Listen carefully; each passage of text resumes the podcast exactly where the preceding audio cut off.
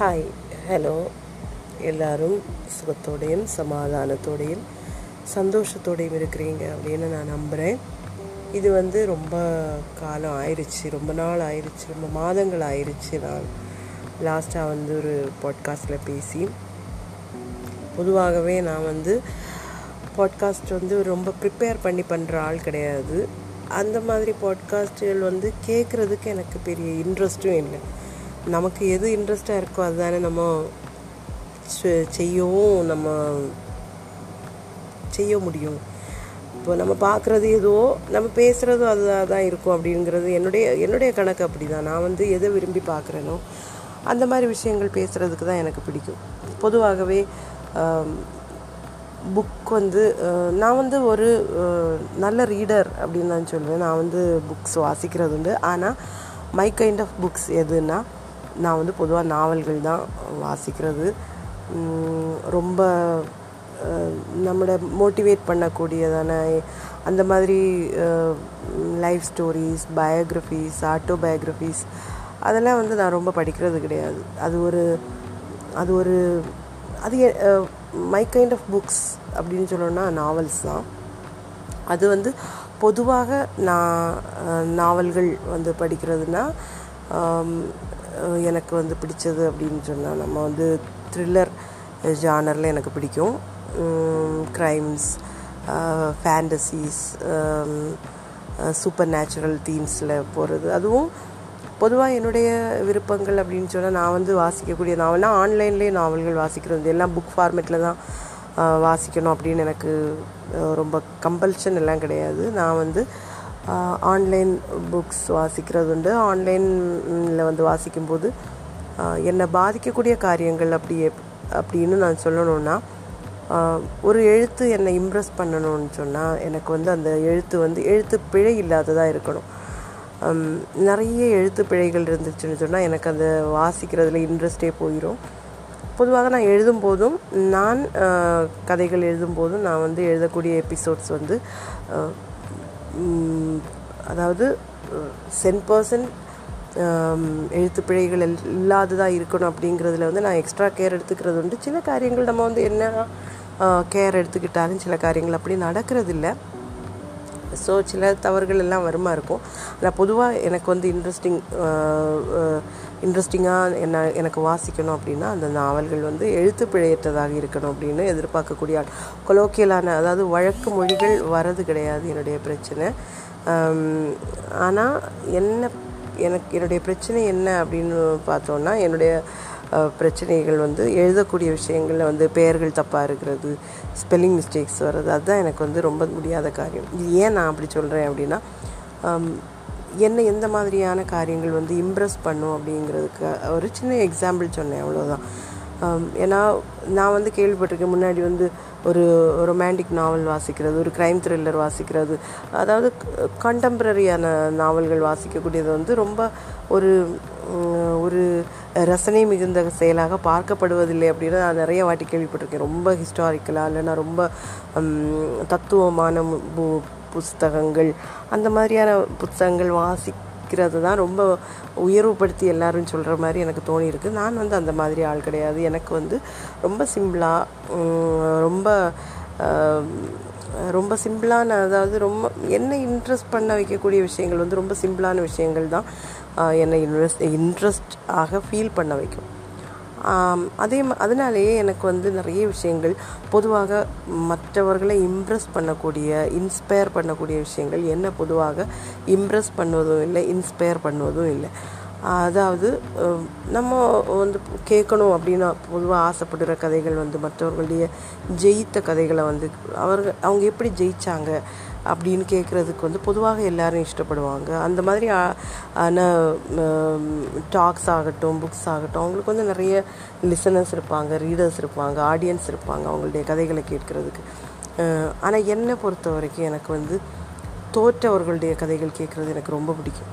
ஏன் பிடிக்கும் அப்படின்னா எதனால் அவங்க தோற்றாங்க? தோற்று ஜெயிக்கிறவர்களுடைய கதைகளை விட தோற்று போனவர்களுடைய கதைகளை கேட்குறது எனக்கு ரொம்ப பிடிக்கும். தோற்று ஜெயித்தவர்களுடைய கதைகளையும் நான் கேட்குறது உண்டு. ஆனால் அந்த கதைகள் இன்னும் வந்து ரொம்ப இம்ப்ரெஸ் பண்ணிச்சா அப்படின்னு கேட்டால் எனக்கு தெரியாது. ஆனால் தோற்றவர்களுடைய கதைகள் ஜெய் தோற்று ஜெயித்தவர்கள் அப்படின்னு நான் சொல்லும்போது அந்த தோல்வியின்றே வழிகளில் போய் கடைசியில் வந்து அவர்கள் அவர்களுடைய லட்சியத்தை அவங்க அடைஞ்சாங்க. அது ஒரு ஜெயம் அப்படின்னு நம்ம சொல்ல முடியுமா அப்படின்னு எனக்கு தெரியல. ஏன்னா லட்சியங்கள் அடைவதோடு மட்டும் அந்த பயணம் நின்று போகும் அப்படின்னு எனக்கு தோணலை. அதுக்கு பிறகு தான் நம்ம வந்து பெரிய பாடுகள் படுவோம் அப்படின்னு நான் நினைக்கிறேன். அதனாலேயே இந்த தோல்விகளை பற்றி பேசுகிறவங்கள வந்து எனக்கு ரொம்ப பிடிக்கும். அதுவும் குறிப்பாக மற்றவர்களுடைய தோல்விகளை பற்றி பேசுகிறவங்களில் அவர்களுடைய தோல்விகளை பேசுகிறவர்கள். என்ன செய்ததுனால அவங்க தோற்று போனாங்க? எந்த முடிவுகள் தவறான முடிவுகளாக எடுத்ததுனால அவர்கள் தோற்று போனாங்க அப்படின்னு கேட்குறது எனக்கு பிடிக்கும். ஏன்னா அது வந்து நமக்கு கூடுதல் பாடங்களை கற்றுத்தரும் அப்படின்னு எனக்கு என்னுடைய அனுபவத்தில் நான் உணர்ந்த உண்மை. நானும் வந்து வாழ்க்கையில் இதுவரைக்கும் வெற்றியை தொட்டிருக்கனா அப்படின்னு கேட்டால் இல்லை. வெற்றியை தொடாத தோல்விகள் வழியாக போய்கொண்டிருக்கக்கூடிய ஒரு மனிதன் தான் நான். நான் அப்படின்னு சொல்லும்போது நான் என்னையும் என்னுடைய கணவனையும் சேர்த்து தான் நான் சொல்ல விரும்புகிறேன். ஏன்னா எங்களுடைய வாழ்க்கை வந்து ஒரு தோற்றுப்போன வாழ்க்கை அப்படின்னு. அது வந்து வருத்தப்பட வேண்டிய விஷயமா அப்படின்னு கேட்டால் அஃப்கோர்ஸ் வருத்தப்பட வேண்டிய விஷயம். ஆனால் அந்த தோல்வி வந்து சும்மா வரல. அது அது வந்து ஒரு சாய்ஸ் அப்படி நம்ம தோக்குறது ஒரு சாய்ஸாக இருக்க முடியாது இல்லையா? எல்லாருமே வந்து ஜெயிக்கிறதுக்காக வேண்டி மட்டும்தான் நம்ம வந்து நம்ம வந்து ஒரு ஃபைட் ஒரு பேட்டில் இல்லைன்னா ஒரு ஃபைட் நம்ம எப்போ பண்ணுவோம் அப்படின்னா அதில் வந்து நம்ம ஜெயிக்கணும் அப்படிங்கிறதுக்காகத்தான் தான் நம்ம அதை பண்ணுவோம். ஆனாலும் சில வேலைகளில் நம்ம செய்யக்கூடிய தவறான நம்முடைய சிந்தனைகள் தவறான சிந்தனைகள் செய்யும்போது தவறான டிசிஷன்ஸ் எடுக்கும்போது தவறான ஜட்ஜ்மெண்ட்ஸ் நம்ம பண்ணும்போது நம்முடைய வாழ்க்கை வந்து சில வேளை தோல்விக்கு நேராக போகும். அப்படிப்பட்ட ஒரு தோற்றுப்போன வாழ்க்கை தான் என்னோடது. அல்லது என் எங்களோடது அப்படின்னு சொல்லணும். அதை பற்றி பேசுகிறது பேசணும் அப்படின்னா ரொம்ப காலமாக நான் நினைக்கக்கூடிய ஒன்று. ஏன்னா சில கதைகள் வந்து நமக்கு வெற்றி பெற்றவங்களுடைய கதைகளை விட தோல்வியுற்றவர்களுடைய கதைகள் வந்து நமக்கு நிறைய பாடங்களை கற்றுத்தரும். அது அதில் இருக்கக்கூடிய ஸ்ட்ரகிள்ஸ் அதில் அவங்க போகக்கூடிய அவங்க படக்கூடிய பாடுகள் படக்கூ நேரிடக்கூடிய அவமானங்கள் அது எல்லாமே வந்து பெரிய பாதிப்புகளை மற்றவருடைய வாழ்க்கையில் ஏற்படுத்தக்கூடும். அவங்களுக்கு ரிலேட் பண்ண முடியும். நிறைய தவறுகளை வந்து அவங்களால அந்த அந்த தவறுகள் அது தவறுகளுக்கு தவறுகளுடைய ஆழத்துக்குள்ளே போகிறதுக்கு முன்னாடி கரெக்ட் பண்ண முடியும் சரி பண்ண முடியும். அப்போ இந்த மாதிரி விஷயங்களுக்காக நம்ம வந்து தோற்றவர்களுடைய வாழ்க்கையை கேட்க வேண்டியது ரொம்ப அவசியம் அப்படின்னு எனக்கு தோணுது. அதனாலே எங்களுடைய வாழ்க்கையை பற்றி பேசணும்னு எனக்கு ரொம்ப ஆசை. ஆனாலும் சில நேரங்களில் சில விஷயங்கள் வந்து நம்மளை தடுக்கும். அந்த விஷயத்த சொன்னால் நல்லா இருக்குமா? இந்த விஷயத்தை சொன்னால் நல்லா இருக்குமா? என்னுடைய பாட்காஸ்ட் வந்து பொதுவாக நான் இன்னொரு பிளாட்ஃபார்மில் பேசும்போது அது வந்து கிட்டத்தட்ட பரவாயில்லாமல் லிசன்ஸ் எல்லாம் உண்டு. இப்போ எனக்கு கன்சிஸ்டன்சி இல்லை நான் வந்து நிற தொடர்ந்து வந்து பாட்காஸ்ட்டுகள் போடுறது கிடையாது. அதனால எனக்கு லிசன்ஸ் குறைவாக இருந்தாலும் பொதுவாக எனக்கு பரவாயில்லாமல் லிசன்ஸ் வரக்கூடிய ஒரு பிளாட்ஃபார்ம் உண்டு. ஆனாலும் எனக்கு ஸ்பாட்டிஃபைல பண்ணணும்னா ஸ்பாட்டிஃபை தொடக்கத்தில் என்னுடைய பிளாட்ஃபார்மே வந்து ஸ்பாட்டிஃபைவாக தான் ஸ்பாட்டிஃபையாக தான் இருந்தது. ஸ்பாட்டிஃபை இல்லை ஸ்பாட்டிஃபையாக தான் இருந்தது. ஆனால் பிறகு ஏதோ சில பல காரணங்கள்னால நான் வந்து ஸ்பாட்டிஃபை இது கவனிக்காமல் விட்ட தருணங்கள் உண்டு. அதனாலே என்னமோ எனக்கு இதையும் வந்து ஸ்பாட்டிஃபைல கேட்கணும். ஸோ பேசணும்னு எனக்கு ரொம்ப ஆசை. இன்றைக்கே எல்லாத்தையும் நம்ம ஒரே நாளில் சில காரியங்களை வந்து சொல்ல முடியாது இல்லையா? அதுக்கு சில ரொ- நான் தயாரெடுப்புகளோடு வந்து இது பேசலை. அது வந்து தயாரெடுப்புகளோடு பேசினா நல்லாவும் இருக்கும் அப்படின்னு எனக்கு தோணல. சில விஷயங்கள் நம்முடைய வாழ்க்கையில் நடந்த நிறைய விஷயங்கள் இருந்து ஒரு குரோனாலஜிக்கல் ஆர்டரில் வந்து சொல்ல முடியுமா அப்படின்னு கேட்டால் எனக்கு தெரியாது. எனக்கு ஞாபகம் இருக்கக்கூடிய சில விஷயங்களை வந்து அப்படி பேசி போகலாம் அப்படின்னு நான் நினைக்கிறேன். அது வந்து தொடர்ந்து பேசணும் அப்படிங்கிறது என்னுடைய ஆசை. எவ்வளோ தூரம் நடக்கும்னு தெரியாது. அப்படி நடக்கிறதா இருந்தால் நாளைக்குலேருந்து அதாவது இன்னைக்கு சண்டே எட்டாம் தேதி அக்டோபர் எட்டாம் தேதி இப்போ பத்தரை மணி ஆகுது ராத்திரி. அந்த நேரத்தில் தான் நான் வந்து அது பேசலாம் அப்படின்னு முடிவெடுத்து நான் இந்த இன்ட்ரோ அப்படின்னு சொல்லலாம் ஒரு அறிமுகம் மாதிரி நான் பேசுகிறேன் இது பேசுகிறதுக்கு எனக்கு முடிஞ்சதுன்னா தொடர்ந்து பேசுகிறதுக்கு முடிஞ்சதுன்னா நான் வந்து தொடர்ந்து தொடர்ந்து சில எபிசோட்ஸாக வந்து போடலாம் அப்படின்னு நான் நினைக்கிறேன். இது வந்து ஒரு ஆளுக்காவது ஒரு ஆளுக்காவது சில முடிவுகளை வந்து மாற்றுறதுக்கோ இல்லை அவர்களுக்கு ரிலேட் பண்ணுறதுக்கோ முடிஞ்சு முடிஞ்சுது அப்படின்னு சொன்னால் நான் வந்து ரொம்ப சந்தோஷப்படுவேன். அப்போது அப்படின்னா நம்ம நாளையிலேருந்து பார்க்கலாம் அப்படி நாளையிலேருந்து கேட்கலாம் அப்படின்னு நான் நினைக்கிறேன். நீங்கள் எல்லாரும் வாங்க என்னுடைய பாட்காஸ்ட்டை கேளுங்கள் என்னுடைய கதைக்கலாமா பகுதியில் தான் இதை போடுறேன். ஏன்னா இது வந்து கைண்ட் ஆஃப் நம்முடைய வாழ்க்கை கதை தானே.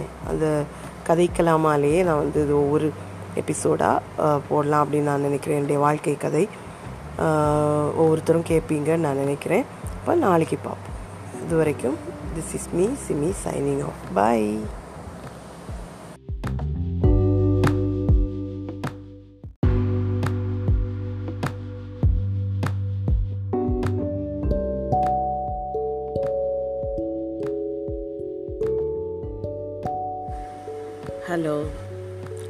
எல்லாரும் சுகத்தோடையும் சமாதானத்தோடையும் சந்தோஷத்தோடையும் இருக்கிறீங்க அப்படின்னு நான் நம்புகிறேன் இது வந்து நேற்றுக்கு நான் சொன்ன மாதிரி தோல்விகளை பற்றி நம்ம வந்து மற்றவங்களுடைய தோல்விகளை பற்றி பேசுகிறத விட நம்முடைய தோல்விகளை பற்றி பேசுகிறது நாளைக்கு ஒரு நாள் இது கேட்கும்போது நமக்கே சில விஷயங்கள் புதுசாக நம்ம படிக்க முடியும். சில விஷயங்களில் வந்து இப்படி பண்ணியிருக்கலாமோ அப்படின்னு தோணும். சில விஷயங்கள் நம்மளை வந்து சில தவறுகள் எதிர்காலத்தில் பண்ணாமல் தடுக்கிறதுக்கு கூட இந்த அனுபவங்கள் காரணமாகும். கேட்குறவங்களுக்கு ஒரு வேளை ஒரு அஞ்சு ஆறு பேர் கேட்டாங்கன்னா அவங்களுக்கு சில விஷயங்கள் ரிலேட் பண்ண முடியும். அவங்களுக்கு ஒரு சில விஷயங்களில் வந்து ஒரு முடிவுகள் எடுக்கிறதுக்கு முன்னாடி இதே மாதிரி சூழ்நிலைகளில் போகும்போது இந்த முடிவுகள் எடுக்காமல் இருந்திருந்தால் அப்படின்னு தோணலாம். இல்லை நாளைக்கு என்னுடைய பிள்ளையே வந்து இதை கேட்க நேர்ந்தால் வந்து சில விஷயங்கள் வந்து நம்ம பிள்ளைகள்கிட்ட நம்ம சொல்லியிருக்க மாட்டோம். எல்லா விஷயங்களும் சொல்வதற்கான சந்தர்ப்பங்கள் வந்திருக்காது. பிள்ளைகள் வந்து நம்முடைய ப்ரெசண்ட்டு வந்து பார்ப்பாங்க. ஆனால் அவங்களுக்கு அவங்களுக்கு தானே அபிப்பிராயங்கள் இருக்கும். சில விஷயங்களில் வந்து what we are going through அப்படிங்கிறது வந்து அவங்களுக்கு வந்து புரியாது. இப்போ இது வந்து சில காரியங்கள். நான் வந்து எல்லா அவுட் அண்ட் அவுட் அப்படி நான் எல்லாம் சொல்லி போவேன் அப்படின்னு நான் சொ ப்ராமிஸ் பண்ணலை. ஏன்னா சில விஷயங்கள் வந்து இப்போவும் என்னால் ரிவீல் பண்ண முடியாத. சில காரியங்கள் வந்து எனக்கு சொல்ல முடியாத காரியங்கள் இதில் இப்போவும் உண்டு அப்படின்னு நான் நம்பக்கூடிய ஆள். ஒரு சோஷியல் மீடியா பிளாட்ஃபார்மில் சில நம்ம ரெவலேஷன்ஸ் நம்ம வந்து வெளிப்படுத்துறதுக்கு வந்து அதுக்கு ஒரு there இஸ் லிமிட் அப்படின்னு சொல்லி ரொம்ப ஸ்ட்ராங்காக நம்பக்கூடிய ஒரு ஆள் ஆனதுனால எல்லா விஷயங்களும் வந்து என்னால் சொல்ல முடியாவிட்டாலும் பெரும்பான்மையான காரியங்கள் வந்து சொல்லி போகணும் அப்படிங்கிறது தான் என்னுடைய ஆசை. அது சொல்லி போகும்போது தான் தெரியும் எந்த விஷயங்கள் வந்து என்னால் சொல்ல முடியும் எந்த விஷயங்கள் என்னால் சொல்ல முடியாது அப்படிங்கிறது. ஏன்னா இது வந்து ஸ்கிரிப்டட் கிடையாது. நான் வந்து எழுதி வாசிக்கிறதோ எழுதி ப்ரிப்பேர் பண்ணி சொல்கிறதோ கிடையாது. நான் ஏற்கனவே சொன்ன மாதிரி ஒரு குரோனாலஜிக்கல் ஆர்டரில் கூட என்னால் சொல்ல முடியுமா அப்படின்னு எனக்கு தெரியல. ஏன்னா அப்படி சொல்கிறது தான் எனக்கு வந்து பிடிச்சிருக்கு. அப்படி சொல்கிறவங்களுடைய பேச்சுக்கள் தான் நான் கேட்குறது உண்டு. அவங்களுடைய பாட்காஸ்ட் அவங்களுடைய அனுபவங்களை சொல்கிறது அந்த மாதிரி விஷயங்கள் எனக்கு வந்து கொஞ்சம் கூட ரியலிஸ்டிக்காக இருக்கிற மாதிரி எனக்கு தோணுன தோணி இருக்குது. எனக்கும் அந்த மாதிரி இருக்கிறதுக்கு தான் இஷ்டம். இப்போ எனிவே நான் இதில் வந்து நான் பெரும்பாலும் ஒரு தேர்ட் பர்சன் வரும்போது அவங்களுடைய பெயர்களோ அது அந்த மாதிரி விஷயங்களை வந்து வெளிப்படுத்தாமல் போகிறதுக்கு தான் நான் மேக்ஸிமம் ட்ரை பண்ணுவேன். ஏன்னா என்னுடைய வாழ்க்கையில் வந்த எல்லாருமே வந்து எனக்கு நன்மை செய்தாங்க அப்படின்னு நான் சொல்ல மாட்டேன். ஒரு ஒரு மிகச்சிறிய ஒரு பர்சன்டேஜ் ஆஃப் பீப்புள் தான் எனக்கு இன்றைக்கி நான் நினச்சாலும் அவங்க வந்து எனக்கு நல்லது செஞ்சுருக்காங்க. இல்லைன்னா அவங்க வந்து என்ன எனக்கு வந்து எனக்கு ஒரு பாசிட்டிவான ஒரு எனக்கு அவங்கள பற்றி ஒரு பாசிட்டிவான ஃபீட்பேக் கொடுக்க முடியும் அப்படின்னு சொன்னால் ரொம்ப ரொம்ப கொஞ்சமான ஆட்களை பற்றி தான். மீதி எல்லாருமே ஏதாவது ஒரு கட்டத்தில் நான் வந்து ரொம்ப பாசிட்டிவான ஒரு- ஒரு வைப் வச்சுருந்த ஆட்கள் ஒரு பாசிட்டிவான ரிலேஷனில் இருந்த ஆட்கள் அவங்க எல்லாமே ஏதாவது ஒரு கட்டத்தில் எனக்கு எதிராகவோ என்னை வேதனைப்படுத்தவோ செஞ்சுருக்காங்க. அது வந்து நான் வந்து நான் ரொம்ப பெரிய பக்குவப்பட்ட ஆள் முதிர்ச்சியுள்ள ஆள் நான் யாரையும் வேதனைப்படுத்தலை அப்படின்னு நான் சொல்லலை. ஏன்னா எல்லாருக்குமே அவங்களுக்கு அவங்க அவங்களுக்கு தானே ஒரு அபிப்பிராயம் உண்டு. இப்போ என்னுடைய ரோல் வந்து இன்னொரு நான் இம்பேக்ட் பண்ணக்கூடிய நான் இன்ட்ராக்ட் பண்ணக்கூடிய என்னுடைய வாழ்க்கையில் ஆட்கள் கடந்து வந்த மாதிரி அவங்களுடைய வாழ்க்கையிலையும் நான் கடந்து வந்திருப்பேன். அங்கே எல்லாம் வந்து எனக்கு பாசிட்டிவான ஒரு என்னை பற்றி அவங்களுக்கு ஒரு பாசிட்டிவான அபிப்பிராயம் தான் இருக்கும். அப்படிங்கிற அபிப்பிராயமும் எனக்கு கிடையாது. பாசிட்டிவாக தான் இருக்கணும் என்கிற நிர்பந்தமும் எனக்கு கிடையாது. அதனால் மற்றவங்களும் அந்த மாதிரி எதிர்பார்க்கக்கூடாது அவ்வளோதான் வேறு ஒன்றும் இல்லை. அதனால் மேக்ஸிமம் முடிஞ்ச வரைக்கும் ஏன்னா எல்லாரும் எல்லாருடைய அனுபவங்களையும் சோஷியல் மீடியா பிளாட்ஃபார்மில் வந்து சொல்கிறது இல்லை அப்போ நான் சொல்லும்போது என்னுடைய வாழ்க்கையில் வந்தவங்களை பற்றி பேசுகிறதுக்கு எனக்கு ஒரு எனக்கு அந்த அனுபவங்களை பற்றி பேசலாம். அவங்க தந்த அவங்க உண்டாக்குன இம்பேக்ட்ஸை பற்றி பேசலாமே தவிர அவங்கள தனிப்பட்ட முறையில் வந்து தாக்கி பேசுகிறதுக்கோ தனிப்பட்ட முறையில் அவங்களுடைய காரியங்களை வந்து ரொம்ப ரிவீல் பண்ணுறதுக்கும் எனக்கு வந்து ஆர்வம் கிடையாது. அதனால அந்த மாதிரி விஷயங்கள் பேசும்போது அது முடிந்த வரைக்கும் அது கொஞ்சம் கொஞ்சம் மறைக்கப்பட்ட விதத்தில் தான் பேசணும் அப்படின்னு நான் நினச்சிருக்கேன். ஐ டோன்ட் நோ எப்படி போகும் அப்படிங்கிறது வந்து எனக்கு தெரியாது. எனிவே இன்றைக்கி நேற்றுக்கு நான் வந்து சொன்ன மாதிரி இந்த வாழ்க்கை என்னுடைய வாழ்க்கையில் எல்லா விஷயங்களையும் நான் அக்கு வேறு ஆடி வேறு இந்த இடத்துல வந்து பிரித்து பிரித்து நான் சொல்ல போகிறது கிடையாது. தேர் ஆர் திங்ஸ் நம்ம மறைக்க வேண்டிய விஷயங்கள் உண்டு. Um, எல்லாம் சொல்ல எல்லாம் வேண்டியவைகள் அல்ல அப்படின்னு நான் நினைக்கக்கூடிய சில காரியங்கள் உண்டு. அதனால் அந்த விஷயங்கள் எல்லாம் அதற்கு அதற்கான முறைகளை தான் ஹேண்டில் பண்ணப்படும் அப்படிங்கிறது வந்து ஒரு டிஸ்க்ளைமர் மாதிரி நான் சொல்லிக்கிறேன். அப்போது என்னுடைய கதை அப்படின்னு பார்க்கணுன்னா நான் வந்து ஒரு நடுத்தர குடும்பத்தில் தான் பிறந்தேன். எனக்கு வந்து ரெண்டு சகோதரர்கள். என்னுடைய அண்ணா வந்து இறந்து போயிட்டான். அவன் வந்து சில பல பலவீனங்களினால பிறந்ததுலேருந்தே சில பல பலவீனங்களினால தாக்கப்பட்டிருந்ததுனால வந்து அவனுடைய வாழ்க்கையை வந்து முழுமையாக வாழ அவனுக்கு முடிஞ்சதா அப்படின்னு கேட்டால் எனக்கு தெரியாது. அவனுடைய இருபத்தி ஆறாவது வயசில் இருபத்தஞ்சி இருபத்தி ஆறு வயசில் வந்தவன். இருபத்தி அஞ்சு இருபத்தி ஆறு இல்லை இருபத்தி நாலு இருபத்தஞ்சி வயசில். கரெக்டாக அந்த வருஷங்கள் ஒன்றுமே எனக்கு ஞாபகம் இல்லை சாரி அபவுட் தேட் அவன் வந்து இறந்து போயிட்டான் எனக்கு இப்போ ஒரு தம்பி இருக்கான் என்னுடைய வாழ்க்கை எப்படி அப்படின்னு நம்ம சொல்லணும்னா நான் வந்து ஒரு நார்மல் குழந்தையாக தான் பிறந்தேன் ஒரு சாதாரண குழந்தையாக தான் பிறந்தேன் ஆனால் நான்கரை வயதில் வந்து போலியோவினால் பாதிக்கப்பட்டு என்னுடைய நடக்கும் திறன் வந்து போயிருச்சு நான் வந்து பலவீன கால்கள் பலவீனப்பட்டு நடக்கும் திறனை இழந்து போனேன். ஆனால் என்னுடைய பெற்றோர் வந்து என்னை நல்லா பார்த்துக்கிட்டாங்க. ஏன்னா ஒரு நடுத்தர குடும்பத்தில் பிறந்திருந்தாலும் அந்த வயசில் நான் அந்த மாதிரி பாதிக்கப்பட்ட ஒரு பிள்ளைக்கு கிடைக்காத எல்லா ப்ரிவிலேஜஸும் எனக்கு கிடைச்சிது கிடைச்சது அப்படிங்கிறது வந்து I am very grey grateful என்னுடைய பெற்றோருக்கு நான் வந்து ரொம்ப நன்றி கடன் பட்டிருக்கேன். ஆனால் அது வந்து ஒரு சாட்டிஸ்ஃபேக்டரியான ஒரு வாழ்க்கையா அப்படின்னு கேட்டால் அப்போ எனக்கு தெரியலை. நான் நினச்சேன் நான் வந்து ஐம் ப்ரிவிலேஜ் ப்ரிவிலேஜ்டு அப்படின்னு நான் நினச்சேன். எனக்கு வந்து எல்லா விஷயத்துலையும் நான் ஆசீர்வதிக்கப்பட்டவள் இவ்வளோ முடியாமல் இருந்த பிறகும் ஐ வாஸ் எஜுகேட்டட் எல்லா காரியங்களும் எனக்கு கிடச்சிது. என்னுடைய பேரண்ட்ஸ் வந்து தேவை எல்லாமே எல்லாம் எனக்கு கிடச்சிது. ஆனால் அவ்வளோ ஒரு திருப்தியான வாழ்க்கையாக எனக்கு கிடச்சிது அப்படின்னு இப்போ நான் ஆராய்ஞ்சு பார்க்கும்போது இப்போ என்னுடைய லைஃப்பை வந்து நான் ரீவைன் பண்ணி பார்க்கும்போது நிறைய விஷயங்களில் வந்து எனக்கு நிறைய விஷயங்களில் வந்து எனக்கு உடன்பாடு இல்லை. அந்த காலத்தில் நடந்தது ஒருவேளை இந்த நான் வந்து கேட்கக்கூடாது. ஏன்னா நான் எனக்கு அளவுக்கு மீறின சலுகைகள் கிடைக்குது அளவுக்கு மீறின ப்ரிவிலேஜஸ் கிடைக்குது. அதனால் ஐ வாஸ் uh, நான் வந்து இதையெல்லாம் கேள்வி கேட்பதற்கு தகுதி இல்லாதவள் அப்படிங்கிற ஒரு எண்ண ஓட்டம் என்னுடைய மனதுக்குள்ளே இருந்தது. அது வெளியிருந்து ஏற்படுத்தப்பட்டதுன்னு கூட சொல்லலாம். இன்ஃபேக்ட் என்னுடைய பெற்றோர் வந்து என்னை ரொம்ப நல்லா பார்த்துக்கிட்டாங்க. ஆனாலும் என்னுடைய வாழ்க்கையில் நான் உணர்ந்த சில காரியங்கள் அதாவது அது எல்லாம் முன்பகுதியில் கிடையாது. என்னுடைய வாழ்க்கையில் பிற்பகுதியில். பிற்பகுதியில் அப்படின்னு சொன்னால் கிட்டத்தட்ட ஒரு அஞ்சு ஆறு வருஷமாக மேபி நான் வந்து உணரக்கூடிய சில காரியங்கள்.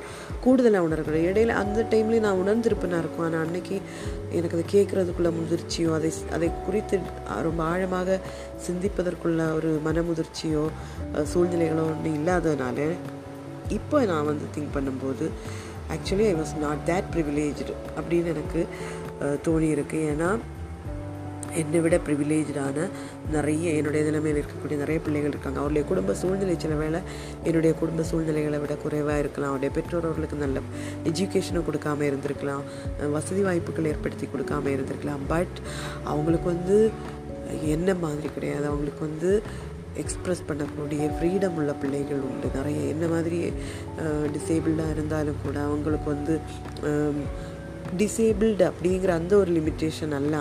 அல்- அந்த ஒரு லிமிட்டேஷன் மேபி அவங்கள வந்து லிமிட் பண்ணலாம். ஆனால் அதர்வைஸ் அவங்க வந்து ஹாப்பியாக இருக்கக்கூடிய என்னை விட ஹாப்பியாக இருக்கக்கூடிய நிறைய பேர் இருப்பாங்க அப்படின்னு நான் ரொம்ப ஸ்ட்ராங்காக நம்புகிறேன் அப்போது நான் வந்து டுவெல்த்து முடித்ததுக்கப்புறம் ப்ரொஃபஷ்னல் கோர்ஸ் பண்ணணும் அப்படின்னு சின்ன வயசுலேருந்து இப்படி தான் படிக்கணும் அப்படி படிக்கணும் இப்படி படிக்கணும். அப்படி அப்படி சொல்லி சொல்லியே வளர்க்கப்பட்ட ஒரு ஏன்னா என்னுடைய நிலைமை அப்படி இருந்ததுனால ஒரு வேலை அப்படிங்கிறது வந்து ரொம்ப ரொம்ப முக்கியமான ஒன்றாக கருதப்பட்டு அது அப்படி ஒரு ஃபீடு எனக்கு தரப்பட்டு என்னுடைய விருப்பங்கள் உன் என்னுடைய விருப்பம் என்ன அப்படின்னு எனக்கே புரியாத ஒரு சூழ்நிலையில் நான் வளர்க்கப்பட்டேன் அப்படின்னு சொல்லலாம். எனக்கு என்ன விருப்பம் இருக்குது ஏன்னா அந்த வகையில் நான் வந்து ரொம்ப லிமிட்டடாக தான் இருந்தேன். நீ இப்படி தான் இருக்கணும் இப்படி தான் இருக்கணும். சின்ஸ் யூ ஆர் டிசேபிள்டு சில விஷயங்கள் நீ எடுக்க முடியாது. சில விஷயங்கள் நீ முடிவெடுக்க முடியாது. அந்த மாதிரி சில அந்த மாதிரி சில லிமிட்டேஷன்ஸ் வந்து எனக்கு இருக்குது இருந்தது அந்த காலத்தில். அப்போது எனக்கு பிடிக்காத ஒரு சப்ஜெக்ட் அப்படின்னு சொன்னால் அந்த காலத்தில் எனக்கு மேத்ஸ் ரொம்ப பிடிக்காது. ஆனால் நம்ம டென்த்து வரைக்கும் மேத்ஸ் அப்படிங்கிறது வந்து நமக்கு ரொம்ப ரொம்ப மஸ்டான ஒரு விஷயம். நம்ம லைஃப்பில் நம்ம விரும்பினாலும் விரும்பாட்டியும் பத்தாம் வயது வரை பத்தாம் கிளாஸ் வரைக்கும் நமக்கு வந்து பத்தாவது வகுப்பு படிக்கும் வரைக்கும் நம்முடைய வாழ்க்கையில் மேத்ஸ் வந்து தொடர்ந்து வந்துக்கிட்டே இருக்கும். அப்போது அது வந்து நம்ம ஓ நம்ம வந்து மீற முடியாது. படிப்பு அப்படின்னு ஒரு ஒன்- ஒரு ஆப்ஷன் நம்ம சூஸ் பண்ணும்போது அங்கே மேத்ஸ் வரும். அப்போ அது வந்து நான் ஏற்றுக்கிட்டேன் எனக்கு நான் ப்ளஸ் ஒன் ப்ளஸ் டூ போகும்போது எனக்கு மேத்ஸ் படிக்கணும்னு எனக்கு கொஞ்சம் கூட எனக்கு ஆசை கிடையாது. இன்ஃபேக்ட் சயின்ஸ் சப்ஜெக்ட்ஸ்லேயும் எனக்கு பெரிய விருப்பம் இருந்ததுன்னு எனக்கு இப்போ தோணலை. அந்த காலத்தில் ஆனால் நான் சயின்ஸ் படிக்கணும்னு நினச்சேன். சயின்ஸுக்கு ஒரு ஸ்கூலில் வந்து எனக்கு அட்மிஷன் கிடச்சிது. நாகர்கோயிலில் ஒரு ஸ்கூலில் ஆனால் ரொம்ப மோசமான ஒரு அனுபவம் தான் அங்கே எனக்கு கிடச்சிது. ஏன்னா நான் டென்த்து வரைக்கும் படித்த ஸ்கூலில் வந்து எனக்கு நல்ல நண்பர்கள் இருந்தாங்க. இப்போ அவங்கக்கிட்ட யாருக்கிட்டேயுமே எனக்கு காண்டாக்ட் கிடையாது. என்னுடைய சர்க்கிள் வந்து ரொம்ப ரொம்ப சின்ன சர்க்கிள் இப்போது ஆனால் அன்னைக்கு வந்து என்னுடைய நண்பர்கள் வந்து என்கிட்ட ரொம்ப நல்லா இருந்தாங்க. எனக்கு எல்லா உதவிகளும் அவங்கக்கிட்ட கிடச்சிது அந்த மாதிரி.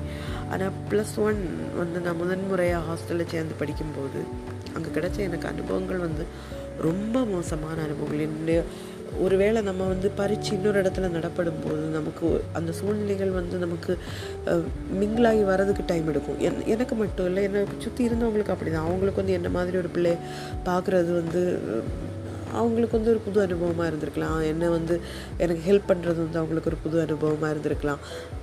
அது இப்போ எனக்கு புரியுது. ஆனால் அன்னைக்கு அது எனக்கு வந்து ரொம்ப பெயின்ஃபுல்லான ஒரு எக்ஸ்பீரியன்ஸ் இதில் என்ன விஷயம்னா அதாவது நான் படித்த ஸ்கூலுடைய நிர்வாகம் வந்து அந்த ஹாஸ்டல் அந்த விடுதியில் இருந்த விடுதி நிர்வாகம் வந்து எனக்கு ரொம்ப மோசமான அனுபவங்கள் தான் தந்தாங்க. கடைசியில் ஒரு கட்டம் வரும்போது நம்ம இன்றைக்கி நான் அந்த சூழ்நிலையில் இருந்தால் நான் வந்து ஒரு வேளை நான் அது டாலரேட் பண்ணியிருப்பேன் அதை வந்து ஓவர் கம் பண்ணியிருப்பேனா இருக்கலாம் ஆனால் அன்னைக்கு வந்து என்னால் அது முடியலை. என்னுடைய பெற்றோர் ஒரு நான் சொன்னேன் இல்லை என்னுடைய பெற்றோர் என்னை ரொம்ப கேர் பண்ணிக்கிட்டனால ரொம்ப அன்பாக இருந்தனால என்னுடைய அந்த சூழ்நிலையை வந்து அவங்க வந்து நான் எனக்கு முடியலை அப்படின்னு சொல்லும்போது அவங்க வந்து என்னை திருப்பியும் நான் படித்த பழைய ஸ்கூல்லே என்னை கொண்டு வந்து சேர்த்தாங்க. அப்போ என்ன ஆச்சுன்னா நான் சயின்ஸ் குரூப்லேருந்து திருப்பி அங்கேயும் நான் மேத்ஸ் குரூப்புக்கு வர வேண்டிய சூழ்நிலை வந்தது. இந்த மேத்ஸ் அப்படிங்கிறது வந்து என்னுடைய எஜுகேஷன் சிஸ்டம்லேயே நான் படித்தப்போ எல்லாமே எனக்கு ஒரு ரொம்ப பயங்கரமான ஒரு ஸ்ட்ரெஸ்ஸான ஒரு விஷயமாகவே இருந்தது. அது எனக்கு தோணுது நான் அன்றைக்கி வந்து ஸ்ட்ராங்காக இருந்திருக்கணும். என்னுடைய முடிவுகள் சில விஷயங்கள் வந்து நான் மற்றவங்களுக்கு விட்டு கொடுத்துருக்க கூடாது. அது என்னுடைய பெற்றோராக இருந்தால் கூட எனக்கு வேண்டாம் அப்படிங்கிறது வந்து நோ இஸ் அ நோ அப்படின்னு சொல்லுவாங்க இல்லையா? ஒரு நான் நோன்னு சொல்லி இருந்திருக்கணும். அன்றைக்கி சயின்ஸ் கூட நான் படிக்க வேண்டிய அவசியம் இருந்திருக்காது. அப்படி இருந்திருக்காது. ஒருவேளை நான் ஸ்ட்ராங்காக இருந்திருந்தேன்னா எனக்கு வந்து என்னுடைய குறிக்கோள் என்னங்கிறத பற்றி வந்து ஒரு கொஞ்சம் கூட ஒரு கிளாரிட்டி இருந்தால் மற்றவங்களுடைய இன்ஃப்ளூயன்ஸ் இல்லாமல் இருந்திருந்தது. அவர்கள் அவர்கள் எனக்கு என்னுடைய மண்டையில் ஏற்றின விஷயங்கள் அல்லாமல் சுயமாக சிந்திக்க நான் ஆரம்பிச்சிருந்தேன்னா நான் வந்து ஒரு நோ சொல்லியிருந்திருக்கணும். சொல்லி என்னுடைய விருப்பம் ஏதோ அதை நான் படிச்சிருக்கணும். அது நான் பண்ணாதது ஒரு பெரிய தப்பு. அது என்னுடைய த்ரூஅவுட் மை எஜுகேஷன் என்னை வந்து அஃபெக்ட் பண்ணிச்சு. என்னுடைய வேலை நான் ஒரு ஜாப் அப்படிங்கிற ஒரு ஆப்ஷன் பார்க்க விரு பார்க்கணும் அப்படின்னு நான் விரும்பின போது அது என்னை வந்து ரொம்ப அது வந்து எனக்கு ஒரு ரொம்ப நெகட்டிவான ஒரு ஒரு விளைவை தான் உண்டாக்குச்சு அப்படின்னு ரொம்ப வருத்தத்தோடு நான் இப்போ சொல்கிறேன் அப்படி கடைசியில் வந்து நான் டுவெல்த்து முடித்ததுக்கப்புறம் இன்ஜினியரிங் அப்படின்னு சொன்னாங்க. என்ன என்னதோ ஒரு விஷயத்தினால ஏதோ இன்ஜினியரிங் அப்படிங்கிறது என்னுடைய என்னுடைய இஷ்டமே கிடையாது. ஏன்னா என்னுடைய வாழ்க்கை நான் என்னுடைய மனசில் இருந்த விஷயங்கள் எல்லாமே வந்து மேத்ஸ் மேத்ஸ் அது எனக்கு முடியாது முடியாது அப்படிங்கிறது. ஆனாலும் திருப்பியும் என்னுடைய பெற்றோருடைய நிர்பந்தத்துக்கு உட்பட்டு நான் வந்து திருப்பியும் ஹம், என்னுடைய கல்லூரி படிப்பை தொடங்கினேன். அது வந்து ஃபிசிக்ஸ் ஃபிசிக்ஸும் என்னுடைய இஷ்ட சப்ஜெக்ட் ஒன்றும் கிடையாது. பஸ் பட் ஐ வாஸ் ஃபோர்ஸ்ட் அப்படின்னு தான் சொல்லணும். ஆனால் இப்போ எனக்கு தோணும் நான் அன்றைக்கி வந்து ஆர்ட்ஸ் ஆர்ட்ஸ் வந்து எனக்கு ரொம்ப இஷ்டமான இங்கிலீஷ் லிட்ரேச்சர் எனக்கு வந்து ரொம்ப இஷ்டமான ஒரு சப்ஜெக்ட் அது வந்து I was not allowed to take that அது என்னுடைய பெற்றோர் வந்து என்ன அந்த மாதிரி விஷயங்கள் வந்து ரொம்ப இதாக இருந்ததுனால எனக்கு வந்து நான் வந்து அவங்களுடைய நிர்பந்த அவங்களுடைய நிர்பந்தத்துக்கு நான் கட்டுப்பட்டேன் அப்படின்னு தான் சொல்லணும். ஃபிசிக்ஸில் வந்து என்னுடைய படிக்கிறதுக்கு ஆர்வமே இல்லை. இப்போ தான் என்ன படிக்கிறதுக்கு ஆர்வம் இல்லை அப்படிங்கிறத கூட என்னால் ஓப்பனாக இப்போ தான் சொல்ல முடியுது. இப்போதும் என்னுடைய பெற்றோர் கேட்க நான் அதை சொன்னேன்னு சொன்னால் அவங்க வந்து என்னை கிண்டல் பண்ணுவாங்க பரிகாசம் பண்ணுவாங்க என்னை கிரிட்டிசைஸ் பண்ணுவாங்க. நீ அப்படி பண்ணலை அதனால் இப்படி ஆனே அப்படின்னு சொல்லுவாங்க. ஐ நோ தட் ஆனாலும் அது வந்து அதுதான் உண்மை. எனக்கு ஃபிசிக்ஸ் பிடிக்கல படிக்க பிடிக்கல. ஒரு வேளை நான் வந்து இங்கிலீஷ் லிட்ரேச்சர் எடுத்திருந்தேன்னா நான் கொஞ்சம் கூட பெட்டராக இருந்திருப்பேன்னு நினைக்கிறேன். ஆனால் அன்றைக்கி எனக்கு இதுதான் என்னால் பண்ண முடிஞ்சது. கடைசியில் ஃபிசிக்ஸ் முடிஞ்ச உடனே ரொம்ப ஆவரேஜ் மார்க் எடுத்து தான் நான் பாஸ் பண்ணேன். ரொம்ப ஆவரேஜான ஏன்னா விருப்பத்தோட அதில் மேத்ஸ் அங்கேயும் மேத்ஸ் இருந்தது. மேத்ஸ் எல்லாம் நான் வந்து அரியர் போடாமல் பாஸ் பண்ணுவேனா அப்படின்னு கூட எனக்கு தெரியாது. ஆனால் நான் பாஸ் பண்ணேன். செகண்ட் கிளாஸ் மார்க் தான் எடுத்தேன். அதுக்கப்புறம் என்னுடைய பெற்றோர் அதே காலேஜில் எம்எஸ்சி என்னை ஜாயின் பண்ணுறதுக்காக அவங்க வந்து முயற்சி எடுத்தாங்க. அது என்னுடைய ஹெச்ஓடி அவங்க வந்து என்னை ரொம்ப மோசமாக என்னுடைய டிசபிலிட்டியை வந்து மோசமாக இது பண்ணி சில கசப்பான அனுபவங்கள் அங்கே நடந்ததுனால கடைசியில் நான் என்ன பண்ணேன்னா இன்னொரு கல்லூரியில் வந்து இங்கிலீஷ் லிட்ரேச்சர் அது இப்போவாது என்னுடைய சாய்ஸ்க்கு விடுங்க அப்படின்னு சொல்லிட்டு நான் இங்கிலீஷ் எம்ஏ எடுத்தேன். அண்ட் அது வந்து ஒரு கோல்டன் பீரியட் தான் சொல்லுவேன் நான் வந்து ரொம்ப ஸ்டூடியஸ் ஒன்றும் கிடையாது. ரொம்ப படிக்கிற ஒரு பிள்ளை கிடையாது. ஆனாலும் பரவாயில்லாமல் மார்க் வாங்கி அதாவது ரொம்ப எஃபோர்ட் போடாமலேயே ஃபஸ்ட் கிளாஸ் மார்க் வாங்கி நான் எம்ஏ பாஸ் பண்ணேன். அதுக்கப்புறம் எம்ஃபில் அங்கேயே நான் பாஸ் பண்ணேன். இப்போ ஃபஸ்ட் கிளாஸ் மார்க்லேயே நான் பாஸ் பண்ணேன். அதுக்கப்புறம் பிஹெச்டி அப்படிங்கிறது வந்து என்னுடைய ஆசையில் இருந்தது. பட் பிஹெச்டி பண்ண போன இடங்கள்ல எனக்கு கைடு அவைலபிலிட்டி வந்து இல்லையா இருந்தது. அவங்க எல்லாமே சொன்னது என்னென்னா PhD demands lot of research வந்து வேணும். நிறைய ட்ராவல் அப்போ அது ரிலேட்டடாக நிறைய ட்ராவல் இருக்கும். அப்போ மொபிலிட்டி இஷ்யூ வந்து அஃப்கோர்ஸ் ஒரு இஷ்யூ அதனால் வந்து அப்படிப்பட்ட இஷ்யூ இருக்கக்கூடிய மொபிலிட்டி லிமிட்டேஷன் இருக்கக்கூடிய ஒரு பிள்ளைக்கு மேலே அவங்க வந்து நிறைய கேரும் நிறைய டைமும் இன்வெஸ்ட் பண்ண வேண்டியது வரும் அப்படின்னு கைட்ஸ் ஃபீல் பண்ணனால எனக்கு வந்து ஒரு கைட் கிடைக்கல. கடைசியில் நான் பிஹெச்டி பண்ண முடியலை எனக்கு. இப்போ நான் அதை ரிக்ரெட் பண்ணேன்னா அப்படின்னு கேட்டால் இல்லை. டெஃபினெட்லி இல்லை. ஆனால் அந்த டைமில் அந்த அனுபவங்கள் எல்லாம் நமக்கு கொஞ்சம் ஹர்ட்டிங்காக தான் இருக்கும். அதுக்கிடையில் நான் எனக்கு வந்து ஒரு இன்டர்வியூ அட்டன் பண்ணேன். அது வந்து எனக்கு செலக்ட் ஆச்சு. ஆனால் because of some politics internal politics வேறு சில இஷ்யூஸ் மணி இந்த மாதிரி சில காரியங்கள்னால எனக்கு அந்த ஜாப் வந்து ஒரு um, லெக்சரர் போஸ்ட் அது வந்து நான் ஜென்யூனாக பாஸ் பண்ணி இன்டர்வியூவில் ஃபஸ்ட் ஃபஸ்ட் பொசிஷனில் வந்ததுக்கப்புறம் எனக்கு ஐ வாஸ் நாட் அலவுட் நான் இன்டர்வியூவில் செலக்ட் பண்ண ரெண்டு வாட்டி. என்ன அப்பாயின்மெண்ட் ஆர்டர் வாங்க போக சொன்னாங்க. நான் படித்த காலேஜ்லேயே வாங்க போக சொன்னாங்க. ஆனால் எனக்கு கொடுக்கப்படலை அந்த இடம். இதுக்குள்ளே எனக்கு திருமணம் ஆயிருந்தது. திருமணம் நான் கல்யாணம் பண்ணது வந்து என்னுடைய உறவுலேயே தான் கல்யாணம் பண்ணேன். என்னுடைய முறை பையனை தான் நான் கல்யாணம் பண்ணேன். திருமணம் வந்து எனக்கு என்னுடைய கனவில் இருந்ததா அப்படின்னு கேட்டால் எனக்கு தோணுது கல்லூரி படித்து முடிக்கிற வரைக்கும் எனக்கு திருமணம் ஒரு பெரிய ஒரு ட்ரீமாக ஒன்றும் இல்லை. ஏன்னா ஏன்னா I was not I was aware என்னுடைய லிமிட்டேஷனை பற்றி எனக்கு நல்ல அவேர்னஸ் இருந்ததுனால ஒரு அப்போவே எனக்கு இருந்த ஒரு எனக்கு தோணுது ஒரு நல்ல பாசிட்டிவான ஒரு என்னுடைய ஒரு கேரக்டரில் ஒன்று என்னென்னா நான் வந்து மற்றவங்கள ஃபோர்ஸ் பண்ணி என்னுடைய வாழ்க்கையில் கூப்பிடுறதே கிடையாது. அது வந்து ஐ யூஸ் டு அண்டர்ஸ்டாண்ட் அவங்களுக்கு வந்து என்னுடைய என்னோடய டைம் ஸ்பெண்ட் பண்ணுறது என்னுடைய ஃப்ரெண்ட்ஸுக்கு வந்து எவ்வளோ எவ்வளோ இன்ட்ரெஸ்டிங்காக இருக்கும். அப் என்ன எனக்கு தெரியாது. அப்படி இருக்கும்போது நான் வந்து அவங்கள வந்து என்னுடைய வாழ்க்கையில் நிறைய டைம் ஸ்பெண்ட் பண்ணுறதுக்காக டிமாண்ட் பண்ணுறது வந்து ஒரு அது ஒரு நல்ல ஜஸ்டிஃபைங் ஒரு நல்ல ஒரு ரீசனாக இல்லை அப்படின்னு எனக்கு தெரியும். அதனால் ஆனால் எனக்கு நல்ல ஃப்ரெண்ட்ஸ் இருந்தாங்க. நான் எம்ஏ படிக்கும்போதும் பிஎஸ்சி படிக்கும்போதும் நல்ல ஃப்ரெண்ட்ஸ் இந்த சென்ஸ் நமக்கு சோல்ட் ஒரு அவ்வளோ ஒரு க்ளோஸ் டு ஹார்ட்டாக இருந்தாங்களான்னு கேட்டால் இருந்தாங்க. அந்த டைமில் இருந்தாங்க. இப்போ நம்ம இப்போவும் எனக்கு அவங்க யார் கூடயுமே வந்து பெரிய அளவில் காண்டாக்ட் கிடையாது. மேபி ஒரு வாட்ஸ்அப் காண்டாக்ட் லிஸ்ட்டில் இருப்பாங்க. எப்போயாவது ஒன்ஸ் இன் வயல் நம்ம மெசேஜ் பண்ணுவோம். எப்போயாவது ஒரு எஃபி போஸ்ட்டுக்கு அவங்க வந்து லைக் லைக் பண்ணுவாங்க. அந்த மாதிரி ஒரு ஃப்ரெண்ட்ஷிப் தான். ரொம்ப க்ளோஸான ஃப்ரெண்ட்ஷிப் இருக்கா அப்படின்னு கேட்டால் இல்லைன்னு தான் சொல்லணும். சில ஃப்ரெண்ட்ஸ் வந்து நமக்கு ரொம்ப க்ளோஸ் டு ஹார்ட்டாக இருப்பாங்க அப்படின்னு நான் நினச்சேன். என்னுடைய பால்ய நட்புகள். எனக்கு ஒரு ஃப்ரெண்ட்ஷிப் இருந்தது. நான் என்னுடைய சிறு வயதில் என்னுடைய நெய்பர்ஹுட்டில் இருந்த ஒரு ஃப்ரெண்ட்ஷிப் அது ரொம்ப காலம் எனக்கு ரொம்ப காலம் நீண்ட ஃப்ரெண்ட்ஷிப் அப்படின்னு சொல்லணும்னா அதுதான். கிட்டத்தட்ட என்னுடைய கல்யாணம் முடிந்த பிறகும் ஒரு ஒரு ஒரு நாலஞ்சு வருஷம் இருந்திருக்கும்னு நினைக்கிறேன். இப்போதும் ஃப்ரெண்ட்ஷிப் இருக்கான்னு கேட்டால் இருக்குது ஆனால் அது எந்த அளவுக்கு க்ளோஸ்ன்னு கேட்டால் இல்லை அப்படின்னு தான் சொல்லணும். அது ஆனால் அந்த ஃப்ரெண்ட்ஷிப் எல்லாம் போனதில் எனக்கு துக்கமாக அப்படின்னு கேட்டால் டெஃபினெட்லி இல்லை.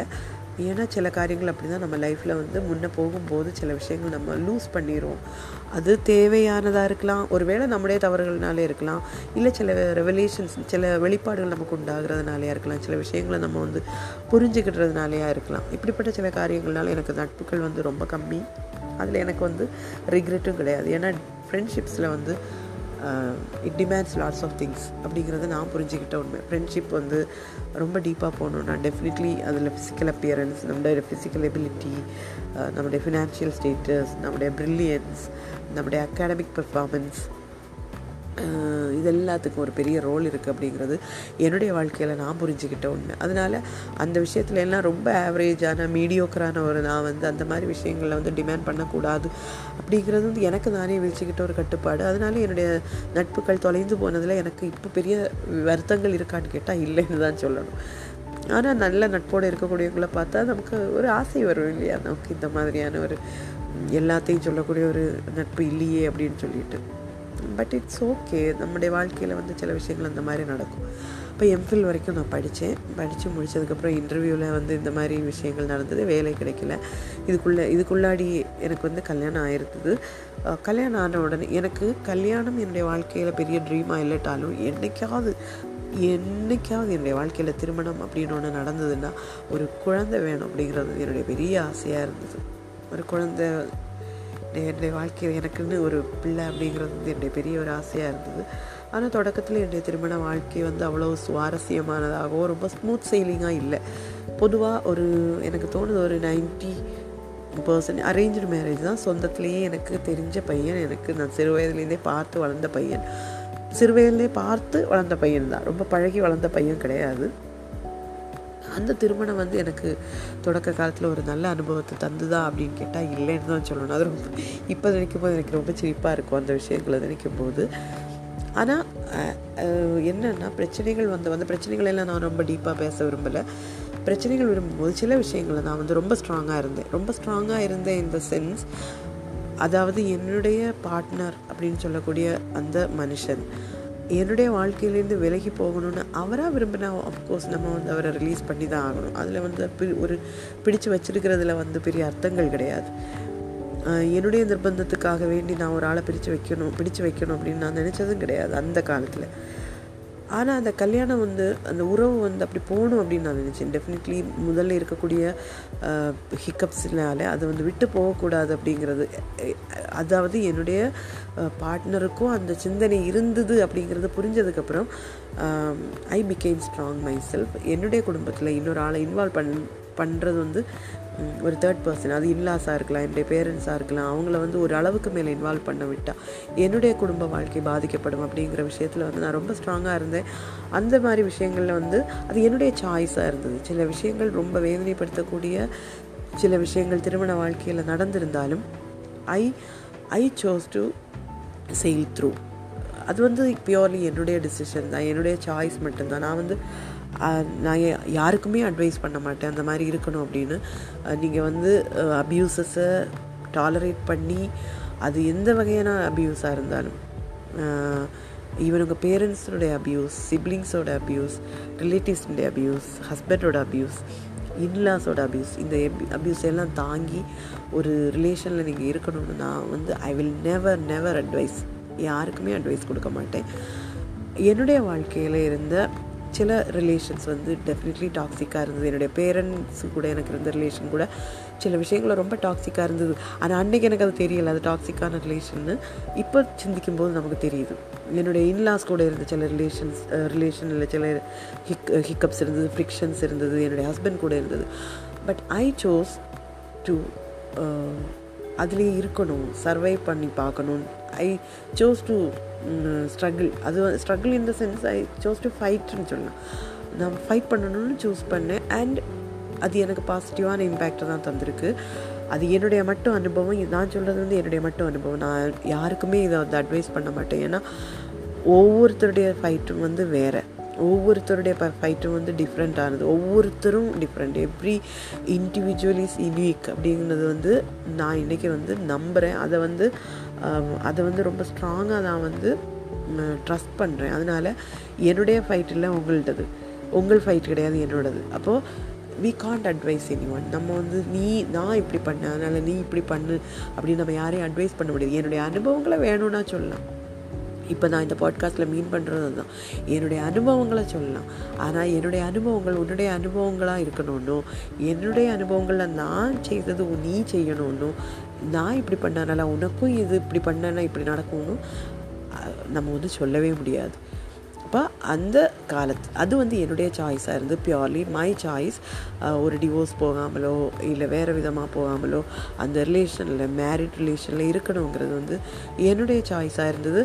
அண்ட் என்னுடைய பார்ட்னரும் and he also chose that and I am grateful அது வந்து அவர் சூஸ் பண்ண அவர் சூஸ் பண்ணனால அப்படி இருக்கணுங்கிற அந்த இது டிசிஷனை வந்து அவரும் எடுத்ததுனால வி சர்வைவ்டு அந்த ஒரு ஃபேஸை வந்து நாங்கள் சர்வை பண்ணோம் அப்படின்னு தான் சொல்லணும். அது வந்து ஒரு ரொம்ப போராட்டத்தின் காலம். அது நான் வந்து அது சொல்லணுன்னா அது அதுவே ஒரு பத்து இருபது எபிசோட் போகும். பட் வேண்டாம். நமக்கு அது வந்து விஷயங்கள் கிடையாது. நம்ம படித்த பாட படித்தோம் ஒரு ஃபைட் நம்ம ஃபைட் பண்ணோம். அதில் நம்ம வின் பண்ணோம் thankfully I won that fight அந்த டைமில் நான் வின் பண்ணேன். நம்ம லைஃப் லாங் அப்படி இருக்கும். ஒவ்வொரு நாளும் ஒவ்வொரு அனுபவங்கள் வரும்போது இன்றைக்கும் அப்படி இருக்கும் அப்படின்னு நான் சொல்ல மாட்டேன். ஆனால் அன்றைக்கி அந்த ஃபைட்டில் நான் வின் பண்ணேன். அண்டு இப்போது அந்த அந்த அதில் எனக்கு ரிக்ரெட் இல்லை. ரிக்ரெட் இல்லை. என்னுடைய பார்ட்னருக்கும் ரிக்ரெட் இல்லை அப்படின்னு நான் மனப்பூர்வமாக நம்புகிறேன் இனி அவங்கள்ட்ட கேட்டால் தெரியும். அவங்களுக்கு வேறு ஏதாவது ஆப்ஷன் டிஃப்ரெண்ட்டான திங் திங்கிங்ஸ் வந்திருக்கா அப்படின்னு எனக்கு தெரியல.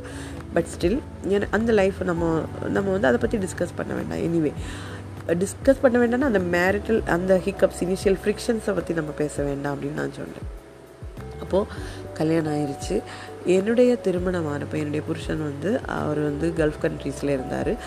எனக்கு திருமணத்தில் வந்து இந்த புருஷன் ஒரு இடத்துலையும் மனைவி ஒரு இடத்துலையும் இருக்கிறத பற்றி இருக்கிற ஒரு கைண்ட் ஆஃப் ரிலேஷன் வந்து எனக்கு அக்செப்டபிள் கிடையாது. திருமணம் அப்படிங்கிற பந்தத்தில் கணவனும் மனைவியும் சேர்ந்துருக்கணும் அப்படின்னு விரும்பக்கூடிய ஒரு ஆள் நான். ஏன்னா என்னை சுற்றி இருந்த எல்லா உறவுகளும் எனக்கு பிரியமான எல்லா உறவுகளும் அவங்க அப்படி தான் இருந்தாங்க. என்னுடைய பேரண்ட்ஸ் அவங்க சேர்ந்து தான் இருந்தாங்க என்னுடைய இன்லாஸ் அவங்க சேர்ந்து தான் இருந்தாங்க. என்னுடைய சொந்த பந்தங்கள் அவங்க வந்து அவங்களுடைய புருஷன் கண திருமணமானவங்க திருமண பந்தத்தில் நிலைச்சிருந்தவங்க எல்லாருமே வந்து ஒரே இடத்துல தான் இருந்தாங்க. அவங்க ஒரே வீட்டில் தான் தங்கி இருந்தாங்க அப்போ என்னுடைய அதை கண்டு வளர்ந்ததுனாலேயா இருக்கலாம். ஒரு வேளை எனக்கு அந்த மாதிரி சிந்தனைகள் இருந்தது. அப்போ நான் எனக்கு வந்து அது பிடிக்கல. அவங்க வந்து இன்னொரு இடத்துல என்னை விட்டு போகிறது வந்து எனக்கு பிடிக்கல. அது ஒரு முட்டாள்தனமான முடிவா அப்படின்னு இன்றைக்கும் எனக்கு தெரியாது. அது என்னுடைய கணவரும் ஒத்துக்கிட்டதுனால நாங்கள் வந்து என்னுடைய கணவன் ஒரு தனியார் நிறுவனத்தில் திருப்பி வேலை பார்த்தாரு. சில காலம் அது அப்படியே போச்சுது. ஆனால் இப்போதும் நான் ரொம்ப வருத்தத்தோடு நினைக்கிற ஒரு காரியம் உண்டு. வி வேர் நாட் இண்டிபெண்ட் நாங்கள் இண்டிபெண்ட்டாகவே இல்லை. And we are not independent for that matter இப்போதும் நாங்கள் இண்டிபெண்ட் இல்லை. இது ரொம்ப விஷயம் ரொம்ப வருத்தப்படக்கூடிய விஷயம் ரொம்ப வருத்தப்பட வேண்டிய விஷயம். நம்ம எவ்வளோ சீக்கிரம் சொல்யூஷன் காண முடியுமோ அவ்வளோ சீக்கிரம் சொல்யூஷன் கண்டு விடுதலை அடைய வேண்டிய ஒரு விஷயம். அப்போது இன்றைக்கி நம்ம வந்து இந்த திருமண பந்தம் அப்படி நிற்குது வேலை ப்ரொஃபஷன் அந்த மாதிரி விஷயங்களில் வந்து நிற்குது இன்றைக்கி இதோட நான் முடிச்சுக்கிறேன். அடுத்தது வந்து அடுத்த எபிசோடில் நம்ம பார்க்கலாம். அப்போது இது உங்களுக்கு பிடிச்சிருக்கான்னு சொல்லுங்கள் நிறைய பேர் கேளுங்கள் சும்மா கேளுங்க சும்மா ஒரு இன்ட்ரெஸ்டான ஒருத்தரோட அனுபவங்களை கேட்குறது வந்து ஒரு இன்ட்ரெஸ்டாக இருக்கும் இல்லையா அதனால் மட்டும் அப்போ அவ்வளவுதான் இன்றைக்கி இதோட முடிச்சுக்கலாம் this is me Simi signing off bye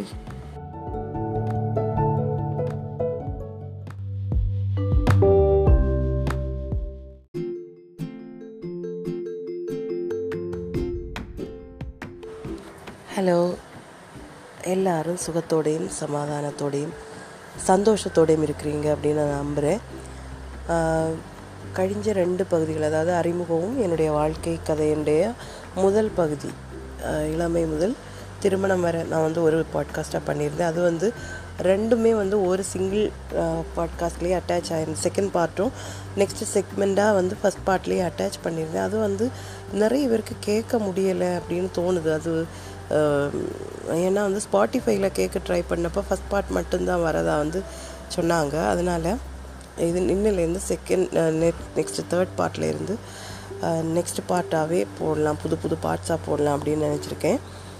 அப்போது நேத்திக்கு வந்து கேட்க முடிஞ்சு முடியாதவங்களுக்காக சொல்கிறேன் ஒரு சின்ன இது மாதிரி. அதில் வந்து என்னுடைய இளமை பருவம்.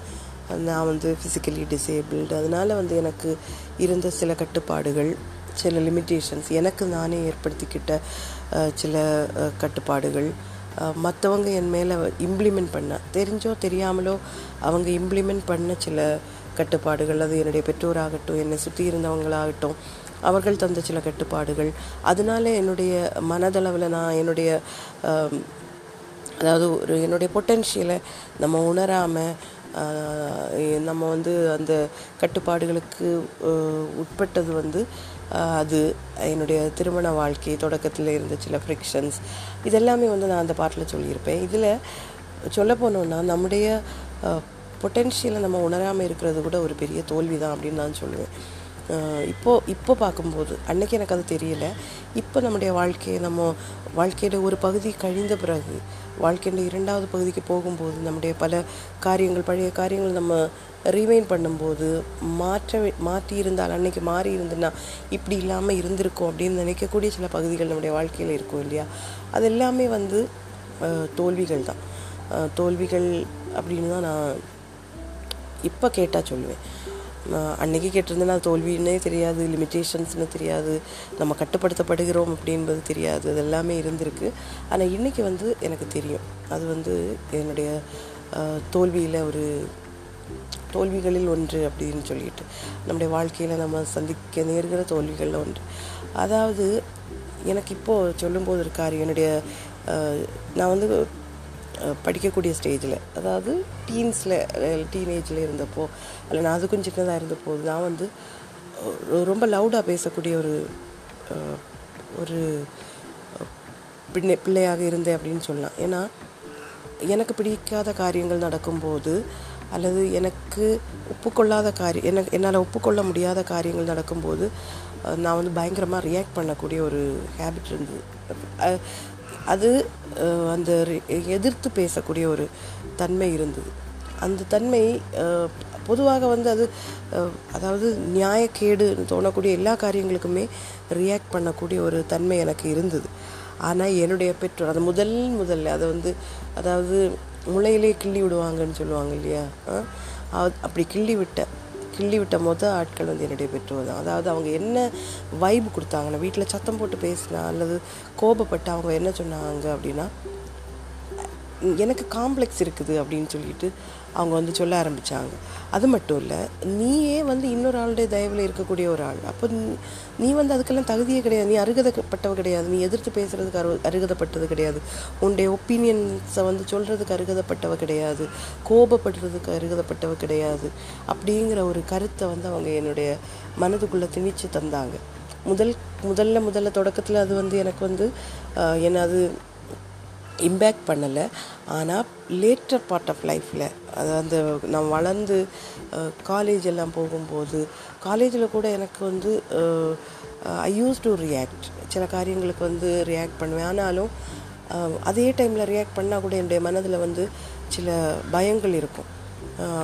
விடுதியில் படிக்கிற காலங்களில் வந்து சில பிரச்சனைகள் வந்தபோது அதாவது விடுதியில் சாதாரண பிரச்சனைகள் அதாவது ஃபுட்டு மெஸ்ஸில் வந்து ஃபுட்டு வந்து கரெக்டாக இல்லை அப்படின்னு தோணின போது நானும் என்னுடைய சில நண்பர்கள் எனக்கு என்னுடைய ஒரு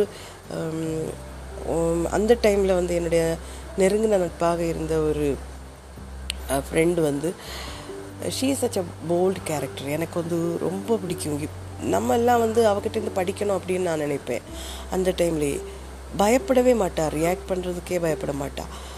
அவள் அவ நான் எல்லாம் சேர்ந்து சில காரியங்களுக்காக வந்து போராடி மாற்றங்களை கொண்டு வந்திருக்கோம் நாங்கள் எங்களுடைய கல்லூரி விடுதியில்.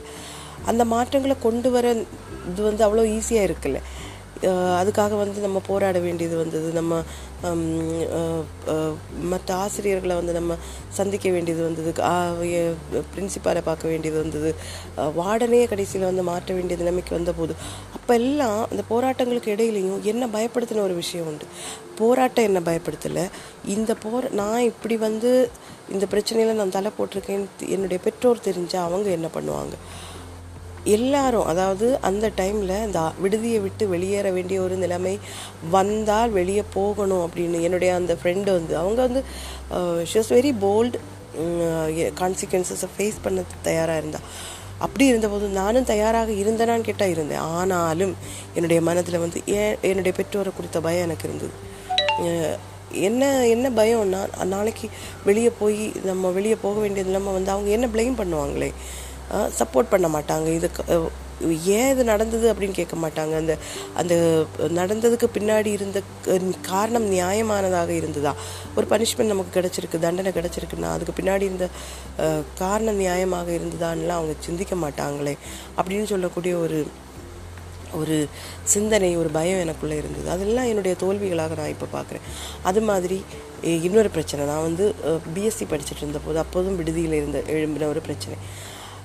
இப்போது நினைக்கும் போது எனக்கு அது வந்து என்னுடைய செல்ஃப் ரெஸ்பெக்டை நான் எவ்வளவு இழந்து போயிருக்கேன் அப்படின்னு எனக்கு தெரியுது. அதாவது என்னுடைய என்னுடைய விடுதி அறையில் என்னுடைய ரூம்மேட்ஸாக இருந்தது என்னுடைய சீனியர்ஸ் இருந்தாங்க. அப்போ ஆப்வியஸ்லி நம்ம கூடுதல் டைம் ஸ்பெண்ட் பண்ணக்கூடியது வந்து அவங்களோ என்னுடைய சீனியர்ஸ் கூட தான் நம்ம ஸ்பெண்ட் பண்ணோம். ஏன்னா அவங்க நம்முடைய ரூம்மேட்ஸாக இருந்தாங்க. பொதுவாகவே ஒரு கோல்டு வார் எல்லா விடுதியிலையும் விடுதி வாழ்க்கை வாழ்ந்தவங்களுக்கு தெரியும். ஒரு கோல்டு வார் ஜூனியர்ஸுக்கும் சீனியர்ஸுக்கும் இடையில் இருந்துக்கிட்டே இருக்கும். அப்போது அப்படி ஒரு சந்தர்ப்பத்தில் காலேஜில் வந்து ஸ்போர்ட்ஸ் டே காலேஜில் தான் நினைக்கிறேன். ஸ்போர்ட்ஸ் டே நடந்த டைமில் நினைக்கிறேன். காலேஜ் காலேஜ் ஸ்போர்ட்ஸ் டே என்னமோ. அப்போ என்னுடைய ஆப்வியஸ்லி என்னுடைய விடுதி நண்பர்களுக்கு விடுதி இல்லை என்னுடைய அறை நண்பர்களுக்கு அவங்க என்னுடைய சீனியர்ஸாக இருந்தாங்க. அவங்களுக்கு வந்து நான் ஹெல்ப் பண்ணேன் அப்படின்னு ஹெல்ப் பண்ணலை. நம்ம என்ன ஹெல்ப் பண்ண முடியும்? நம்ம சப்போர்ட் பண்ணோம். அது சீனியர் ஜூனியர் அப்படிங்கிற ஒரு பாகுபாடு அல்ல. அதுக்கு பின்னாடி இருந்தது. நம்முடைய அறை வி- அறை பார்ட்னர்ஸ் நம்முடைய ரூம்மேட்ஸ் நம்ம வந்து அவங்கள எப்பவும் பார்க்குறவங்க அந்த ஜூனியர் சீனியருங்கிற ஒரு எல்லை கோட்டை தாண்டி ஒரு நமக்குள்ளே ஒரு ஃப்ரெண்ட்ஷிப்பை போ உண்டாயிருக்கும். அப்போ அந்த ஒரு ஃப்ரெண்ட்ஷிப்பின் அடிப்படையில் நம்ம சப்போர்ட் பண்ணப்போ அது வந்து ஒரு பெரிய இஷ்யூ ஆக்கப்பட்டது. சிலரால். ஆக்கப்பட்டப்போ ஆக்கப்பட்டு என்ன ஆச்சுன்னா என்னை வந்து நான் வந்து பயங்கரமாக ஐசோலேட் பண்ணப்பட்டேன். பயங்கரமாக அந்த ஐசோலேட் பண்ணப்பட்டு நான் வந்து அப்போ என்ன என்னுடைய மனதில் ஓடின ஒரே விஷயம் என்னென்னா எதிர்த்து நிற்கணும் அப்படின்னு எனக்கு தோணலை. ஏன்னா ஏற்கனவே என்னுடைய மனதில் இருந்த அந்த ரியாக்டிங் பவரெல்லாம் வந்து மாறி போயிருக்கும் அப்படின்னு நினைக்கிறேன். மாற்றப்பட்டிருக்கலாம். அப்போது அந்த அந்த அந்த எண்ணங்கள் அந்த சிந்தனைகள் அந்த போராட்ட வீரியம்னு சொல்லுவாங்களே அதெல்லாம் வந்து போனதுனாலே இருக்கலாம். எப்படியாவது இந்த பிரச்சனையில் பிரச்சனையிலேருந்து வெளியே வந்தால் போதும் அப்படின்னு சொல்லிட்டு ஐ ரோட்டன் அப்பாலஜி லெட்டர் எனக்கு வந்து அன்றைக்கி எனக்கு செல்ஃப் ரெஸ்பெக்டே இல்லைன்னு நினைக்கிறேன். நான் வந்து என்னுடைய செல்ஃப் ரெஸ்பெக்ட் எல்லாமே நான் விட்டு கொடுத்து தான் நான் இருந்திருக்கேன்னு நினைக்கிறேன். இப்போ நினைக்கும் போது அது இன்றைக்கி நான் வந்து இந்த விஷயத்தை பற்றி பேசும்போது பேசுகிறதுக்காக எதை குறித்தெல்லாம் பேசலாம் அப்படின்னு நான் சிந்திக்கும் போது என்னுடைய மனசில் வந்த ஒரு விஷயம். அந்த அப்பாலஜி லெட்டரில் ஐ வாஸ் நான் வந்து என்ன நானே ரொம்ப ஹியூமிலியேட் பண்ணி தான் அந்த அப்பாலஜி லெட்டர் எழுதினேன். Now I feel very ashamed of myself அது ஏன் நான் பண்ணேன்? நான் எப்போ அதில் I could have explain myself I நான் எக்ஸ்பிளைன் பண்ணியிருக்கலாம். இல்லை எக்ஸ்பிளைன் பண்ணதை கேட்கக்கூடிய நிலைமையில் அவங்க இல்லைன்னா நான் வந்து அது ரெஸ்ட்டில் போட்டிருக்கலாம். கொஞ்ச நாள் கழியும் போது அந்த இதெல்லாம் போயிருந்திருக்கும். நான் வந்து என்னுடைய செல்ஃப் ரெஸ்பெக்டை வந்து அந்த இடத்துல பணையம் வைக்க வேண்டிய அவசியமே கிடையாது. பணையம் வச்சு வாங்கினவங்க இப்போ எப்படி இருக்காங்கன்னுலாம் எனக்கு தெரியாது.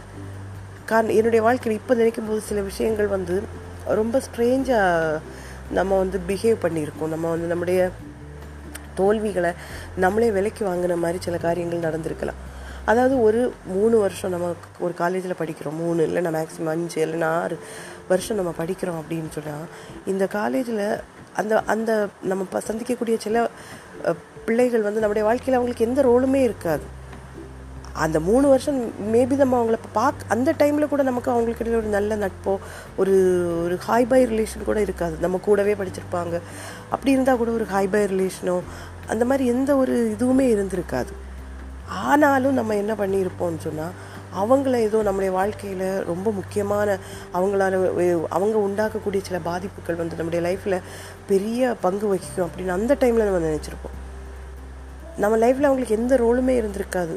அந்த மூணு வருஷத்துக்கு அப்புறம் அவங்க யாருன்னு கூட நம்ம சிந்திக்க மாட்டோம். நம்மளை அவங்க சிந்திக்க மாட்டாங்க அவங்கள நம்ம சிந்திக்க மாட்டோம் ஞாபகத்தில் வச்சுருக்க மாட்டோம். சிலவங்களுடைய பெயர்கள் கூட நமக்கு ஞாபகம் இருக்காது. அப்படிப்பட்டவர்களுக்காக என்னுடைய செல்ஃப் ரெஸ்பெக்டை நான் அந்த இடத்துல விட்டு கொடுத்தேன்னு சொல்லும்போது அது என்னுடைய தோல்வி. நானாகவே விலை கொடுத்து வாங்கின தோல்வி. இது வந்து நம்ம ஒரு வெட்கப்பட வேண்டிய விஷயம். ஏன் இதுக்கெல்லாம் இந்த தோல்விக்கு பின்னாடி இருந்த காரணம்னு சொல்லக்கூடியது வந்து நான் தனிமைப்படுத்தப்படுவேனோ என்ற பயத்தை விட எனக்கு தோணுது என்னுடைய பெற்றோர் என்னை குற்றப்படுத்துவாங்களோ? அப்படிங்கிற ஒரு பயமாக இருந்திருக்கலாம் அப்படின்னு எனக்கு தோணுது. அது வந்து அது வந்து ஒரு பெரிய ஒரு டாக்ஸிக்கான ஒரு ரிலேஷன்ஷிப் பெற்றோருக்கும் நமக்கு இடையில் இப்படிப்பட்ட பயம் இருக்கணும் அப்படின்னு எனக்கு தோணலை. நான் என்னுடைய மகன்கிட்ட இப்போ நான் அவனை சொல்லி வளர்த்தக்கூடிய ஒரு விஷயம் உண்டு. நீ தப்பு பண்ணுவேன் ஒரு வயசில் நம்ம தப்பு பண்ணுவோம். ஆனால் பண்ண தப்பை வந்து அம்மாட்ட சொல்கிறதுக்கு நீ பயப்படக்கூடாது. அப்படின்னு சொல்லி தான் நான் அவனை வளர்த்துறேன். அது எந்த அளவுக்கு ஒரு சில விஷயங்களை வந்து என்கிட்ட ஓப்பனாக சொல்கிறது உண்டு. சில விஷயங்களை வந்து அவன் மறைக்கிறானா இருக்கும் எனக்கு தெரியாது. ஆனாலும் நான் வந்து தப்பு பார்த்தா நம்ம திட்டுவோம். ஆனால் திட்டி நான் ஐ நெவர் நான் வந்து அவனை வந்து ஐசோலேட் பண்ணணும் தனிமைப்படுத்தணும்னு நான் நினச்சதே கிடையாது. என்னுடைய பெற்றோர் அப்படி இருக்குல்ல. அவங்க வந்து என்ன பண்ணுவாங்கன்னா ரொம்ப ரொம்ப பெயின்ஃபுல்லான ஒரு விஷயம். ரொம்ப சின்ன வயசுலேருந்தே நான் அது எனக்கு அப்போவே வந்து ரொம்ப பெயின்ஃபுல்லான ஒரு விஷயம் என்னென்னா யாராவது நம்மளை குறித்து ஒரு நெகட்டிவான ஒரு காரியத்தை சொன்னாங்கன்னா உடனே அவங்க பக்கம் பக்கம் சேர்ந்துருவாங்க.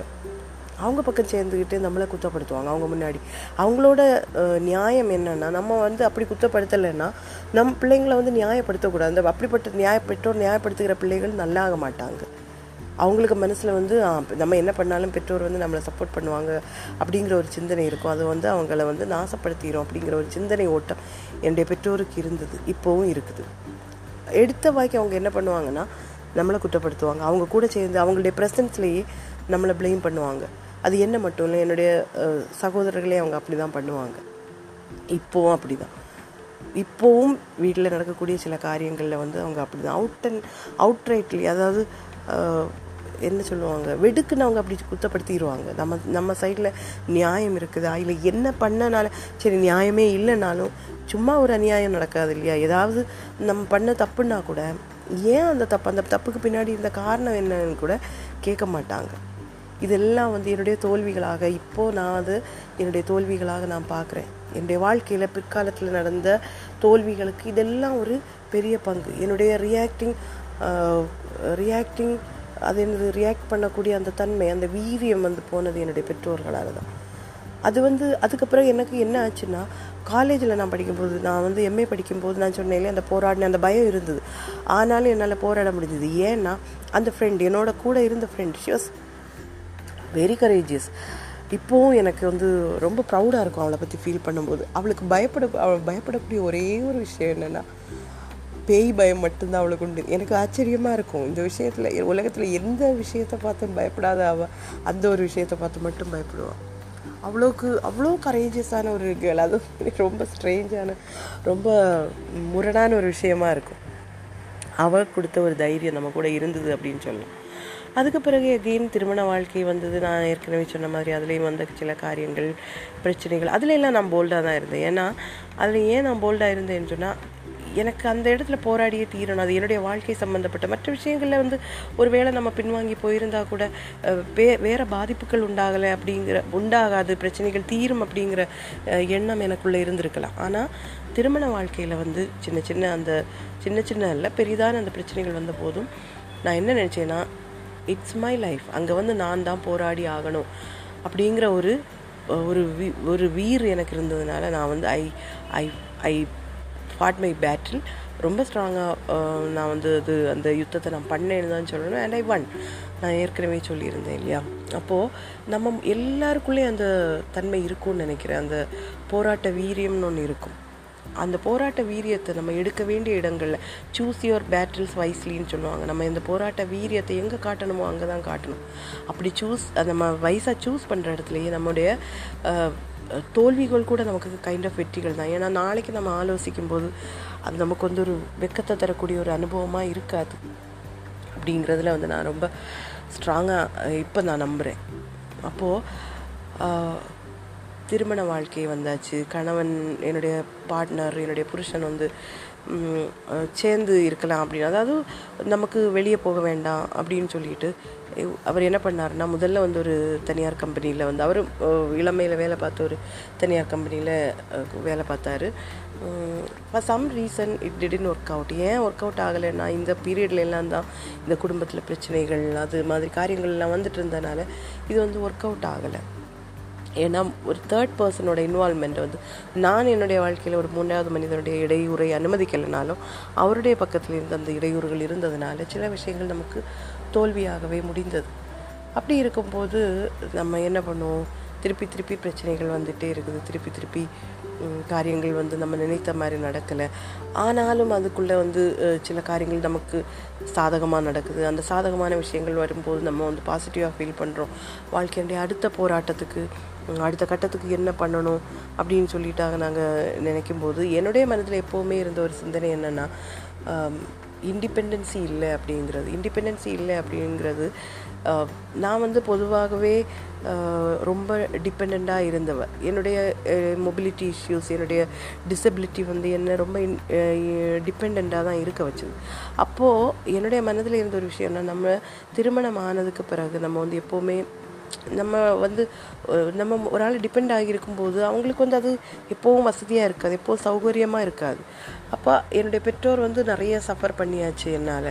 இப்போ திருமண வாழ்க்கையிலையாவது நம்ம டிபெண்ட்டாக இருக்கணும். நம்முடைய காரியங்களை பார்த்து financially they struggle for me financially நிறைய எனக்கு இன்வெஸ்ட் பண்ண வேண்டியது வந்தது. டைம் இன்வெஸ்ட் பண்ண வேண்டியது வந்தது. அவங்களுடைய எனர் எனர்ஜி அவங்க இன்வெஸ்ட் பண்ண வேண்டியது வந்தது. இப்போ இந்த மாதிரி விஷயங்கள் இன்வெஸ்ட் பண்ணனால திருமணம்னு சொல்லக்கூடியது நம்ம வந்து டோட்டலி இன்னொரு ஒரு அது ஒரு இன்னொரு இன்னொரு ஃபார்மெட்டில் நம்ம வாழ்வோம். இன்னொரு ஃபேஸ் ஆஃப் லைஃப் ஆகும் அப்போ அந்த லைஃபுக்கு போகும்போது அது இண்டிபெண்ட்டாக இருக்கணும் அப்படிங்கிறது வந்து எனக்கு நான் வந்து ரொம்ப பர்டிகுலராக இருந்தேன். அப்போ இந்த பிரச்சனைகள் வந்து ஒவ்வொரு பிரச்சனைகள் வந்து ஓய் ஓஞ்சு போகும்போது திரும்பியும் நாங்கள் வந்து எடுக்கக்கூடிய ஒரு முடிவில் வந்து இது ஒரு முக்கியமான முடிவு. இனி நம்ம பெற்றோர்கிட்ட இருக்க வேண்டாம் தனியாக போகலாம் அப்படின்னு சொல்லிட்டு. அப்போ தனியாக போகலாம் அப்படின்னு சொல்லிட்டு நாங்கள்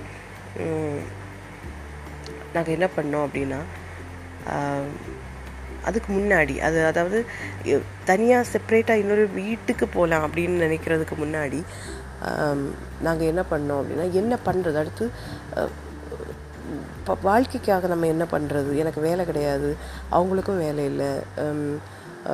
நாங்கள் வந்து டோட்டலி எங்கள் பேரண்ட்ஸை டிபெண்ட் பண்ணியிருந்தோம். அதாவது டெய்லி சாப்பாட்டுக்கு கூட. அந்த மாதிரி ஒரு சுச்சுவேஷனில் இருக்கும்போது என்ன பண்ணால் நல்லாயிருக்கும் அப்படின்னு சொல்லிட்டு நாங்கள் சிந்திச்சு நாங்கள் வந்து ஒரு பிஸ்னஸை பண்ணலாம் அப்படின்னு நாங்கள் நினச்சோம். அதாவது நாங்கள் சர்ஜிக்கல்ஸ் பண்ணலாம் அப்படின்னு. சர்ஜிக்கல்ஸ்னால் நம்ம லைக் ஏஜென்சி மாதிரி எடுத்து நமக்கு வந்து பண்ணலாம். அப்படின்னு சொல்லிட்டு நாங்கள் வந்து கொஞ்சம் ரிசர்ச் எல்லாம் பண்ணோம். ரிசர்ச் எல்லாம் பண்ணிவிட்டு சரி பெரிய இன்வெஸ்ட்மெண்ட் ஒன்றும் இல்லை. நம்ம கையில் எது எது கொஞ்சமாக இன்வெஸ்ட் பண்ணி நம்ம பண்ணலாம் அப்படின்னு சொல்லிட்டு நாங்கள் தனியாக சோல் நாங்களே பண்ணலாம் அப்படின்னு சொல்லிட்டு நானும் என்னுடைய கணவரும் மட்டும்தான். அந்த டைம் வந்து அது எங்களுக்கு வந்து ரொம்ப ஒரு வாழ்க்கையில் வந்து ஒரு நல்ல ஃபேஸ் அப்படின்னு நான் சொல்லுவேன். ஏன்னா காலையிலேயே நானும் என்னுடைய கணவரும் வி வீ நாங்கள் வந்து எங்கெல்லாம் இந்த மருத்துவமனைகள் இருக்குது அப்படின்னு சொல்லிட்டு முதல்ல லிஸ்ட்டு போட்டு எந்த ஏரியாவில் இன்றைக்கி போகலாம் அப்படின்னு லிஸ்ட்டு போட்டு அந்த ஏரியாவில் போய் அந்த டாக்டர்ஸை பார்த்து நம்முடைய ப்ராடக்ட்ஸை ப்ரமோட் பண்ணி இந்த மாதிரி பண்ணும்போது அது வந்து ஒரு நல்ல அனுபவமாக இருந்தது. அது மட்டும் இல்லை எங்களுக்குதான சில மார்க்கெட்டிங் ஸ்ட்ராட்டஜிஸை வந்து ப்ரொமோஷன்ஸ் அது எங் எப்படி நம்ம ப்ராடக்ட்ஸை வந்து ப்ரமோட் பண்ணுறது அப்படிங்கிறத பற்றியெல்லாம் நாங்கள் வந்து இன்னோவேட்டிவாக நானும் என்னுடைய புருஷனும் இருந்து நாங்கள் அதை பற்றி ஆராய்ஞ்சு அதை வந்து ரிசர்ச் பண்ணி தூக்கம் இல்லாமல் எங்களுடைய வீட்டில் தான் நாங்கள் அப்போ தங்கியிருந்தோம் இந்த வீட்டில். அதை இந்த வீட்டில்னா என்னுடைய பெற்றோருடைய வீட்டில். எங்கள் வீடு கிடையாது என்னுடைய பெற்றோருடைய வீட்டில் தான் நாங்கள் தங்கியிருந்தோம் இரவு முழுதும். ஒரு என்னுடைய புருஷனுடைய ஒரு லேப்டாப் இருந்தது. அந்த லேப்டாப்பில் அவங்க வந்து சார்ட் போடுவாங்க. சார்ட் போட்டுட்டு நாங்கள் வந்து அந்த எந்தெந்த டாக்டர்ஸ் எந்த நாள் பார்க்கணுன்னு பார்ப்போம். எந்தெந்த டாக்டர்ஸ்க்கு மெயில் சார் மெயில் இல்லை நாங்கள் வந்து ஸ்னெயில் மெயில் அதாவது தபால் வழியாக தான் எங்களுடைய ப்ரொமோஷன் டிஃப்ரெண்ட்டாக நாங்கள் டிசைன் பண்ணி அதை பிரிண்ட் பண்ணி அதை எடுத்து நைட்டு ஃபுல்லாக முழிச்சு உட்காந்து அதை பண்ணி அதெல்லாம் அட்ரஸ் எழுதி பேக் பண்ணி அந்த மாதிரி விஷயங்கள் பண்ணும்போது அது எங்களுக்கு நாங்களே அறியாத பெரிய எஃபெக்ட் எங்களுக்கு கொடுத்தது. நாங்கள் நெக்ஸ்ட் டைம் நாங்கள் வந்து போகும்போது அவங்க தே ரெக்கக்னைஸ்டர்ஸ் நாங்கள் பேரை சொல்லும்போதே அவங்களுக்கு வந்து எங்களை தெரிஞ்சிருந்தது. நீங்கள் தானே நீங்கள் தானே அப்படி வந்து ரொம்ப டிஃப்ரெண்ட்டாக இருந்தது அப்படின்னு சொல்லி. எங்களுடைய marketing strategy was very good அது வந்து ரொம்ப நல்லதாக போயிட்டு இருந்தது ரொ- ரொம்ப சக்ஸஸ்ஃபுல்லாக போயிட்டு இருந்தது ப்ராடக்ட்ஸும் நாங்கள் கொஞ்சம் கொஞ்சமாக ரொம்ப ஸ்மால் ஸ்கேலில் தான் பண்ணோம். ஸ்மால் ஸ்கேலில் பண்ணி கொஞ்சம் சக்ஸஸ்ஃபுல்லாக வந்துட்டு இருந்தது அப்படின்னு தான் சொல்லணும். அப்படி இருக்கும்போது எங்களுடைய வாழ்க்கையில் அடுத்த தோல்வி என்னன்னா சில விஷயங்கள் நம்ம ஸ்லோவாக தான் பண்ணணும். அதாவது நம்ம ஜெயிச்சிட்டோம் அப்படின்னு ஒரு எண்ணம் வரும்போது சில மாற்றங்களை நம்ம உடனடியாக கொண்டு வரணும்னு நினைப்போம். அது அன்னையிலேருந்து இன்னைக்கு வரைக்கும் எங்களுக்கு அழிவை தான் தந்திருக்கு தோல்வியை தான் தந்திருக்கு. அது அன்னைக்கு புரியலை.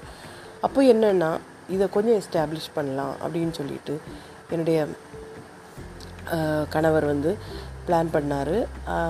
பிளான் பண்ணும்போது இட் டிமாண்டட் மணி அது டி மணி டிமாண்ட் பண்ணிச்சு. ப்ளஸ் எங்களோட டைம் டிமாண்ட் பண்ணிச்சு. நம்ம எக்ஸ்ட்ரா எஃபர்ட் டிமாண்ட் பண்ணிச்சு.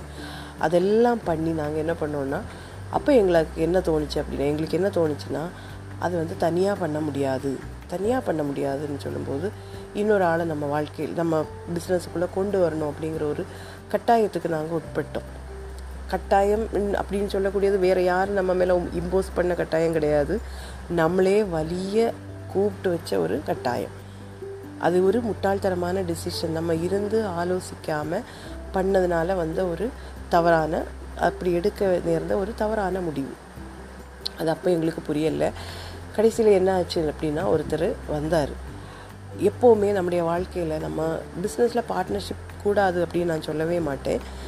இது நான் சொன்னேன்ல நான் குரோனாலஜிக்கல் ஆர்டரில் நான் சொல்லலை. நான் சொல்லி சொல்லி வரும்போது சில விஷயங்கள் சொல்லணும் அப்படின்னு வருதில்லை அதை சொல்கிறேன் நம்முடைய வாழ்க்கையில் நம்ம ஒரு பிஸ்னஸ் பண்ணுறோம் பார்ட்னர்ஷிப் பிஸ்னஸ் பண்ணுறோம் அது இட்ஸ் நாட் ராங் ஆனால் ஒரு பார்ட்னரை நம்ம உள்ளே கொண்டு வரும்போது ஹவு கமிட்டட் ஹீ ஈஸ் அப்படிங்கிறது வந்து நமக்கு தெரியணும்.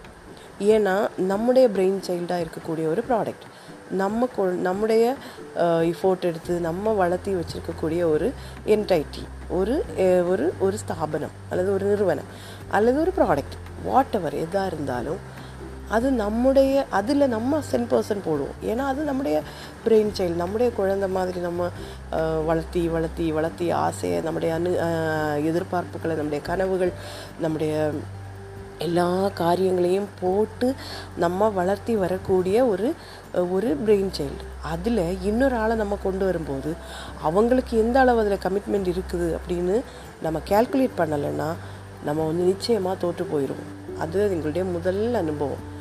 அவர் வந்தார். அதில் ஃபினான்ஷியல் இன்வெஸ்ட்மெண்ட் கம்ப்ளீட்டாக எங்களுது பை பைசா அதாவது அதோடைய இது எங்களுடைய ப்ராப்பர்ட்டியை நாங்கள் பிளட்ஜ் பண்ணி அதுக்குள்ளே நாங்கள் போட்டோம். அதில் அவருக்கு ஒரு பைசா இன்வெஸ்ட்மெண்ட் கூட கிடையாது. ஒரு பைசா சிங்கிள் பைசா கூட அவருக்கு இன்வெஸ்ட்மெண்ட் கிடையாது. அதில் ப்ராடக்ட்ஸ் நாங்கள் போட்டோம். அந்த அந்த எல்லாத்தையுமே நாங்கள் பண்ண பிறகு all he has to do was marketing marketing பண்ணுறது மட்டும்தான் அவருடைய வேலை. அப்படி சொல்லி தான் அவரை கொண்டு வந்ததும். ஆனால் ஹி வாஸ் அவர் சின்சியராகவும் இல்லை.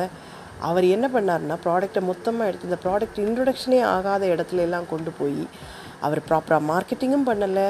அவர் ஸ்டாஃபை வேற போட்டு அவர் அவருக்கு இஷ்டப்படி என்னெல்லாமோ பண்ணி கடைசியில் அது என்ன ஆச்சு அப்படின்னா பயங்கர ஃபெயிலியர் ஆச்சு. ஃபெயிலியர் ஆகி என்னுடைய ப்ராப்பர்ட்டி பேங்கு பேங்க் வந்து பொசஸ் பண்ணக்கூடிய ஒரு ஸ்டேஜுக்கு வந்தது. பேங்க் பொசஷனில் வந்துச்சு. ஏலத்துக்கு வந்தது. கடைசியில் அது வந்து எங் எங் என்னோட இன்லாஸும் என்னுடைய பேரண்ட்ஸ் எல்லாம் சேர்ந்து போட் போட்டு தான் அதை திருப்பி எடுக்க வேண்டியது வந்தது. ஏன்னா எங்களுக்கு வந்து அப்போ எங்கள்கிட்ட ஒன்றும் இல்லை. நாங்கள் அந்த இடத்துல தோற்று போட்டோம். அப்படி ஃபஸ்ட்டு வெற்றியாய் வ தொடங்கின ஒரு காரியம் எங்களுடைய தவறான முடிவினால் தவறான ஒரு நபரை அதுக்குள்ளே கொண்டு வந்ததுனால தவறான பிளான்ஸ்னால தவறான டிசிஷன்ஸ் எடுக்கும்போது அவசரப்பட்டதுனால அப்போது இந்த காரியங்கள்னால அந்த இடத்துல வந்து எங்களுக்கு வந்து தோல்விகள் சந்திக்க நேர்ந்தது. முதல் மேஜர் தோல்வி அப்படின்னு சொல்லலாம். ஃபஸ்ட் மேஜர் தோல்வி. இதுலேயும் நாங்கள் வந்து இதுலேயும் இன்னொரு ஆளுடைய ஒப்பீனியனை நம்ம கேட்டிருக்க கூடாது நிறைய பேர் சொல்லுவாங்க பெரியவங்க கிட்ட கேட்டு செஞ்சுருக்கலாமே. அதுக்கு ஒன்றும் அவசியம் கிடையாது. ஏன்னா இது நம்முடைய பிரெயின் சைல்டு நம்ம புத்தியை யூஸ் பண்ணி செஞ்சுருந்தாலே போதும். நம்ம இருந்து சிந்திச்சதா போதும். ஆசைகளுக்கு பின்னாடி ஓடும்போது அதனுடைய கான்சிக்வன்சஸ் ப்ரோஸ் அண்ட் கான்ஸை வந்து சிந்திக்கக்கூடிய புத்தி நமக்கு இருந்தால் போதும். அந்த புத்தி இல்லாமல் இல்லை. அந்த புத்தி உள்ளே இருந்தது அதை கரெக்டு டைமில் எடுத்து செலவிட வேண்டிய பொறுமையும் அந்த புத்தியை கரெக்டு டைமில் எடுத்து பிரயோஜனப்படுத்த வேண்டிய சிந்திக்க வேண்டிய பொறுமையும் அந்த காரியங்களையும் நமக்கு நமக்குள்ளே இருந்திருந்தனாலே நம்ம என்ன பண்ணியிருந்திருக்கலாம்னா அந்த தவறுகளை நம்ம பண்ணியிருக்க மாட்டோம். சில காரியங்களில் ரொம்ப நிதானமாக இருக்கணும். சில விஷயங்கள் நமக்கு எதிர்பார்ப்பில் இருக்கும் நமக்கு கனவுகளில் இருக்கும். நம்ம ஒரு பீரியடில் நம்ம இவ்வளோ பெரிய பிராண்டாக வரணும் இவ்வளோ பெரிய காரியங்கள் நம்ம செய்யணும் அப்படிங்கிற ஆசைகள் நமக்கு இருக்கும். ஆனால் அந்த ஆசைகளுக்கு ஒரு ஒன்று அல்லது இரண்டோ மூன்றோ நான்கோ ஐந்தோ வருடங்கள் கேப் நம்ம விட வேண்டியது வந்தால் விடணும். விட்டு நம்ம செய்யணும். இது என்னுடைய காரியங்கள் நான் சொல்கிறேன் எங்களுடைய காரியங்கள். நான் என்னுடையன்னு சொல்லும்போது நானும் என்னுடைய வாழ்க்கை துணை என்னுடைய பார்ட்னரும் சேர்ந்தெடுத்த காரியங்கள் பா சேர்ந்து செய்த காரியங்களில் வந்து தவறுகளை நான் சொல்கிறேன் இதில் வேறு யாரையுமே நமக்கு ப்ளேம் பண்ணுறதுக்கு இல்லை. இன்கிரே இன் இன்ஃபேக்ட் நம்ம வந்து நாங்கள் வந்து கிரேட்ஃபுல்லாக தான் இருக்கணும். ஏன்னா அந்த ப்ராப்பர்ட்டி கையை விட்டு போக வேண்டிய ஒரு ப்ராப்பர்ட்டி அவங்க வந்து தே ஹெல்ப் டஸ் அதுக்கு நிறைய குற்றப்படுத்தல்கள் எல்லாம் கேட்டது. அது அது யதார்த்தமாக தான். அவங்க அவங்க சொல்லலைன்னா தான் நம்ம ஆச்சரியப்படணும் சொல்லுவாங்க. அப்போது அது ஒரு தோல்வியான முடிவாக இருந்தது. அது எங்களுடைய தோல்வி பெரிய மேஜர் தோல்வியில் ஒன்று அப்படின்னு சொல்லலாம். அதாவது தவறான முடிவுகள் எடுத்ததுனால தவறான முடிவுகள் எடுப்பதில் அவசரம் காட்டுனதுனால நிதானத்தை கடைபிடிக்காததுனால ஏற்பட்ட ஒரு முடிவு. அந்த தொழில் முடிஞ்சது. முடிஞ்சு அதுக்கப்புறம் என்ன ஆச்சு அப்படின்னா இந்த இது எல்லாமே வந்து ஆக்சுவலி நம்முடைய தோல்விகள் நம்மளை நம்முடைய தனிப்பட்ட வாழ்க்கையில் தான் கூடுதல் நம்மளை இம்பேக்ட் பண்ணும். அது அஃபெக்ட் பண்ணுறது வந்து அஃபெக்ட் பண்ணுறது நம்முடைய தனிப்பட்ட பர்சனல் லைஃப் தனிப்பட்ட இந்த சென்ஸ் நம்ம திருமண வாழ்க்கையில் கணவன் மனைவிக்கு இடையிலான உறவுகளை அது வந்து பாதிக்கும். ஃப்ரஸ்ட்ரேஷன் வரும் டிப்ரெஷன் வரும். டிப்ரெஷன்னே தெரிஞ்சிருக்காது. நம்ம எப்போவுமே ஒரு அழுத்தத்தில் இருப்போம். இந்த மாதிரியான காரியங்கள் நமக்கு நடக்கும். அப்போது அடுத்த காரியத்தை அடுத்து என்ன நடந்தது என்ன நடந்தது அப்படிங்கிறது வந்து இன்னொரு நாள் இன்னொரு எபிசோடில் நம்ம பார்க்கலாம். அது வரைக்கும் இந்த இடத்துல நிறுத்தும் எல்லாரும் இந்த மாதிரி காரியங்கள் செய்யும்போது நீங்கள் சிந்திச்சு செய்யுங்க. அவ்வளோதான் வேற ஒன்றும் இல்லை. இன்னொரு நாள் பார்க்கலாம். அது வரைக்கும் this is me Simi signing off bye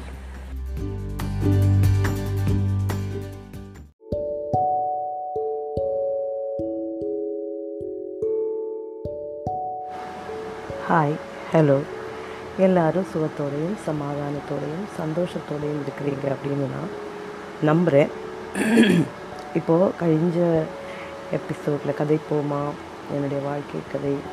அதோடைய எபிசோடில் வந்து எங்களுடைய பிஸ்னஸ் தோல்வியை முதல் பிஸ்னஸ் தோல்வி மேஜர் தோல்வி. அதை பற்றி நான் சொல்லியிருந்தேன்.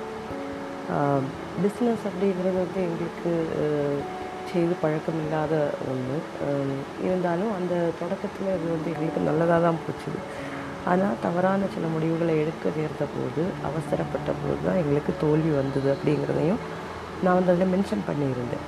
அப்போது நம்ம என்னுடைய தோல்வி கதையை சொல்லி சொல்கிறேன் எனக்கு அது தோல்வி கதைகள் கேட்குறதுக்கு தான் பிடிக்கும் சொல்கிறதுக்கு தான் பிடிக்கும் அப்படின்னு சொல்லும்போது அந்த தோல்வியில் நம்ம சில பாடங்கள் பிடிக்கணும். இல்லை நம்ம பாடங்கள் படிக்கலை அப்படின்னா அது வந்து ஒரு பெரிய தவறு. அந்த தோல்வியில் பாடம் படித்தா மட்டும் போதாது அந்த பாடத்தை வந்து படித்த பாடத்தை அடுத்த இதில் வந்து நம்ம அப்ளை பண்ணணும். ஆனால் எந்த அளவு அப்ளை பண்ணி வெற்றி பெற்றிருக்கோம் அப்படின்னு கேட்டால் அது வந்து சந்தேகமான விஷயம். ஆனால் பாடம் படிச்சிருக்கோம் நிச்சயமாகவே. அப்போது நான் சொன்ன மாதிரியே நாங்கள் வந்து முதல்ல செஞ்சது வந்து ஒரு சோலோ ப்ரொப்ரைட்டர்ஷிப் மாதிரி பண்ணோம். என்னுடைய கணவர் மட்டுமா தான் பண்ணது. ஆனால் கணவர் கூட பார்ட்னர்ஷிப் பண்ணுவோம்னால நம்ம லைஃப் பார்ட்னர் இல்லையா? அப்போது அது வந்து முழு உற்சாகத்தோடு முழு ஆர்வத்தோடு தான் நானும் அவங்க கூட பண்ணேன். அப்போ அது வந்து அதில் இது என்னுடைய பிஸ்னஸ் என்னுடைய நீங்கள் அந்த மாதிரி ஒன்றும் இல்லை. எங்கள் ரெண்டு பேரையும் பொறுத்த வரைக்கும் என்ன அப்படின்னா எதுனாலும் அது எங்களுக்கு ரெண்டு பேருக்கும் தான். அது ஒரு எழுதப்படாத நியமம் அப்படின்னு சொல்லுவாங்கள்ல அலிக்கித நியமம் அப்படின்னு சொல்லுவாங்க அந்த மாதிரி. லாபமும் நஷ்டமும். அது அன்னையிலேருந்து இன்றைக்கு வரைக்கும். அதாவது எந்த பிரச்சனைகள் வந்தாலும் குடும்ப வாழ்க்கையில் தனிப்பட்ட பிரச்சனைகளானாலும் சரி தொழில் ஏற்பட்ட பிரச்சனைகளானாலும் சரி தொழில் ஏற்பட்ட நஷ்டங்களானாலும் சரி லாபங்களானாலும் சரி வருமானங்களானாலும் சரி அன்னைக்கும் இன்றைக்கும் எங்களுக்கு ரெண்டு பேருக்குமே அதில் அது அதில் உரிமை இருக்குது அப்படிங்கிறத வந்து நாங்கள் நம்புகிறோம் அவங்க ஏர்ன் பண்ணனால அது வந்து என்னோடய காசு அதை நீ தொடக்கூடாது அப்படின்னு அவங்க இன்றைக்கு வரைக்கும் என்கிட்ட சொன்னது கிடையாது. ஆக்சுவலி மணி மேனேஜ்மெண்ட் முழுவ முழுதுமே பண்ண பண்ணுறதும் நான் தான் அப்போது அப்போ அப்படி இருந்தது. தொழில் கொஞ்சம் பரவாயில்லாமல் நம்ம போன உடனே. ஒரு வருஷம் கூட ஆகலை. அதுக்கு முன்னாடியே நாங்கள் என்ன பண்ணோம் அப்படின்னா அதை எஸ்டாப்ளிஷ் பண்ணணும்னு நினச்சோம். பார்ட்னர்ஷிப்புக்கு தேடணும். அப்போது பார்ட்னர்ஷிப் வந்து எங்களுக்கு வந்து பெரிய நஷ்டங்களை உண்டாக்குச்சு அப்படின்னு நான் சொன்னேன். ஏன்னா அது வந்து அதில் முழு பங்களிப்பு வந்து என்னுடைய கணவருக்கு தான் இருந்தது. பார்ட்னர் அப்படின்னு வந்தவர் வந்து எதையுமே பண்ணல. அது நாங்கள் எதிர்பார்க்கவும் இல்லை. நான் நாங்கள் எதிர்பார்த்தது எல்லாமே ஒன்று தான். ஏன்னா அவர் வந்து பெரிய மார்க்கெட்டிங்கில் ரொம்ப எக்ஸ்பர்ட் அப்படின்னு சொல்லப்பட்டது. அப்போ அவர் வந்து மார்க்கெட்டிங் நமக்கு நம்முடைய ப்ராடக்ட்டை வந்து மார்க்கெட் பண்ணுறதுக்கு அவர் தேவை அப்படின்னு நாங்கள் நினச்சோம். அதை பண்ணாலே போதும். இப்போ ஈக்குவல் பார்ட்னர்ஷிப் தான். நமக்கு வந்து நம்ம போட்டதை நம்ம திருப்பி எடுத்துடலாம். தொழில் நல்லா நடந்தால் போதுமே அப்படிங்கிற ஒரு எண்ணம் தான் எங்களுக்கு இருந்தது. அப்போது நான் சொல்கிறது என்ன அப்படின்னா இதை இட இந்த இடத்துல வந்து சில பாடங்களை நாங்கள் படித்தோம் அப்படின்னு நான் சொன்னேன் இல்லையா? அப்போது சில முக்கியமான சில காரியங்கள் உண்டு. வாட் டு லுக் ஃபார் இந்த பார்ட்னர்ஷிப் அப்படின்னு சொல்லிட்டு சில காரியங்களை வந்து நாங்கள் படித்தோம் அது படித்தோம் அப்படின்னு சொன்னால் அந்த ஒரு இதனால் மட்டும் இல்லை. தொடர்ந்து வந்த வாழ்க்கையில் வந்த சில நிகழ்வுகள் சில தொழில்கள் சில காரியங்கள் இப்போ செஞ்சிட்ருக்க தொழில் எதுவானாலும் சில காரியங்களை நம்ம வந்து நமக்கு வந்து அனுபவங்கள் நம்முடைய தோல்விகள் நமக்கு கற்றுத்தரும். அந்த வகையில் சில காரியங்களை வந்து கற்றுக்கிட்ட காரியங்களை வந்து நான் சொல்லலாம் அப்படின்னு நினைக்கிறேன். இது வந்து எத்தனை பேருக்கு பிரயோஜனப்படும் அப்படின்னு எனக்கு தெரியாது. பிரயோஜனப்படுமான்னு எனக்கு தெரியாது. இருந்தாலும் என்னுடைய கதையை சொல்லும்போது நம்ம என்ன படித்தோம் அப்படிங்கிறதையும் சொல்லி போனோம்ல. அப்போது அது வந்து கொஞ்சம் கூட நல்லதாக இருக்கும். கேட்குறதுக்கு நம்ம எதையுமே படிக்காமல் நான் வந்து என்னுடைய நான் தோற்று போன கதையை சொல்கிறேன்னு சொல்கிறத விட தோல்விகளில் வந்து சில காரியங்களை நம்ம படித்தோம் சில காரியங்களை நம்ம புரிஞ்சுக்கிட்டோம் அப்படின்னு சொல்லும்போது அது கொஞ்சம் கூட நல்லாயிருக்கும் நாளைக்கு நாங்களே ரீவைண்ட் பண்ணி கேட்டு பார்க்கும்போது இல்லை எந்த இடத்துல நாங்கள் இன்னும் கோட்டை விட்டுட்ருக்கோம் அப்படிங்கிறதெல்லாம் வந்து ஒருவேளை நமக்கு அது ஒரு ரிமைண்டர் மாதிரி. இந்த இடத்துல நீங்கள் வந்து இதை இப்படி பண்ணலை. அப்போ இதை வந்து நீங்கள் உங்கள் சிந்தனைகளை மாற்றுங்க. அந்த மாதிரி சில காரியங்களை நமக்கு வந்து கற்பிக்கிறதுக்கு வந்து அது பிரயோஜனப்படும் அப்படின்னு நான் நினைக்கிறேன். அதனால் இந்த விஷயத்தை நான் வந்து சொல் சொல்லணும். இந்த விஷயத்தை பற்றி பேசணும். இந்த எபிசோடில் பேசணும் அப்படின்னு நான் நினச்சிருக்கேன். அப்புறம் சில காரியங்களை வந்து நான் சொல்லி போகிறேன் இப்போ ஃபஸ்ட்டு எனக்கு தோணிய விஷயம் என்னென்னா நீங்கள் வந்து முதல்ல செய்ய வேண்டிய விஷயம் நீங்கள் சோலோ ப்ரொப்ரைட்டர்ஷிப்பில் நீங்கள் தனி தனியாக ஒரு பிஸ்னஸ் நடத்திட்டு போகிறீங்க அது வந்து பெரிய பிரச்சனைகள் இல்லாமல் போயிட்டுருக்குது அப்படின்னு சொன்னால் never go for a second one இல்லைன்னா ஒரு திடீர்னு ஒரு எக்ஸ்பேன்ஷன் இல்லைன்னா திடீர்னு ஒரு அதாவது நம்முடைய அட்டென்ஷன் அல்லாமல் வேறொரு ஆளுடைய ப்ரெசன்ஸ் கூட தேவைப்படும் அப்படிங்கிற ஒரு நிலைமையில் இருக்கக்கூடிய ஒரு காரியங்களை வந்து நம்ம செய்யாமல் இருக்கிறது ரொம்ப நல்லது அப்படின்னு எனக்கு தோணுது. தோணுதில்லை அதுதான் உண்மை. ஒரு காலமே நீங்கள் வந்து தனியாக செஞ்சிட்ருக்க ஒரு தொழிலை வந்து நல்லா போயிட்டுருக்க ஒரு தொழிலில் வந்து நீங்கள் இன்னொரு பிஸ்னஸ் பார்ட்னரை வந்து தயவு செஞ்சு தேடாதீங்க. ரியலாக அதுவும் ஒரு வருஷத்துக்குள்ளே நிச்சயமாக தேடாதீங்க. அப்படி தேடுறது வந்து நமக்கு நஷ்டத்தை தான் கொண்டு வரும். அப்படிங்கிறது வந்து முதல்ல முதல்ல நான் சொல்லிக்க விரும்புகிறேன் அடுத்தது நீங்களே ஃபுல் இன்வெஸ்ட்மெண்ட்டையும் பண்ணும்போது நூற்றுக்கு நூறு சதவீதம் உங்கள் கையில் இருக்கிற காசு உங்கள் மனைவியுடைய ஜுவல்லரி அடகு வச்ச காசு உங்கள் ப்ராப்பர்ட்டியை பிளட்ஜ் பண்ண காசு இல்லை ப்ராப்பர்ட்டியை விற்ற காசில் நீங்கள் தொடங்கின பிஸ்னஸில் உங்கள் பங்களிப்பு மட்டுமே நூற்றுக்கு நூறு சதவீதம் இருக்கக்கூடிய ஒரு தொழிலில் இன்னொரு ஈக்குவல் பார்ட்னர் அதாவது ஒரு ப்ரெஸ் தன்னுடைய பங்களிப்பாக ஏது ஒரு ஒரு ஒரு குண்டுமணியை கூட தராத ஒருத்தரை வந்து நீங்கள் ஈக்குவல் பார்ட்னர் அப்படின்னு சொல்லிட்டு நீங்கள் கன்சிடர் பண்ணி கூட்டிகிட்டு வரவே வராதீங்க. அந்த மாதிரி ஒரு ஃபீல் கொடுத்து ஒரு ஆளை நீங்கள் கொண்டு வராதீங்க. அது லாங் ரன்னில் லாங் ரன்னுக்கு இது போகுமா அப்படிங்கிறது வந்து முதல் கேள்வி. ஏன்னா எங்களுக்கு வந்து அது லாங் ரன்னே போகலை. அப்படியே லாங் ரன் போனாலும் அது வந்து உங்களுக்கு பெரிய பிரச்சனைகளை வந்து உண்டு பண்ணுகிறதற்கான வாய்ப்புகள் உண்டு. அதனால் முதல் பிஸ்னஸில் வந்து ஃபெயிலியரை பற்றியாவது நான் இப்போ சொல்லிகிட்ருக்கேன் இப்போ லாங் ரன்லேயே லாங் ரன்னில் உங்கள் பார்ட்னர்ஷிப் சக்ஸஸ்ஃபுல்லாக போனாலும் உங்களுக்கு வந்து மனஸ்தாபங்கள் உங்கள் மனதுக்குள்ளே சில சில பச்சாத்தாபங்கள் உண்டாகிறதுக்கான வாய்ப்புகள் உண்டு. அதனால் தயவு செஞ்சு உங்கள் பார்ட்னர் எதுவுமே உங்களுக்கு உங்கள் பிஸ்னஸில் இன்வெஸ்ட் பண்ணலை. அவருடைய பெர்ஃபார்மன்ஸை மட்டும்தான் அவர் இன்வெஸ்டாக இன்வெஸ்ட்மெண்ட்டாக தரதுக்கு ரெடியாக இருக்காருன்னா தயவு செஞ்சு அந்த மாதிரி பார்ட்னர்ஸை வந்து ஈக்குவல் பார்ட்னர்ஸ் அப்படின்னு நீங்கள் கன்சிடர் பண்ணாதீங்க. அவர் எவ்வளவு அவருடைய பங்களிப்புக்கு உங்களுக்கு எவ்வளவு ரெவென்யூ வரும் எவ்வளவு இன்கம் வரும் ப்ராஃபிட் வரும் அதை பொறுத்து மட்டும் மேஜர் ப்ராஃபிட் வந்து உங்களுக்கு கிடைக்கிறது மாதிரியான அக்ரிமெண்ட்ஸை வந்து போட்டுக்கிடுங்க அப்படிங்கிறது வந்து நான் வந்து உங்களை வந்து கண்டிப்பாக சொல்ல விரும்பக்கூடிய ஒரு விஷயம். அடுத்தது இந்த விஷயத்தை நீங்கள் கன்சிடர் பண்ணிங்கனாலே உங்களுக்கு கிடைக்கக்கூடிய பார்ட்னர்ஸ் நல்ல பார்ட்னர்ஸாக அமைவாங்க அப்படின்னு நான் நினைக்கிறேன். ஏன்னா பெரும்பாலானவங்க இந்த கண்டிஷன் நீங்கள் போடும்போது வந்து உங்கள் பக்கத்துலேருந்து அவங்க விலகி போயிடுவாங்க அப்போது அது வந்து ஒரு முக்கியமான காரியம். அதுக்கப்புறம் என்னென்னா இன்னொன்று இது ஒரு முக்கியமான விஷயம். நீங்கள் நீங்கள் கூப்பிடக்கூடிய பார்ட்னர் அல்லது உங்களை தேடி வரக்கூடிய நான் பார்ட்னர்ஷிப் எடுத்துக்கிறேன் உங்கள் பிஸ்னஸில் வந்து நான் பார்ட்னராக வர விரும்புகிறேன் அப்படின்னு சொல்லக்கூடிய ஆள் வந்து வெறும் பணத்தை மட்டும் கண்டுட்டு வரக்கூடிய ஆளாக இருக்கக்கூடாது. அது வந்து ரொம்ப ரொம்ப முக்கியமான ஒரு விஷயம். ஏன்னா நீங்கள் வந்து பிஸ்னஸ் பண்ணிக்கிட்டு இருக்கீங்க. உங்களை உங்களுக்கு தான ஸ்ட்ராட்டஜிஸில் வந்து நீங்கள் பிஸ்னஸ் பண்ணிகிட்ருப்பீங்க சக்ஸஸ்ஃபுல்லாக போயிட்டுருக்கு. ரெவென்யூ வந்துட்டுருக்குது.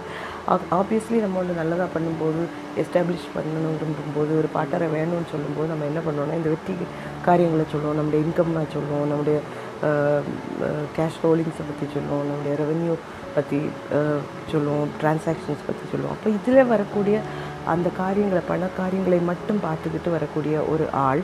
அவருடைய நாள் அவருடைய தாட் ப்ராசஸ் உங்களோட தாட் ப்ராசஸோட சிங்காகி போகணும் ஒரே வேவ்லிங்கில் போகணுன்னு ஒன்றும் கிடையாது. அப்படி இல்லாத பட்சத்தில் வந்து அது பெரிய பிரச்சனைகளை உருவாக்கும்.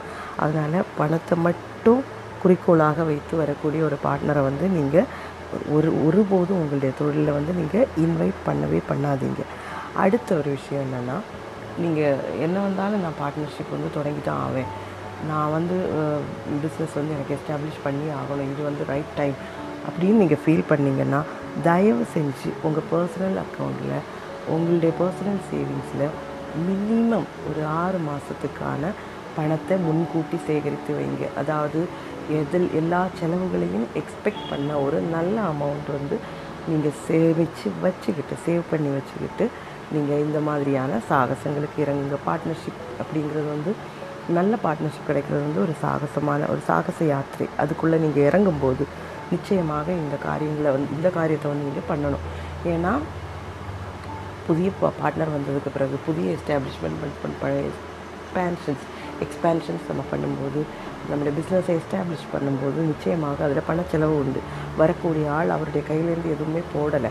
அப்படின்னு இருக்கும்போது உங்களுடைய கையில் உள்ள எல்லா பைசாவையும் நீங்கள் அதுக்குள்ளே போட வேண்டியது வரும். அப்படி வரும்போது உங்களுடைய தேவைகளுக்காக நீங்கள் வந்து என்ன பண்ண வேண்டியது வரும்னா மற்ற பிஸ்னஸையே நீங்கள் ரிலை பண்ண வேண்டியது வரும். பிஸ்னஸ் எப்போவுமே புதுசாக தொடங்குற மாதிரியே தான் அதை நம்ம எக்ஸ்பேண்ட் பண்ணும்போது.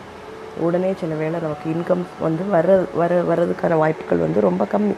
அப்படி கம்மியாக இருக்கும்போது நீங்கள் வந்து உங்களுடைய செலவுகளுக்காக நீங்கள் வந்து பிஸ்னஸில் கை வைக்க வேண்டியது வரும். பிஸ்னஸில் வரக்கூடிய ரோல் ரோலிங் கேஷில் வந்து கை வைக்க வேண்டியது வரும். அது ஒருவேளை அந்த பார்ட்னருக்கு தான் இன்ட்ரெஸ்ட் இல்லாமல் இருக்கலாம். அப்படி இருக்கும்போது அவர் வந்து என்ன ஃபீல் பண்ணுவார்னா நான் பைசா போடலைன்னா என்ன? நான் வந்து ஒர்க் பண்ணுறேன் என்னுடைய எஃபோர்ட் இதுக்குள்ளே இருக்குது. அப்படின்னு சொல்லும்போது அது வந்து தேவையில்லாத பிரச்சனைகளை கொண்டு வரும். அதனால் என்ன பண்ணணும்னா உங்களுக்கு வர்றதுக்கு வாய்ப்புகள் இருக்கக்கூடியதான எக்ஸ்பென்சஸ் இஎம்ஐஸ் லோன் டியூ இருந்துச்சுன்னா அது பிள்ளைங்களுடைய ஃபீஸ் இருந்துச்சுன்னா அது மாத செலவுகள் ஒரு மாதத்துக்கான ஆவரேஜ் குடும்பத்தை நடத்துவதற்கான செலவு இது போக பாசிபிள் மெடிக்கல் எக்ஸ்பென்சஸ் ஒரு நம்ம வந்து ஒரு ரெய்னி டே ஃபண்ட் இந்த மாதிரியான அமௌண்ட் எல்லாம் சேர்த்து ஒரு ஆறு மாதத்துக்கு ஒரு ப்ரிட்டி குட் அமௌண்ட் ஒரு நல்ல அமௌண்ட் சேவ் பண்ணி வச்சுக்கிட்டு நீங்கள் இந்த மாதிரியான காரியங்கள் ஒரு புது பார்ட்னர்ஷிப்பை வந்து தேடி போகும்போது பிஸ்னஸ் எஸ்டாப்ளிஷ்மெண்ட் பண்ணும்போது நீங்கள் போங்க. அது வந்து நம்முடைய சேஃப்டிக்காக நம்முடைய பீஸ் ஆஃப் மைண்டுக்கு வந்து ரொம்ப நல்லதாக இருக்கும். அடுத்தது இன்னொரு காரியம் அப்படின்னு சொல்லணும் அப்படின்னு சொன்னால் நீங்கள் வந்து நமக்கு வந்து ஒரு டெண்டன்சி வரும். என்னன்னா நம்ம ஃபுல் இன்வெஸ்ட்மெண்ட்டும் நம்ம பண்ணியிருக்கோம். இது நான் நாங்கள் நாங்கள் பண்ணனால நான் சொல்கிறேன் ஏன்னா எங்களுடைய இன்வெஸ்ட்மெண்ட் மட்டும்தான் அந்த கம்பெனியில் இருந்தது. பார்ட்னர் அப்படிங்கிறது அவருக்கு வந்து ஒரு பைசா இன்வெஸ்ட்மெண்ட் கூட கிடையாது. அப்படி இருக்கக்கூடிய அப்படிப்பட்ட அந்த மாதிரி பண்ணக்கூடியவங்க அவளுக்கு நமக்கு ஒரு டெம்டேஷன் வரும். எப்போவுமே நம்ம என்ன பண்ணுவோம்னா இந்த மாதிரி ஒரு பார்ட்னர்ஷிப்பை நம்ம வெல்கம் பண்ணும்போது நம்ம மனசுக்குள்ள ஒரு சிம்பதி இருக்கும். அவங்கக்கிட்ட ஒன்றும் இல்லை. அவங்க வந்து அந்த மாதிரியான ஒரு அதனால தானே அவங்க ஃபண்ட் ஒன்றும் படல் போடலை. அப்படி ஒரு சிம்பதி இருக்கும்போது நமக்கு வந்து ஒரு டெம்டேஷன் வரும். என்ன டெம்டேஷன் வி வில் என்னது? We will be tempted to safeguard தான் நான் ரிஸ்க் எல்லாம் நம்மளே எடுக்கக்கூடிய ஒரு நிலைமை வந்து வரும். அவங்கள சேஃபாக பின்னாடியே வச்சுக்கிட்டு என்ன பிரச்சனைனாலும் தொழிலில் வரக்கூடிய பிரச்சனை பிஸ்னஸில் இருக்கக்கூடிய பிரச்சனைகள் பிஸ்னஸோட ஃபினான்ஷியல் பேர்டன்ஸ் ப்ராஃபிட்டை ஈக்குவலாக ஷேர் பண்ணிக்கிட்டு இருப்போம். பட் ரிஸ்க்கை வந்து நம்ம மட்டுமே எடுத்துக்கிட்டு இருப்போம். அது வந்து please please don't do that அது ஒரு காலம் பண்ணாதீங்க. ஒரு காலம் பண்ணாதீங்க. ஏன்னா எல்லா ரிஸ்க்கையும் நம்மளே எடுத்துக்கிட்டு இருக்கும்போது அது வந்து லாங் ரன்னில் நம்மளை மட்டுமே அஃபெக்ட் பண்ணும். அவங்களுக்கு எந்த பிரச்சனையுமே இருக்காது. நாட் ஈவன் ஒரு கால் கூட அவங்களுக்கு போகாது. நம்ம ஒரு பே பெண்டிங் இஎம்ஐ வந்தது ஒரு டியூ நம்ம கட்டலை அப்படின்னு சொல்லும்போதும் கூப்பிட்றவங்க நம்மளை மட்டும்தான் கூப்பிடுவாங்க. பேர் என்ன பார்ட்னர்ஷிப் அதில் எல்லாத்துலேயுமே நம்ம நம்ம பேரை கொடுத்துருப்போம். பாரோவராக நம்ம ப்ரைம் ப்ரா பாரோவராக நம்ம இருப்போம்.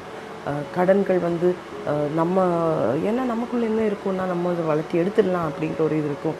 அவங்கக்கிட்ட ஒன்றும் இல்லை அப்படிங்கிற ஒரு சிம்பதி நம்மக்கிட்ட இருக்கும். இதனால் நம்ம என்ன பண்ணுவோம்னா அவங்கள வந்து ப்ரொடெக்ட் பண்ணக்கூடிய ஒரு டெண்டன்சி நமக்கு இருக்கும்.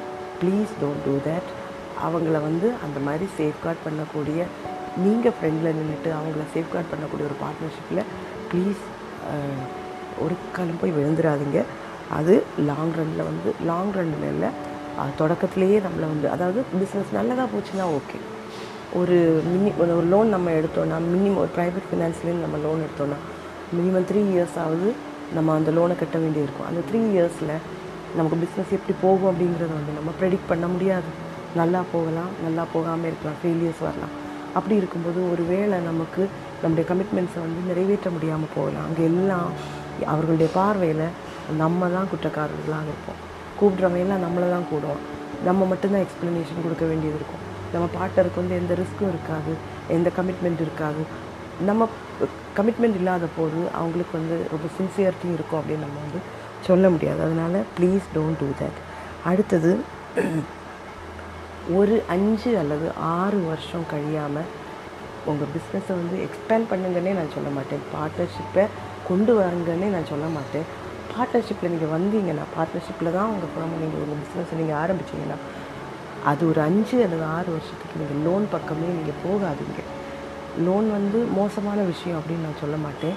லோன் வந்து ப்ராம்ப்டாக நம்ம அடைக்க முடிஞ்சால் இட்ஸ் அ கிரேட் ஹெல்ப் ஏன்னா அதுவும் நம்ம வெளியே இருந்து பேங்க்ல இருந்து எடுக்கக்கூடிய லோன்கள் ஃபினான்ஸ் கம்பெனிஸ்லேருந்து நம்ம எடுக்கக்கூடிய லோன்கள் எல்லாமே நமக்கு ஹெல்ப்ஃபுல் ஏன்னா ஃபேமிலியில் சில வேளை நம்ம பண ஆசை பண ஆசை சாரி பண தேவைகளுக்காக நம்ம எமர்ஜென்சி ஃபண்டுக்காக நம்ம போகும்போது ஒரு வேளை நமக்கு கிடைக்கணும்னு இல்லை. ஏன்னா ஃபேமிலியில் வந்து ஃபேமிலி ஃப்ரெண்ட்ஸுக்குள்ளே எல்லாம் வந்து பைசா இல்லைங்கிற ஃபேக்டர் போலவே இன்னொரு ஃபேக்டர் ரொம்ப பயங்கரமாக இருக்கும்.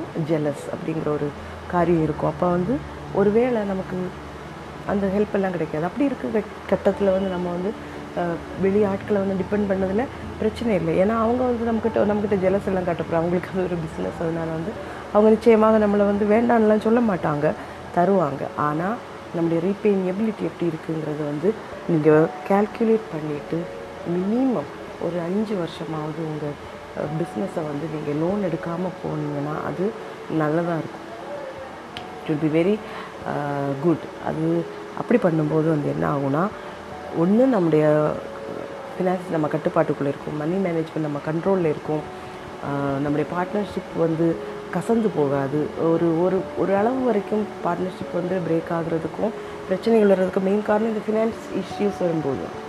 நமக்கு மனஸ்தாபங்கள் வரும் அவங்க ஒன்றும் பண்ணலை அப்படின்னு வரும். அவங்க பெர்ஃபார்மன்ஸ் பண் பெர்ஃபார்மன்ஸ் பண்ணாத போது நமக்கு வந்து நஷ்டங்கள் வரும்போது நமக்கு கஷ்டமாக இருக்கும். ஆனால் இந்த மாதிரி லோன்கள் கொடுத்த காரியங்கள் வராத போது நமக்கு பார்ட்னர்ஷிப்பில் ஏதாவது பிரச்சனை வந்தால் கூட பார்ட்னரை நம்ம வந்து ரிமூவ் பண்ணிடலாம். இல்லைன்னா நம்ம வெளியே போயிடலாம். நமக்கு இன்- நமக்கு இன்வெஸ்ட் பண்ணக்கூடிய நம்முடைய நம்முடைய இன்வெஸ்ட்மெண்ட்டை எடுத்துக்கிட்டு நமக்கு வந்து அதுலேருந்து வெளியே வர முடியும். ஆனால் லோன் கமிட்மெண்ட் மாதிரி உள்ள காரியங்கள் வந்துச்சுன்னா நமக்கு வந்து நம்ம சஃபர் பண்ணிக்கிட்டும் இருப்போம். அது வந்து நமக்கு பெரிய ஹியூமிலியேஷன் உண்டாக்கும். சொசைட்டியில் வீட்டில் நாட்டில் ஃப்ரெண்ட்ஸுக்கு இடையில் அது பெற்றோர்கள் கூட நம்மளை இன்சல்ட் பண்ணக்கூடிய தாழ்வாக பார்க்கக்கூடிய ஒரு நிலைமை வரும். அதனால் பார்ட்னர்ஷிப் ஃபார்மாக இருந்தாலும் எந்த ஃபார்மாக இருந்தாலும் ஒரு காரணத்தினாலே நீங்கள் மினிமம் லோன் எடுக்கிறத வந்து ஒரு ஃபைவ் டு சிக்ஸ் இயர்ஸ்க்கு வந்து நீங்கள் ஒதுக்கி போட்டுருங்க. நீங்கள் அப்படி மாற்றி போடும்போது நமக்கு தெரிஞ்சிடும் நமக்கு லோன் இல்லாமல் போக முடியுமா? இன்கேஸ் லோன் எடுத்தால் கூட நம்மளால் வந்து அதோட ப்ரீபேயிங் கெப்பாசிட்டி எவ்வளோ காலத்தில் நமக்கு கொடுக்க முடியும்? கொடுக்க முடியுமா? இல்லையா? இதெல்லாம் வந்து அந்த பீரியடுக்குள்ளே நமக்கு தெரிஞ்சிருக்கும். அது வந்து நமக்கு ரொம்ப ஹெல்ப்ஃபுல்லான ஒரு விஷயமா இருக்கும். அதனால் இந்த மாதிரி காரியங்களில் வந்து ரொம்ப கேர்ஃபுல்லாக இருங்க. அடுத்து இன்னொரு முக்கியமான விஷயம். ரொம்ப முக்கியமான ஒரு விஷயம். Never go for a third investor நீங்கள் ரெண்டோ நாலோ அஞ்சோ பார்ட்னர்ஷிப் பேரில் நீங்கள் பார்ட்னர்ஷிப் ஃபார்ம் தொடங்குறீங்க. பிஸ்னஸ் நல்லதாக போயிட்டுருக்குது. திடீர்னு ஒன் ஃபைன் மார்னிங் நம்ம கட்டுப்பாட்டுக்கு இல்லாமல் நம்ம கண்ட்ரோலில் இல்லாமல் நம்முடைய தொழில் வந்து விழுந்து போகுது. விழுந்து போகும்போது நம்முடைய பார்ட்னர்ஸ் வந்து சஜஸ்ட் பண்ணுறாங்க நம்ம வெளியே இருந்து இன்வெஸ்டர்ஸை கொண்டு வரலாம் அப்படின்னு சஜஸ்ட் பண்ணுறாங்கன்னா please don't fall a prey அந்த அதுக்கு ஒரு விக்டிமா அது ஒரு இறையாக நீங்கள் விழுந்துடாதீங்க இந்த டெம்டேஷனுக்கு ஒருவேளை நமக்கு இன்ட்ரெஸ்ட் இருக்காது நம்முடைய பார்ட்னர்ஸுக்கு இன்ட்ரெஸ்ட் இருக்கும் இல்லைன்னா நம்முடைய பார்ட்னருக்கு இன்ட்ரெஸ்ட் இருக்கும் ஒரு வெளியே இருந்து இன்வெஸ்டரை கொண்டு வரலாம் கொண்டு வரலாம் அப்படின்னு. ப்ளீஸ் அண்டர்ஸ்டாண்ட் தேட் நீங்கள் தொழில் தொடங்கினப்போ உள்ள ஒரு சூழ்நிலை இல்லை இப்போ இருக்கிறது. நம்ம வெளியே இருந்து ஒருத்தரை கொண்டு வரும்போது ஒரு மூன்றாவது மனுஷனை கொண்டு வரும்போது அவருடைய எதிர்பார்ப்புகள் பயங்கரமாக இருக்கும்.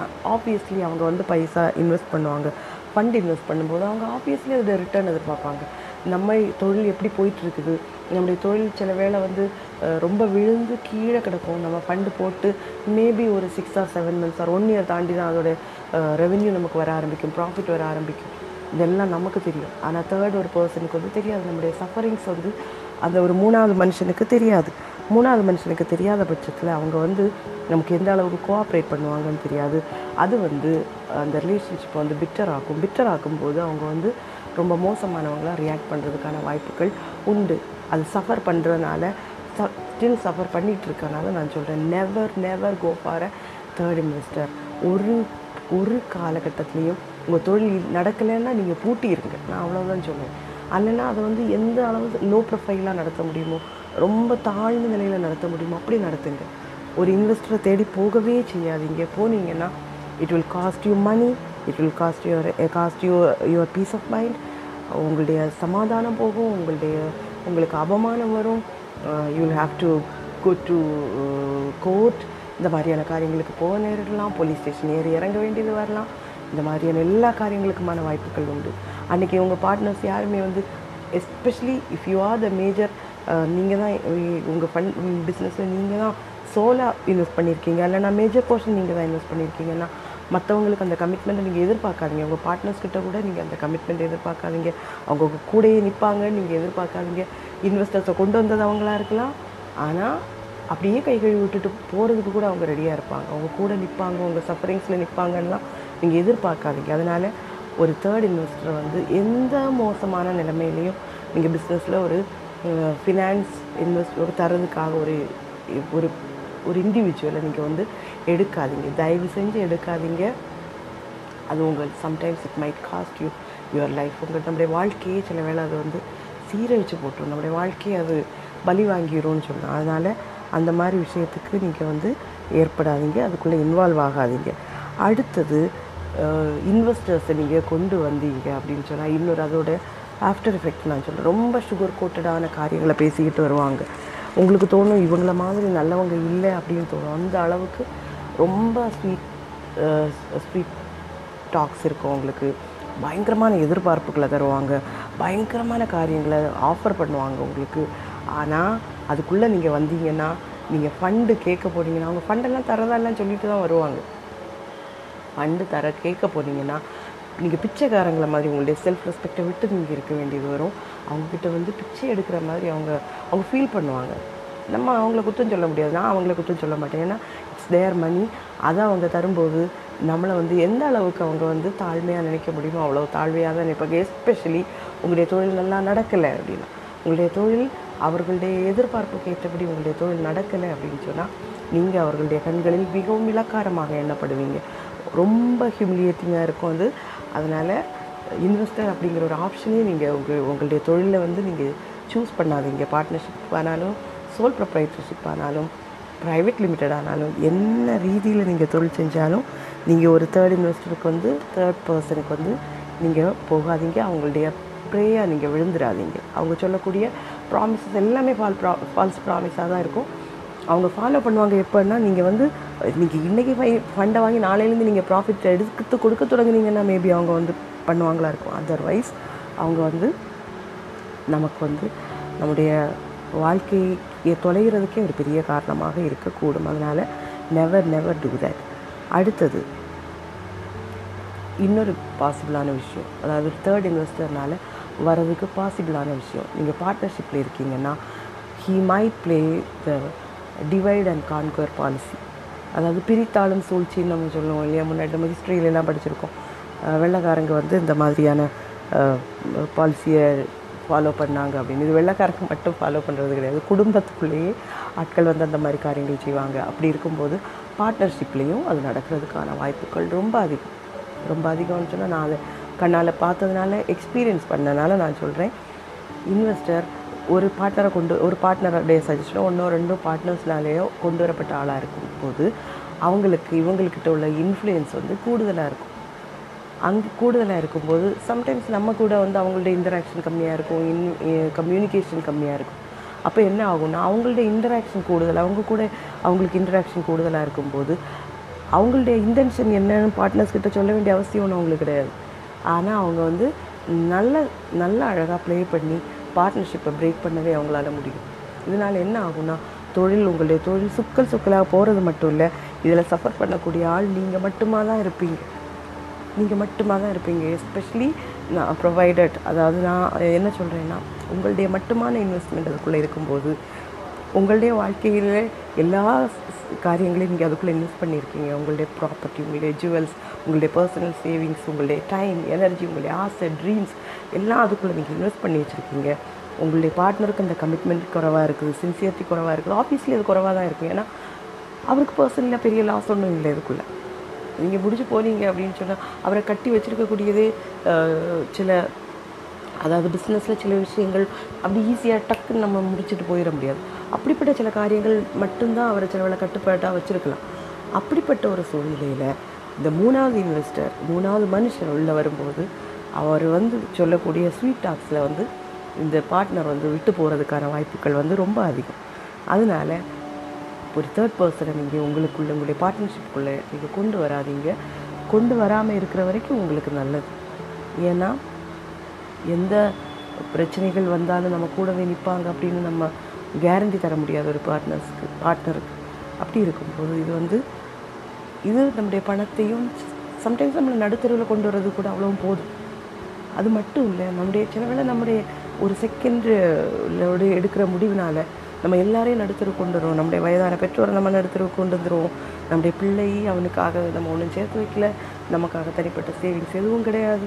இப்படிப்பட்ட கட்டத்தில் இவங்க நம்மளை விட்டு போகும்போது உண்டாக்கக்கூடிய உண்டாக்கக்கூடிய ஒரு ஒரு இடி அப்படின்னு சொல்லக்கூடிய அதாவது ஒரு புறமுது நம்ம நம்ம புற புற முதுகில் ஒரு ஆள் குத்தும்போது எப்படி இருக்கும்? நம்ம எதிர்பார்க்காத ஒரு ஆள் நம்மளை குத்தும்போது எப்படி இருக்கும்? அந்த வலி வந்து பயங்கரமாக இருக்கும். அது சம்டைம்ஸ் நமக்கு வந்து அந்த ட்ராமாலேருந்து நம்ம வெளியே வரவே முடியாது. அதனால் ஒரு தேர்ட் ஆப்ஷன் தேர்ட் இன்வெஸ்டர் அப்படிங்கிற ஆப்ஷனுக்கு நீங்கள் தயவு செஞ்சு போகாதீங்க. அடுத்தது உங்களுடைய பேஷனை ஷேர் பண்ணாத ஒரு ஆளை please don't involve in your business ஒரு உங்களுக்கான அதாவது ஒரு தொழிலை நம்ம செய்யும்போது நம்ம ஒரு பார்ட்னரை கொண்டு வரோம் அப்படின்னு சொன்னால் மணி மட்டும் மோட்டிவாக வச்சு வரக்கூடிய ஒரு பார்ட்னர் நீங்கள் சேர்க்காதீங்க. உங்கள் பேஷன் அவருக்கும் இருக்குதான்னு பார்த்து அந்த அப்படிப்பட்டவங்களை நீங்கள் கொண்டு வாங்க. அந்த பேஷன் இருக்கிறவங்கள நீங்கள் கொண்டு வரலன்னா அவங்களுக்கு எந்த கமிட்மெண்ட்டும் இருக்காது எந்த சின்சியரிட்டியும் இருக்காது. உங்களுக்கு ஒரு ஆபத்து வந்தால் அவங்களுக்கு வந்து அது ஒரு தனக்கு ஏற்பட்ட ஆபத்து மாதிரி அவங்களுக்கு தோணாது. தனக்கு வந்த கஷ்டம் மாதிரி தோணாது. நம்ம உயிரும் உடைமையும் நம்ம ஆசையும் எல்லாமே இருக்கக்கூடிய ஒரு காரியத்தை நம்ம செஞ்சிட்ருக்கோம். அதில் நஷ்டம் வருதுன்னு சொல்லும்போது அவங்களுக்கு வலிக்காது. ஏன்னா அவங்களுக்கு வந்து மணி மட்டும்தான் மோட்டிவாக இருந்தது. சேம் பேஷன் கிடையாது. அப்படிப்பட்ட ஆட்களை வந்து பார்ட்னர்ஸாக நீங்கள் உங்கள் பிஸ்னஸில் கொண்டு வராதீங்க. அடுத்து அடுத்த ஒரு விஷயம் என்னென்னா பிஸ்னஸ் லாஸில் இருக்கும்போது கூட உங்கள் பிஸ்னஸுடைய லாஸில் பங்கேற்காத ஒரு பார்ட்னரை நீங்கள் வந்து பங்கேற்க விரும்பாத ஒரு பார்ட்னரை நீங்கள் உங்கள் தொழிலில் ஒரு காலுமே கொண்டு வராதீங்க. ஒரு லா ஒரு கம்பெனி வளரும்போது அது டைம் எடுத்து தான் வளரும். அதில் நிறைய ஃபேக்டர்ஸ் இருக்குது ஒரு கம்பெனி வளரும் அப்படின்னு அது வந்து நான் இன்னொரு நாள் முடிஞ்சால் நான் சொல்கிறேன் அந்த அந்த அந்த கம்பெனி வளர்கிறதுக்கு டைம் எடுக்கும். ஒரு விதையை நம்ம போட்டு வச்சு அந்த அடுத்த நாளே அது ஒரு பெரிய ஒரு மாங்கொட்டையை நம்ம மண்ணில் பொழிச்சு வச்சோட அடுத்த செகண்டே அது வந்து பெரிய ஒரு மரமாக வளர்ந்து அதுலேருந்து நமக்கு மாங் காய்களும் மாம்பழங்களும் கிடைக்காது. அது மாதிரி தான் ஒரு விதையை போடுறது மாதிரி. அது உடச்சிக்கிட்டு அதோட ஷெல்லை உடச்சிக்கிட்டு மண்ணை உடச்சிக்கிட்டு மேலே வர்றதுக்கு நிறைய கா நிறைய நாட்கள் தேவைப்படும். சம்டைம்ஸ் இயர்ஸ் டேக் ஆகும் இயர்ஸ் தேவைப்படும். நம்ம எதிர்பார்த்த ஒரு வருமானம் வர்றதுக்கு நமக்கு வந்து வருஷங்கள் ஆகலாம் மாதங்கள் ஆகலாம் அப்படி இருக்கும்போது அந்த லா அந்த டைமில் வந்து நமக்கு லாஸ் வரும். நமக்கு வந்து நம்ம திருப்பி திருப்பி சில வேலை கையிலேருந்து நம்ம விற்கிறதெல்லாம் திருப்பி உள்ள அதுக்குள்ளேயே போட வேண்டியது வரும். பிஸ்னஸ் நடந்துட்டுருக்குமான்னு கேட்டால் நடந்துட்டுருக்கும் பட் இன்கம் இருக்குக்கான்னு கேட்டால் இல்லை. அப்படிப்பட்ட சூழ்நிலைகள் எல்லாம் நம்ம ஃபேஸ் பண்ண வேண்டியது வரும். அப்படியெல்லாம் நம்ம ஃபேஸ் பண்ணும்போது அந்த இடத்துல வந்து அந்த லாஸை சஃபர் பண்ண தெரியாத ஒரு ஆள் சஃபர் பண்ண முடியாத ஒரு ஆளை தயவு செஞ்சு உங்கள் பிஸ்னஸில் நீங்கள் பார்ட்னர் கொண்டு வராதீங்க. கொண்டு வரும்போது அது வந்து நமக்கு பெரிய பிரச்சனைகளை உருவாக்கும். நான் ஏற்கனவே சொன்ன மாதிரி sometimes it may cost our life to நம்முடைய வாழ்க்கையை வந்து அது பலி வாங்குறதுக்கான வாய்ப்புகளும் உண்டு. அதனால் அந்த மாதிரி பார்ட்னர்ஸை நீங்கள் எடுக்காதீங்க. அடுத்தது ரெண்டு டிஃப்ரெண்ட்டான ஃபேமிலி பேக்ரவுண்ட்லேருந்து வரக்கூடிய பார்ட்னர்ஸ் அது அப்படிப்பட்ட பார்ட்னர்ஷிப்பை பற்றி தான் நான் பேசுகிறேன் ஏன்னா நான் கண்ட பார்ட்னர்ஸ் வந்து அந்த மாதிரியான எங்களுடைய தொழிலில் இருந்த பார்ட்னர் அப்படியான ரெண்டு அப்படியானவர்கள் ரெண்டு பேக்ரவுண்ட் டிஃப்ரெண்ட் பேக்ரவுண்ட் எங்கள் பேக்ரவுண்ட் வேறு பார்ட்னருடைய பேக்ரவுண்ட் வேறு. என்டையர்லி டிஃப்ரெண்ட்டான பேக்ரவுண்ட்லேருந்து வரக்கூடிய பார்ட்னர்ஸ் சேர்ந்து செய்யக்கூடிய தொழிலை please don't involve your family அது உங்கள் ஃபேமிலியாக உங்கள் ஃபேமிலியை அதுக்குள்ளே இன்வால்வ் பண்ணாதீங்க. உங்கள் பார்ட்னருடைய ஃபேமிலியும் இன்வால்வ் பண்ணாதீங்க. அது உங்களுக்கு பெரிய நஷ்டங்களை கொண்டு வரும். பெரிய நஷ்டங்களை கொண்டு வரும்னா பெரிய ஆபத்துக்களையும் கூட கொண்டு வரும். ஏன்னா ரெண்டு பார்ட்னர் ஒன்று அந்த பார்ட்னர் கொண்டு வரக்கூடிய அந்த இன்வால்வ் பண்ணக்கூடிய அந்த ஃபேமிலி மெம்பர் வந்து எப்படிப்பட்ட ஆளாக இருக்கணும் அப்படின்னு தெரியாது. ரெண்டு அவங்களுக்குள்ள அவங்க ஃபேமிலி மெம்பர்ஸ் எப்போவுமே ஒரு ஒரு அந்த மாதிரியான ஒரு ரிலேஷன்ஷிப் அவங்களுக்குள்ளே இருக்கும். அதுக்குள்ளே உங்களுக்கு வாய்ஸ் இருக்காது. சில வேளை அந்த ஆள் நீங்கள் அந்த இன்வால்வ் பண்ண அந்த உங்களுடைய பார்ட்னருடைய சொந்தக்காரன் இந்த உங்களுடைய பிஸ்னஸ்க்குள்ளே வரும்போது சில விஷயங்கள் உங்களுக்கு ஆப்போஸ் பண்ணி சொல்லணும் எதிர்ப்பு சொல்லணும்னா கூட அது சொல்கிறதுக்கு நீங்கள் ஆலோசிக்க வேண்டியது வரும். ஒரு வெளியே இருந்து நம்ம சேலரி கொடுத்து வைக்கக்கூடிய ஒரு ஆள்கிட்ட நம்முடைய ஒப்பீனியன்ஸை நம்ம சொல்லலாம் நம்முடைய எதிர்ப்புகளை சொல்லலாம் நம்ம கண்டிக்கணும்னா கண்டிக்கலாம். ஆனால் ஃபேமிலிக்குள்ளே இருந்து கொண்டு வரக்கூடிய ஒருத்தனை வந்து நம்ம கண்டிக்க முடியாது. ஏன் கண்டுக்க முடியாதுன்னு சொன்னால் நமக்கு என்ன தோணும்னா ஐயோ நம்ம இப்படி சொன்னோன்னா அவருக்கு என்ன தோணும்? பார்ட்னருக்கு என்ன தோணும்? பார்ட்னருக்கு என்ன தோணுன்னா நான் கொண்டு வந்தவனை என்னுடைய ஃபேமிலியில் என்னுடைய சொந்தக்காரனை சொல்கிறதுக்கு இவன் யார்? அந்த மாதிரியான எண்ணம். அதுக்கு மேலே பேரண்ட்ஸுடைய இன்வால்மெண்ட் வரும் ஒய்ஃபுடைய இன்வால்மெண்ட் வரும் ஒய்ஃபுடைய ரிலேஷனுடைய யாரை நம்ம கொண்டு வந்திருக்கோமோ அவங்களுடைய இன்வால்மெண்ட் எல்லாம் அதுக்குள்ளே வரும். இது வந்து நம்முடைய டிசிஷன் மேக்கிங் அஃபெக்ட் பண்ணும். நம்முடைய பிஸ்னஸ் ப்ரப்போசல்ஸ் பிஸ்னஸ் என்ன சொல்ல ஸ்ட்ராட்டஜிஸ் அஃபெக்ட் பண்ணும். இந்த மாதிரியான எல்லா காரியங்களும் இம்பேக்ட் பண்ணும். அது நெகட்டிவாக இம்பேக்ட் பண்ணும். அதனால் ரெண்டு செப்பரேட் பேக்ரவுண்ட்லேருந்து வரக்கூடியவங்க பார்ட்னர்ஷிப்பில் ஒரு பிஸ்னஸ் பண்ணுறீங்க அப்படின்னா உங்கள் உங்கள் பிஸ்னஸில் பார்ட்னர்ஷிப் பிஸ்னஸில் உங்கள் ஃபேமிலியை நீங்கள் இன்வால்வ் பண்ணாதீங்க. அது ரொம்ப மோசமான விளைவுகளை ஏற்படுத்தும். ஏன் ஏற்படுத்தும் அப்படின்னு சொன்னால் இந்த மாதிரியான காரியங்கள்னால ஏற்படுத்தும். உங்களுடைய இப்போது நான் சொல்லும்போது நீங்கள் கேட்கலாம் என்கிட்ட. நீ வந்து உன்னுடைய புருஷனுடைய பிஸ்னஸில் இன்வால்வ் பண்ணுறேன் ஆமாம் என்னுடைய புஸ் புருஷனுடைய பிஸ்னஸில் எல்லாத்துலேயும் நான் இன்வால்வ் பண்ணுறேன் ஏன்னா அதில் பார்ட்னர்ஷிப் ஃபேம் அந்த இதில் மட்டும்தான் என்னுடைய பேர் இல்லை. அதனுடைய அதுக்கு அதுக்கான உழைப்பில் அதுக்கான காரியங்கள் சிந்திக்கிறதுல அதுக்கான இன்வெஸ்ட்மெண்ட்டில் எல்லாமே என்னுடைய பங்குகள் இருக்கும்போது நம்முடைய நம்முடைய அதாவது அந்த பார்ட்னர் வரும்போது நமக்கு தெரிஞ்சு வரக்கூடிய ஒரு பார்ட்னர் நான் எப்போவுமே என்னுடைய புருஷனுடைய பிஸ்னஸ் பார்ட்னர்கிட்ட சொல்லக்கூடிய ஒரு விஷயம் உண்டு. ஒன்று என்னுடைய புருஷன் அதாவது என்னுடைய ஹஸ்பண்டுடைய பிஸ்னஸில் நான் இன்வால்வ் ஆகிற மாதிரி உன்னுடைய ஒய்ஃப் இன்வால்வ் ஆகணும். ஏன்னா அது வந்து அப்போ தான் அது ஒரு ஃபேமிலியாக நம்ம பண்ண முடியும். அதர் தேன் தேட் அது ஒரு தேர்ட் பர்சனை வந்து நம்ம அதுக்குள்ளே கொண்டு வர பற்றி கொண்டு வரதை பற்றி நான் சொல்கிறேன் இப்போ என்னுடைய தம்பியை பிடிச்சி நான் அந்த பிஸ்னஸுக்குள்ளே வைக்க முடியாது. என்னுடைய புருஷனுடைய கு- குடும்பத்தை பிடிச்சி அதுக்குள்ளே நம்ம வைக்க முடியாது. என்னுடைய பார்ட்னருடைய ஃபேமிலியில் வேறு யார் ஒரு அவருடைய சகோதரனை பிடிச்சதுக்குள்ளே வைக்க முடியாது. ஏன்னா they don't know the suffering அவங்களுக்கு தெரியாது. நம்ம எவ்வளோ கஷ்டப்பட்டதுக்குள்ளே கொண்டு வந்திருக்கோம். எங்களுடைய தொழிலை பொறுத்த வரைக்கும் என்னுடைய தொழில் எங்களுடைய தொழில் தொடங்கின தொடக்க காலத்திலேருந்தே அந்த டே ஒன்லேருந்தே அந்த என்னுடைய என்னுடைய பங்களிப்பு அங்கே உண்டு. ஏன்னா என் என்னுடைய புருஷனுக்கு சோல் ப்ரொப்ரைட்டர்ஷிப் அப்படின்னு அவர் சொல் தொடங்கினாலும் அதுக்குள்ளே எல்லாமே நான் உண்டு. நாங்கள் சேர்ந்து தான் எல்லா காரியங்களையும் செஞ்சது அப்படி இருக்கும்போது அந்த இடத்துல ஆப்வியஸ்லி என்னுடைய புருஷன் வந்து பார்ட்னர்ஷிப் தொடங்கின காலத்தில் நான் நினைச்சிருந்தேன் நினச்சிருந்தேன்னா அந்த பார்ட்னர்ஷிப்பில் நான் வந்திருக்கலாம். என்னையும் ஒரு பார்ட்னர்ஷிப் பார்ட்னர்ஸாக பார்ட்னராக போடுங்கன்னு சொன்னால் ஆப்வியஸ்லி அன்னைக்குள்ள நிலைமைக்கு என்னுடைய நான் நான் கரண்ட் கரண்ட் பொசிஷனை சொல்லிகிட்ருக்கேன் இருக்கேன். இப்போ இருக்கிற பொசிஷனை சொல்லிட்டு இருக்கேன். அன் இன்னைக்கும் அன்னைக்கும் என்னால் வந்திருக்க முடியும். ஆனால் அந்த இடத்துல அது வந்து நானாக ஒதுங்கினது. வேண்டாம் நம்ம வந்து வெளியே இருந்து அதில் பண்ண வேண்டியதை பண்ணால் போதும்.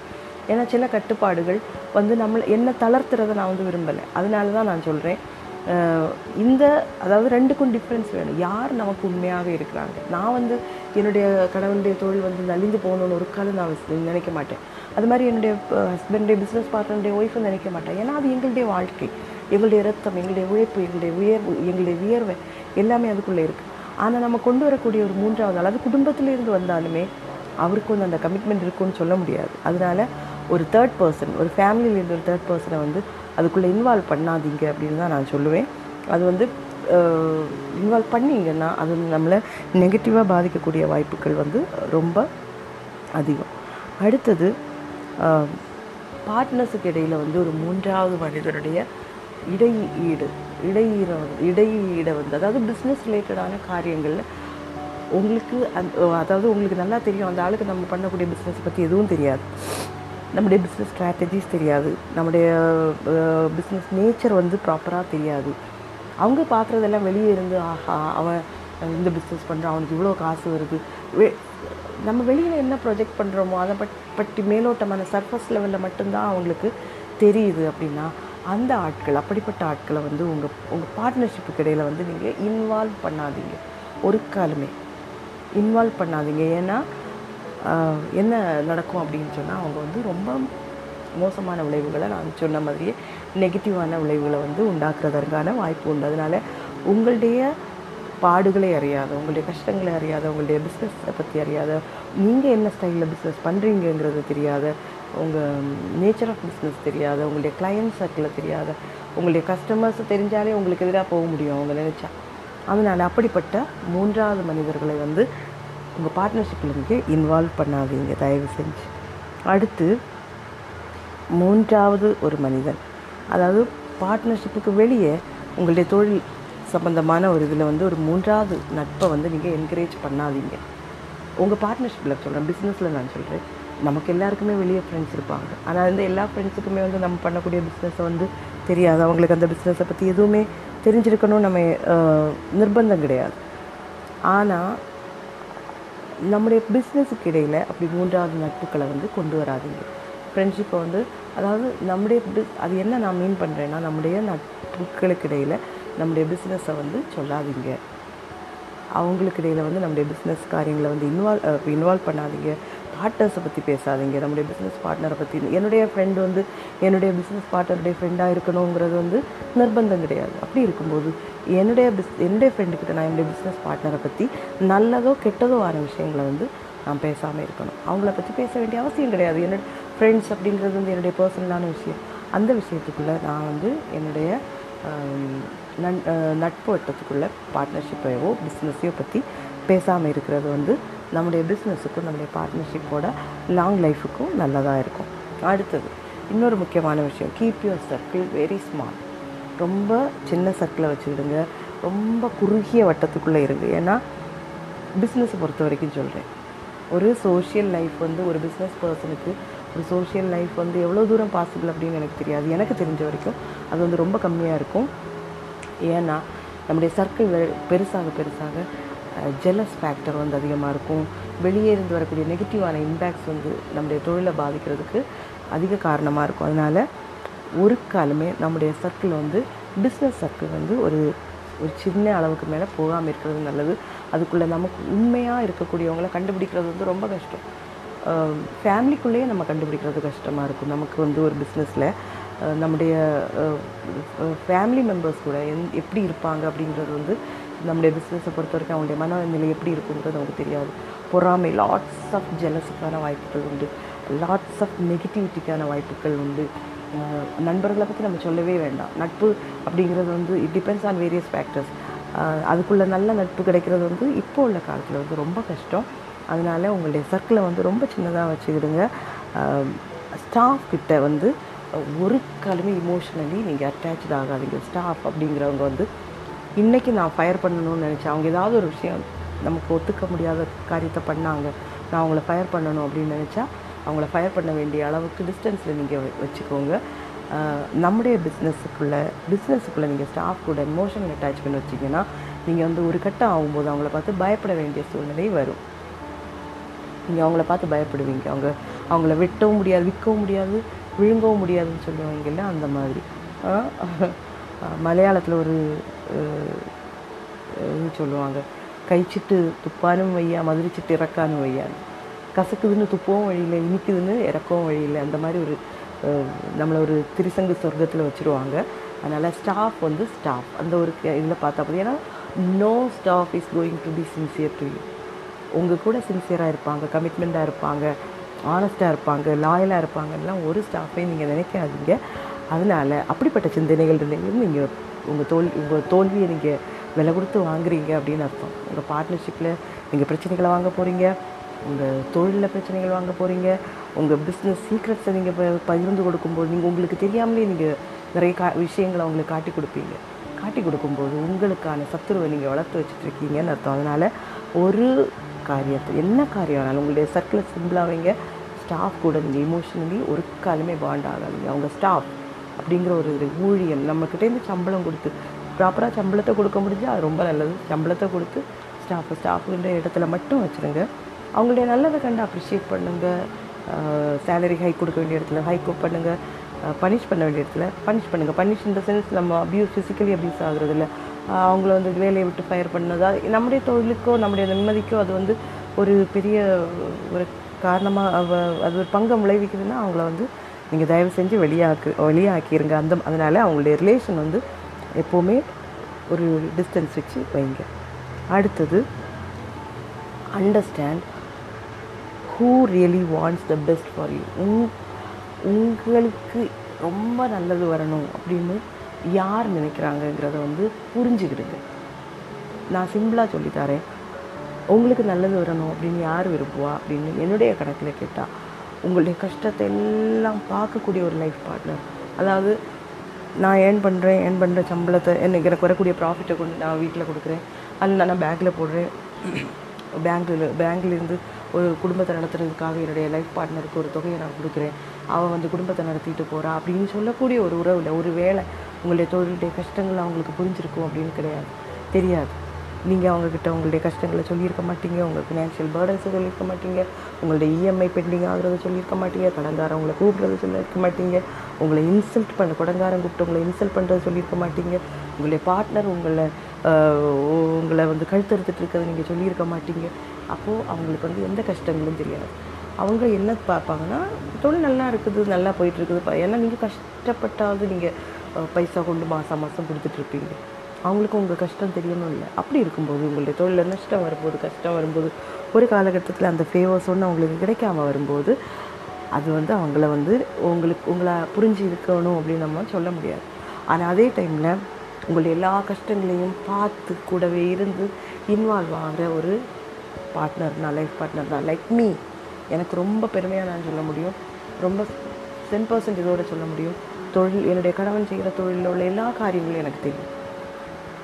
அவர் அந்த அளவுக்கு டிரான்ஸ்பேரண்டாக இருக்கார் அப்படின்னு நான் நினைக்கிறேன் நம்புகிறேன் அதெல்லாம் தொடக்கத்துலேருந்து பார்த்ததுனால. அப்போது அப்படிப்பட்டவங்க வந்து உங்களுக்கு உண்மையாக இருப்பாங்க. உங்களுக்கு நல்லது நடந்தாலும் உங்கள் கூடவே இருப்பாங்க. உங்களுக்கு மோசமானது நடந்தாலும் உங்கள் கூடவே இருப்பாங்க.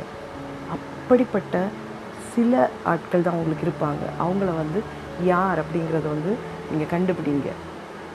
ஏன் அவங்க அப்படி இருப்பாங்க அப்படின்னு கேட்டால் அவங்க எல்லாம் பார்த்தவங்க அவங்க அந்த சஃபரிங்ஸில் கூட இருந்தவங்க சஃபர் பண்ணுறவங்க கூடவே இருந்து சஃபர் பண்ணுறவங்க அவங்க எப்போவுமே நமக்கு பெஸ்ட் வரணும்னு தான் நினைப்பாங்க.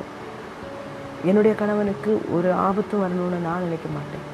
என்னுடைய கணவனுடைய பிஸ்னஸ் பார்ட்னருக்கு அவருடைய குடும்பத்துக்கு ஒரு ஆபத்து வரணும்னு நான் நினைக்க மாட்டேன். எங்களுடைய தொழிலுக்கு எந்த ஆபத்து வரணும்னு நான் நினைக்க மாட்டேன். அது அது வந்து ஒரு ப்ரொட்டக்டிவாக கொண்டு போகக்கூடிய நம்முடைய தொழிலுக்கு ஒரு நல்ல எப்போதுமே நல்ல ஒரு சப்போர்ட் சிஸ்டமாக இருப்பாங்க அப்படின்னு நினைக்கக்கூடிய ஆட்களை வந்து அந்த முதல்ல புரிஞ்சுக்குங்க. அப்படிப்பட்டவங்கள மட்டும் உங்கள் கூட வச்சுருங்க. அப்படிப்பட்டவங்க மட்டும்தான் உங்களுக்கு நல்லது செய்ய முடியும். அப்படிப்பட்டவங்க மட்டும்தான் உங்களுக்காக நல்ல காரியங்களை சிந்திக்க முடியும் பேச முடியும் செய்ய முடியும். அப்படிப்பட்டவங்கள வந்து முதல்ல கண்டுபிடிங்க. அடுத்தது வந்து உங்கள் பார்ட்னர் நீங்கள் ரெண்டு டிஃப்ரெண்ட் லொக்கேஷன்ஸில் இருப்பீங்க. ஃபோனில் வந்து நீங்கள் பேசுவீங்க. அல்லனா என்ன பண்ணுவீங்க? உங்கள் ஆஃபீஸில் நீங்கள் பார்த்து பேசுவீங்க. இப்படிப்பட்ட நேரங்களில் வந்து ஒரு தேர்ட் பர்சன் அல்லது ஸ்டாஃப் உங்கள் கூட பக்கம் பக்கத்தில் இருக்கும்போது நீங்கள் பிஸ்னஸ் பேசாதீங்க. நெவர் டாக் பிஸ்னஸ் ஒருவேளை நம்ம ஒரு ஸ்டாஃப் கூட நம்ம வெளியே போயிட்டுருக்கோம். அந்த நேரத்தில் நம்ம பார்ட்னர் வந்து வந்து அந்த இடத்துல ப்ரெசன்ட் இல்லாத ஒரு ஆப்சண்ட்டாக இருக்க ஒரு பார்ட்னர் ஏதோ ஒரு விஷயம் பிஸ்னஸ் விஷயமாக பேசுகிறது கூப்பிட்டாருன்னா நீங்கள் உங்களுடைய உங்களுடைய கஷ்டத்தை நீங்கள் நினைக்காதீங்க. அந்த இடத்துல விட்டு மாறுங்க. மாறி நின்று அந்த தேர்ட் பர்சன் கேட்காத இடத்துல நின்று நீங்கள் உங்கள் பிஸ்னஸை பேசுங்க.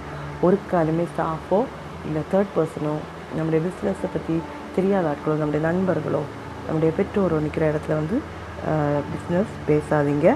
உங்களுக்கு தெரியாது யார் உங்களுக்காக பேசுகிறாங்க யார் உங்களுக்கு எதிராக செய்கிறாங்கன்னு உள்ள விஷயங்கள் வந்து உங்களுக்கு தெரியாது. அதனால் ஒரு காலம் இந்த மாதிரியான சூழ்நிலைகளை வந்து என்கரேஜ் பண்ணாதீங்க. அந்த மாதிரி சூழ்நிலைகளில் நிற்க விரும்பாதீங்க. அடுத்தது எப்போவுமே உங்கள் பார்ட்னருக்கு வந்து சின்சியராக இருங்க. ஆப்போசிட் பார்ட்னர் அதாவது நம்ம எப்படி நம்ம நம்ம நம்மக்கிட்ட நம்ம பார்ட்னர் எப்படி இருக்கணும் அப்படின்னு நம்ம விரும்புகிறோமோ அது மாதிரி நம்ம பார்ட்னர்கிட்டையும் நம்ம இருக்கணும். சின்சியரிட்டி வேணும் லாயல்ட்டி வேணும் ஆனஸ்டி வேணும் ஒபீடியன்ஸ் வேணும் அண்ட் மோஸ்ட் இம்பார்ட்டன்ட்லி டிரான்ஸ்பேரன்சி வேணும். இவ்வளோ விஷயங்களும் வந்து உங்கள் பார்ட்னருக்கு உங்கள் பார்ட்னருக்கும் உங்களுக்கும் இடையில இருக்கா அப்படின்னு பாருங்கள் அப்படி இருக்கக்கூடிய பார்ட்னர்ஷிப் தான் லாங் ரன்னில் ரன்னில் ஒர்க் அவுட் ஆகும். அப்படிப்பட்ட பார்ட்னர்ஷிப்புக்கு இடையில தான் ஒரு தேர்ட் பர்சனோட இன்ஃப்ளூயன்ஸ் வந்து ரொம்ப கம்மியாக இருக்குது அப்படிப்பட்ட ஒரு பார்ட்னர்ஷிப்பில் ஒரு மூன்றாவது ஒரு மனுஷனுக்கு ஒரு டிவைட் அண்ட் கான்குவர் ரூல் வந்து ஒர்க் அவுட் பண்ண முடியாது. அதனால் நீங்கள் வந்து உங்கள் பார்ட்னர் கிட்ட தயவுசெய்து கமிட்டடாக இருங்க. எஸ்பெஷலி நான் என்ன சொல்லுவேன் அப்படின்னா நீங்கள் வந்து சோல் அதாவது உங்களுடைய இன்வெஸ்ட்மெண்ட்டில் நீங்களுடைய உங்களுடைய சோல் இன்வெஸ்ட்மெண்ட்டில் அல்லது மெஜாரிட்டி இன்வெஸ்ட்மெண்ட்டில் நீங்கள் பண்ணும்போது நீங்கள் உங்கள் பார்ட்னர்கிட்ட நிறைய விஷயங்கள் எதிர்பார்ப்பீங்க. அந்த பார்ட்னர் வந்து அது ப்ரொவைட் பண்ணுறாரா அப்படிங்கிறத வந்து உறுதிப்படுத்திக்கிடுங்க. பார்ட்னரும் தெரிஞ்சிருக்க வேண்டிய விஷயம் அது பட் ஸ்டில் நீங்கள் வந்து அந்த மாதிரி விஷயங்கள் சொல்ல வேண்டியதை வந்து சொல்லணும் அப்படிங்கிறது வந்து என்னுடைய அருமையான வேண்டுகோள் ரொம்ப தாழ்மையான வேண்டுகோள். இது பண்ணலைன்னாலும் நம்முடைய பார்ட்னர்ஷிப் வந்து பாதிக்கப்படும். பார்ட்னர்ஷிப் பாதிக்கப்படும் போது ஆட்டோமேட்டிக்கலி நம்முடைய பிஸ்னஸ் பாதிக்கப்படும். பிஸ்னஸ் பாதிக்கப்படும் போது அது எதிர்காலத்தை வந்து கேள்விக்குறியாக்குறதுக்கான வாய்ப்புகள் உண்டு. அடுத்தது வந்து last but not the least அப்படின்னு நான் சொல்லுவேன் இனியும் என்னுடைய கருத்து என்னுடைய அதாவது எனக்கு தோணுன விஷயத்தில் வந்து கடைசியான விஷயம் என்னென்னா உங்களுடைய பார்ட்னருக்கு உங்கள்கிட்ட வந்து ஜெலசி இருக்காத மாதிரி பார்த்துக்கிடுங்க. ஜெலசி இருக்கக்கூடிய ஆட்கள் அதாவது பொறாமை உள்ளவங்களை வந்து உங்கள் கூட்டத்திலேயே நீங்கள் சேர்த்துக்கிடாதீங்க. அது வந்து நல்லதில்லை. உங்களுக்கு வந்து ஏன்னா சில விஷயங்கள் வந்து அப்படி தான் நம்முடைய நம்ம பார்ட்னர்ஸாக இருந்தாலும் நம்முடைய லைஃப் ஸ்டைல் சம்டைம்ஸ் டிஃப்ரெண்ட்டாக இருக்கும். நம்முடைய வா நம்ம வாழ் வாழ்வு முறைகள் வந்து வித்தியாசமாக இருக்கும். நம்முடைய ப்ரையாரிட்டிஸ் வேறையாக இருக்கும். நம்முடைய அதாவது நம்முடைய வருமானங்களில் நம்ம பண்ணக்கூடிய விஷயங்கள் வேறையாக இருக்கும். அது வந்து நம்முடைய பார்ட்னருக்கு எரிச்சலையோ கோபத்தையோ பொறாமையோ உண்டாக்குனா அந்த பார்ட்னர்ஷிப் வந்து நல்லதில்லை.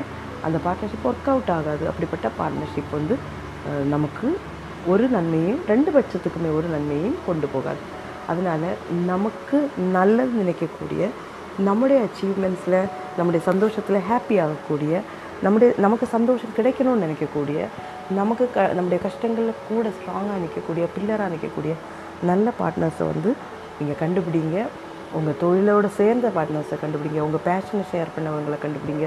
தேர்ட் பர்சனை இன்வால்வ் பண்ணாதீங்க. ஸ்டாஃப் அன்னெசரியாக அவங்க அவங்க கூட இமோஷனலி அட்டாச் ஆகாதீங்க. அவங்களுக்கு வந்து உங்கள் விஷயங்களை சொல்லாதீங்க. அவங்க கூட நின்று உங்கள் ஸ்ட்ராட்டஜிஸை நீங்கள் டிஸ்கஸ் பண்ணாதீங்க. ஃபினான்ஷியல் பேர்டன்ஸை வந்து மினிமம் ஒரு அஞ்சு ஆறு வருஷத்துக்கு எடுத்து தலையில் வைக்காதீங்க. சோல் ப்ரப்ப அதாவது சோல் இன்வெஸ்ட்மெண்ட்டில் பார்ட்னர்ஷிப் தொடங்காதீங்க. இந்த மாதிரியான எல்லா விஷயங்களையும் பாருங்கள் இதெல்லாம் பண்ணாத பட்சம் நம்ம வந்து தோல்விகள் நமக்கு வரும். இந்த தோல்விகளை நம்ம வந்து நீங்கள் இந்த மாதிரி தோல்விகளை நீங்கள் நீங்கள் ஃபேஸ் பண்ணியிருக்கீங்கன்னா இதை மாற்றி உங்கள் அடுத்த காரியங்களை நீங்கள் வந்து இம்ப்ளிமெண்ட் பண்ணுங்கள் எல்லாருக்கும் ஒரு சக்ஸஸ்ஃபுல்லான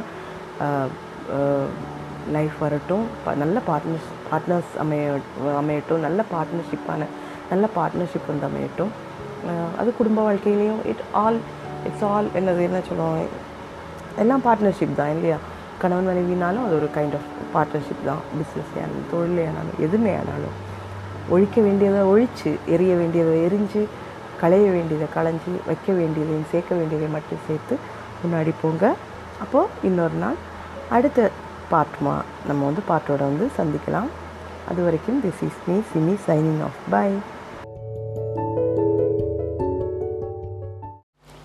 hello எல்லாரும் சுகத்தோடையும் சமாதானத்தோடையும் சந்தோஷத்தோடையும் இருக்கிறீங்க அப்படின்னு நான் நம்புகிறேன் இன்றைக்கி வந்து என்னுடைய வாழ்க்கை கதையினுடைய அஞ்சாவது பகுதிக்கு வந்திருக்கோம்.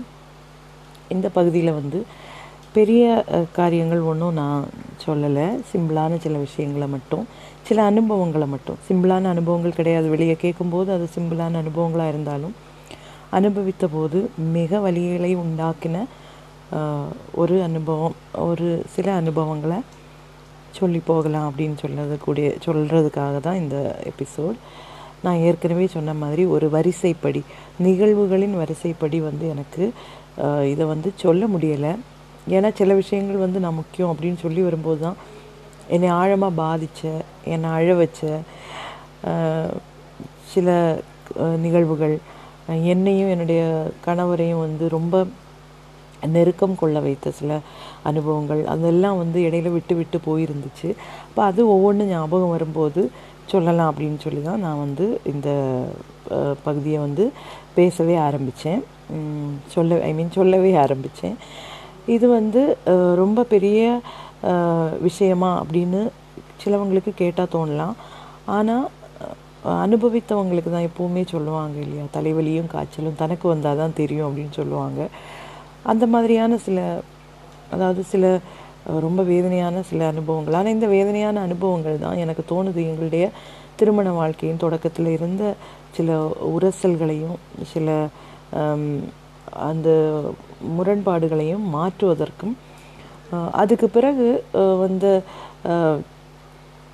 வாழ்க்கையில் வந்து அந்த பிணைப்பு கணவன் மனைவி என்ற பிணைப்பு அதெல்லாமே வந்து ஸ்ட்ராங் ஆகுறதுக்கும் இந்த கஷ்டங்கள் வந்து உதவிச்சது அப்படின்னு நான் ரொம்ப மனப்பூர்வமாக நம்புகிறேன் நான் ஏற்கனவே சொல்லியிருந்தேன் எங்களுடைய திருமண வாழ்க்கையின் தொடக்கம் வந்து ரொம்ப ஸ்மூத்தானதாக இல்லை. ரொம்ப சுமூகமாக போகலை. அதில் வந்து நிறைய உரசல்கள் இருந்தது முரண்பாடுகள் இருந்தது பிரச்சனைகள் இருந்தது சண்டைகள் இருந்தது என்னுடைய தவ பக்கத்தில் தவறுகள் இருந்தது அவருடைய பக்கத்தில் தவறுகள் இருந்தது.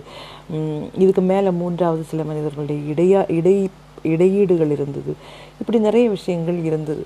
இதுக்கு உள்ளதான் நம்ம சில விஷயங்கள் வந்து நாங்கள் சொந்தமாக பண்ணணும் அப்படின்னு நினச்சது. சில விஷயங்கள் வந்து பண்ணது தோல்வியுற்றது இப்படி இந்த மாதிரியான விஷயங்கள் எல்லாம் நடந்த நடந்துகிட்டே இருந்தாலும் இந்த தொடக்க காலத்து உரசல்கள் வந்து பல கட்டங்களில் வெளியே வந்துகிட்டே இருந்தது.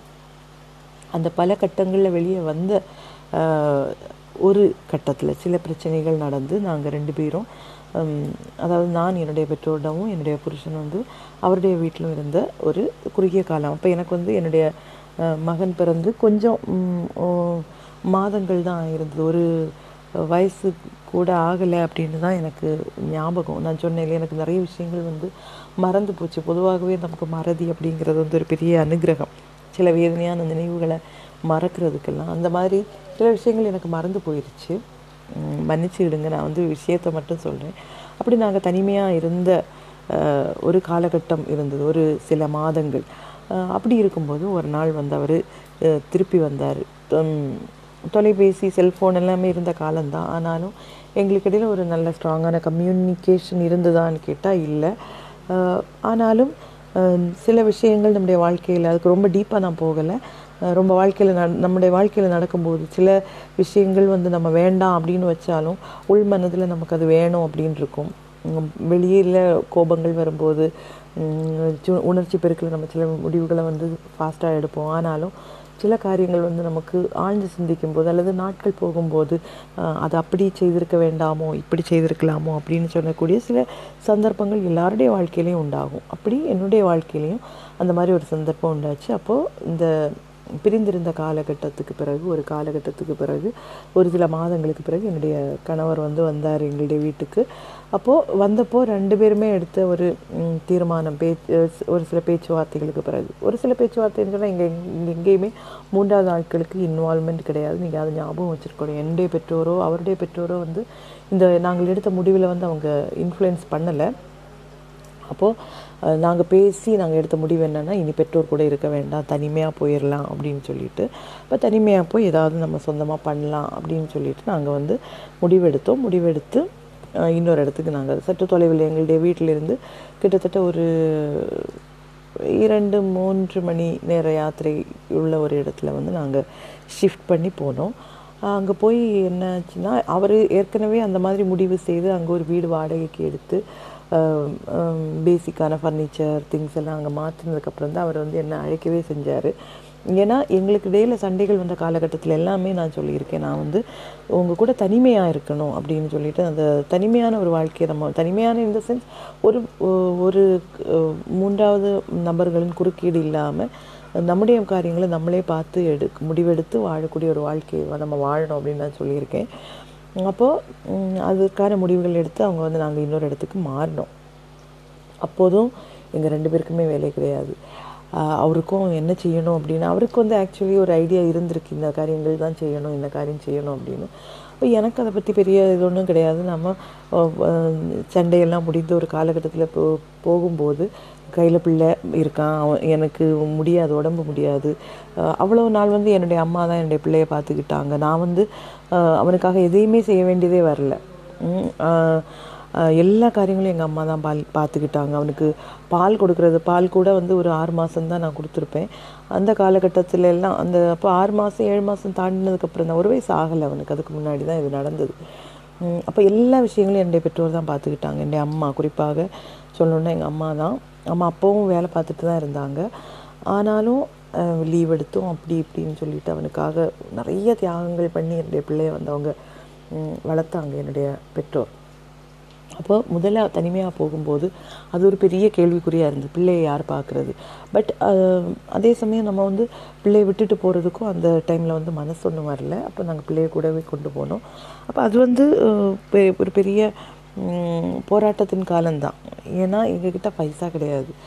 இங்கேருந்து போகும்போது நாங்கள் எங்களுடைய பெற்றோருடைய தயவில் தான் நாங்கள் போனோம். ஏன்னா அங்கே போய் வீட்டு வாடகையிலேருந்து மளிகை சாமான் வாங்குறதுலேருந்து எங்கேயாவது யாத்திரை போகணுன்னா பெட்ரோலுக்கு வண்டியில் பெட்ரோல் போடுறது. ஏன்னா எனக்கு வந்து பப்ளிக் டிரான்ஸ்போர்ட்டேஷன்ஸ் எதுவுமே யூஸ் பண்ண முடியாது. எங்கே யாத்திரை போகணுன்னாலும் காரில் தான் போனோம் அப்போ அந்த மாதிரியான என்னுடைய தகப்பனார் ஒரு வாங்கி தந்த கார் தான் நாங்கள் எடுத்துகிட்டு போனோம். அந்த சூழ்நிலையில் எல்லா செலவுகளும் எங்களுடைய பெற்றோர் தான். குறிப்பாக என்னுடைய பெற்றோர் தான் அதை வந்து வகிச்சுக்கிட்டாங்க. போய் போகும்போது பைசா தந்தாங்க மளிகை சாமான்கள் எல்லாம் வாங்கி தந்தாங்க. அங்கே நாங்கள் போகும்போது என்னுடைய கணவனுக்கு வந்து என்னுடைய பெற்றோர்கிட்ட ஒரு நல்ல உறவு இருக்கலை. ஒரு பகைமை உணர்ச்சியோட ஒரு உறவு உறவுகளுக்குள்ளே திருமணம் பண்ணும்போது இப்படியான சில சைடு எஃபெக்ட்ஸ் வந்து அதுக்கு உண்டு. கான்சிக்வன்சஸ் உண்டு. நல்ல பந்தங்களில் இருக்கக்கூடிய உறவுகள் கூட இந்த மாதிரியான சில காரியங்கள் நடக்கும்போது அது தகர்ந்து போகிறதற்கான வாய்ப்புகள் ரொம்ப அதிகம். எனிவே நாங்கள் தனியாக போனோம். தனியாக போய் அப்போ நாங்கள் வந்து செய்ய வேண்டிய தொழிலுக்கான லைசன்ஸ் எடுக்க வேண்டியதாக இருந்தது. அப்போ இந்த லைசன்ஸ் எடுக்கிறதுக்காக நாங்கள் முயற்சி எடுத்துக்கிட்டே இருந்தோம். ஆனால் அது வந்து அவ்வளோ ஈஸியாக ஒன்றும் நடக்கலை. ஏன்னா நாங்கள் வாடகைக்கு இருந்த வீட்டில் அவர் வந்து அந்த லைசன்ஸ் எடுக்கணும்னா அவர் வந்து அவருடைய ஒரு ஒப்புதல் தரணுமா? ஒரு கன்சென்ட் தரணுமா இருந்தது? கன்சென்ட் அவர் தரதுக்கு மறுத்தார். அவருடைய அஹ், வீட்டு கரம் கட்டின அதாவது வீட்டுக்கரம்னா வீட்டு என்ன சொல்லுவாங்க வீட்டு வரி வீட்டு வரி கட்டின ரசீது தரணுமா இருந்தது. அந்த மாதிரி விஷயங்கள் எல்லாம் வந்து அவங்க வந்து பயந்தாங்க. ஆப்வியஸ்லி யாருனாலும் பயப்படுவாங்க. நாங்கள் போய் ஒன்று ரெண்டு மாதம்தான் ஆகுது. எங்களை அவங்களுக்கு பழக்கம் கிடையாது. நாங்கள் எப்படிப்பட்டவங்க தெரியாது. எங்களுடைய இன்டென்ஷன்ஸ் அவங்களுக்கு தெரியாது. நம்ம போய் அதை தாங்க இதை தாங்கன்னு கேட்கும்போது அது ஃபோட்டோ காப்பீஸாக இருந்தால் கூட நிறைய மால் ப்ராக்டிஸ் நடக்கக்கூடிய நிறைய தவறுகள் நடக்கக்கூடிய ஒரு இது. அவங்களுக்கு என்னென்னா அவங்க பேரில் அவங்க ப்ராப்பர்ட்டியை நாங்கள் ப்ரெட்ஜ் பண்ணி ஏதாவது லோன் எடுத்துருவோமோ அப்படி இந்த மாதிரியெல்லாம் பயங்கள் அவருக்கு இருந்தது போல். அப்போ வந்து அவர் வந்து த- அதுக்கான அதுக்காக ஒப்புதல் தரல. நாங்களும் ஒவ்வொரு நாளும் அது ஏதாவது அவரை கன்வின்ஸ் பண்ணி அதை வாங்க முடியுமா? அது இல்லாமல் அது கிடைக்கவும் செய்யாது. அந்த லைசன்ஸ் வந்து கிடைக்காது. அப்போது இது வந்து ரொம்ப ஒரு சோதனையான ஒரு காலகட்டத்துக்குள்ளே நாங்கள் போயிட்டுருந்தோம். இதுக்குள்ளே என்ன நடந்தது அப்படின்னா இரண்டு மூன்று மாதங்கள் அப்படியே போயிட்டுருந்தது. அப்போது என்னுடைய அம்மா வந்து என்ன பண்ணுவாங்கன்னா அவங்களுக்கு பிள்ளையை பார்க்காம இருக்கவே முடியாது. அப்போ அவங்க என்ன பண்ணுவாங்கன்னா என்னுடைய அப்பாவுடைய தம்பி பையனும் எங்கள் கூட தான் நின்னான். அவன் வந்து பத்தாம் வகுப்பு வரை எங்கள் வீட்டில் தான் நின்று வளர்ந்தான். ரொம்ப சின்ன பையன். அப்போ எனக்கு தோணுது அப்போ வந்து ஃபிஃப்த் ஆர் சிக்ஸ்த்து தான் படிச்சுட்டு இருந்திருப்பான்னு நினைக்கிறேன். அப்போ இவங்க வந்து அங்கே அவ்வளோ தூரம் ட்ராவல் பண்ணி வருவாங்க. என்னுடைய பிள்ளைய பார்க்குறதுக்கு வாரத்துக்கு ஒரு வாட்டியாவது வருவாங்க. வந்து என்ன பண்ண வரும்போதெல்லாம் திங்ஸ் கொண்டு வருவாங்க. மளிகை சாமான்கள் கொண்டு வருவாங்க. அப்போ இப்படியே இருந்தது. அவங்க வந்து தரக்கூடிய பைசா தான் எங்கள் கையில் இருக்கும்.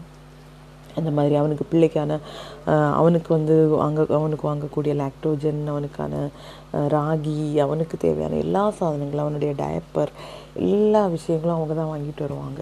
எல்லா காரியங்களையுமே வாங்கிட்டு வருவாங்க. ஓவர் ப்ரொடெக்டிவாக இருந்தாங்க என்னுடைய பெற்றோர். அவங்களுக்கு வந்து எனக்கு தோணுது அவங்களுக்கு நிம்மதி அவங்க ஒரு நாள் கூட தூங்கி இருப்பாங்களானே தெரியல. அது வந்து ஒரு நல்ல இதாக அப்படின்னு கேட்டால் நான் சொன்னேன் இல்லையா நமக்கு வந்து அந்த அன்பு அனுபவிக்கும் போது அது வந்து ஒரு நல்ல இதாக இருந்தாலும் அது வந்து ஒரு ஆக்சுவலி ஒரு நல்ல ப்ராக்டிஸ் கிடையாது. ஒரு வயசுக்கு பிறகு நம்ம பெற்றோரை தான் சார்ந்து இருக்கக்கூடியது வந்து பல காரியங்களை நம்முடைய நம்முடைய நம்மளை பின்னால் வந்து அதை அஃபெக்ட் பண்ணும். ஒன்று சில நேரங்கள் கோபம் வரும்போது அவர்கள் சொல்லக்கூடிய வார்த்தைகள் நம்ம கேட்க வேண்டியிருக்கும். இன்டென்ஷனலியோ இல்லை இன்டென்ஷனலி எல்லாமேயோ அதாவது என் சில டைமில் ஒன்றுமே நினைக்காம அவங்க சில வார்த்தைகள் சொன்னால் கூட நமக்கு அது பெயின்ஃபுல்லாக இருக்கும். ரெண்டு நம்ம வந்து இண்டிபெண்ட் ஆகவே மாட்டோம். நம்ம எப்போ நமக்கு கான்ஃபிடென்ஸ் லெவல் வந்து ரொம்ப கம்மியாக இருக்கும். ஏன்னா நம்ம வந்து அவங்கள சார்ந்தே இருக்கிறனால சில காரியங்கள் நம்மளால் நமக்கு எப்படி பண்ண முடியும் அப்படிங்கிற ஒரு கேள்விக்குறி நமக்குள்ளே இருந்துக்கிட்டே இருக்கும். அப்போது இந்த மாதிரியான ஒரு சில காரியங்கள் நடந்துக்கிட்டே இருந்தது. அப்படியே போயிட்டே இருந்தது. ஒரு நான் மூன்று நான்கு ஐந்து மாதங்கள் அப்படியே போயிட்டு இருந்தது. இதுக்குள்ளே என்ன ஆச்சுன்னா ஒரு கட்டம் தாண்டும் போது வறுமை. வறுமைன்னா பயங்கரமான வறுமை. சில நேரங்களில் வீட்டில் சாப்பாடு வைக்கிறதுக்கு எங்களுக்கு ரெண்டு பேருக்குமே வேலை கிடையாது. பணம் வரவு கிடையாது. பெற்றோர் தான் தரணும். அப்போ சில வேலைகள் அவங்க கொஞ்சம் தருவாங்க. வீட்டில் அவருடைய கணவனுடைய வீட்டிலேருந்து தருவாங்க இவங்க தருவாங்க. இந்த மாதிரி நம்ம டோட்டலி டிபெண்ட்டாகவே இருந்துகிட்டு இருக்கும்போது ஒரு கட்டம் ஆகும்போது நம்மளை வந்து நம்மளுக்கு நமக்கு வந்து ஒரு மன அழுத்தம் உண்டாகும். எங்கே போய் முடியும் அப்படிங்கிற ஒரு கேள்வி உண்டாகும். இதுக்குள்ளே என்னென்னா அவன் வந்து என்னுடைய பிள்ளை வந்து சின்ன வயசானதுனால அவன் வந்து என்ன இடையில இடையில அவனுக்கு சுகம் இல்லாமல் வரும். அப்போ இவனுக்கு சுகம் இல்லாமல் வரும்போதெல்லாம் நாங்கள் என்ன பண்ணுவோன்னா அவனை தூக்கிட்டு இங்கே வருவோம். எங்கள் வீட்டுக்கு வருவோம் எங்கள் வீட்டுக்கு வந்து இங்கே இருந்து அவனை ஹாஸ்பிட்டல் கொண்டு போகிறது அந்த மாதிரி. அந்த மாதிரியெல்லாம் நடந்துக்கிட்டே இருந்தது இடையில இடையில. பார்க்க வருவாங்க பார்க்க அப்படி இருக்கும்போது கடைசியில் கடைசியில் கையில் பைசா கிடையாது வறுமை. அரிசி இருக்கும் ஏதோ ஆனால் வாய்க்கு ருசி எதுவுமே நம்ம வைக்க முடியாது.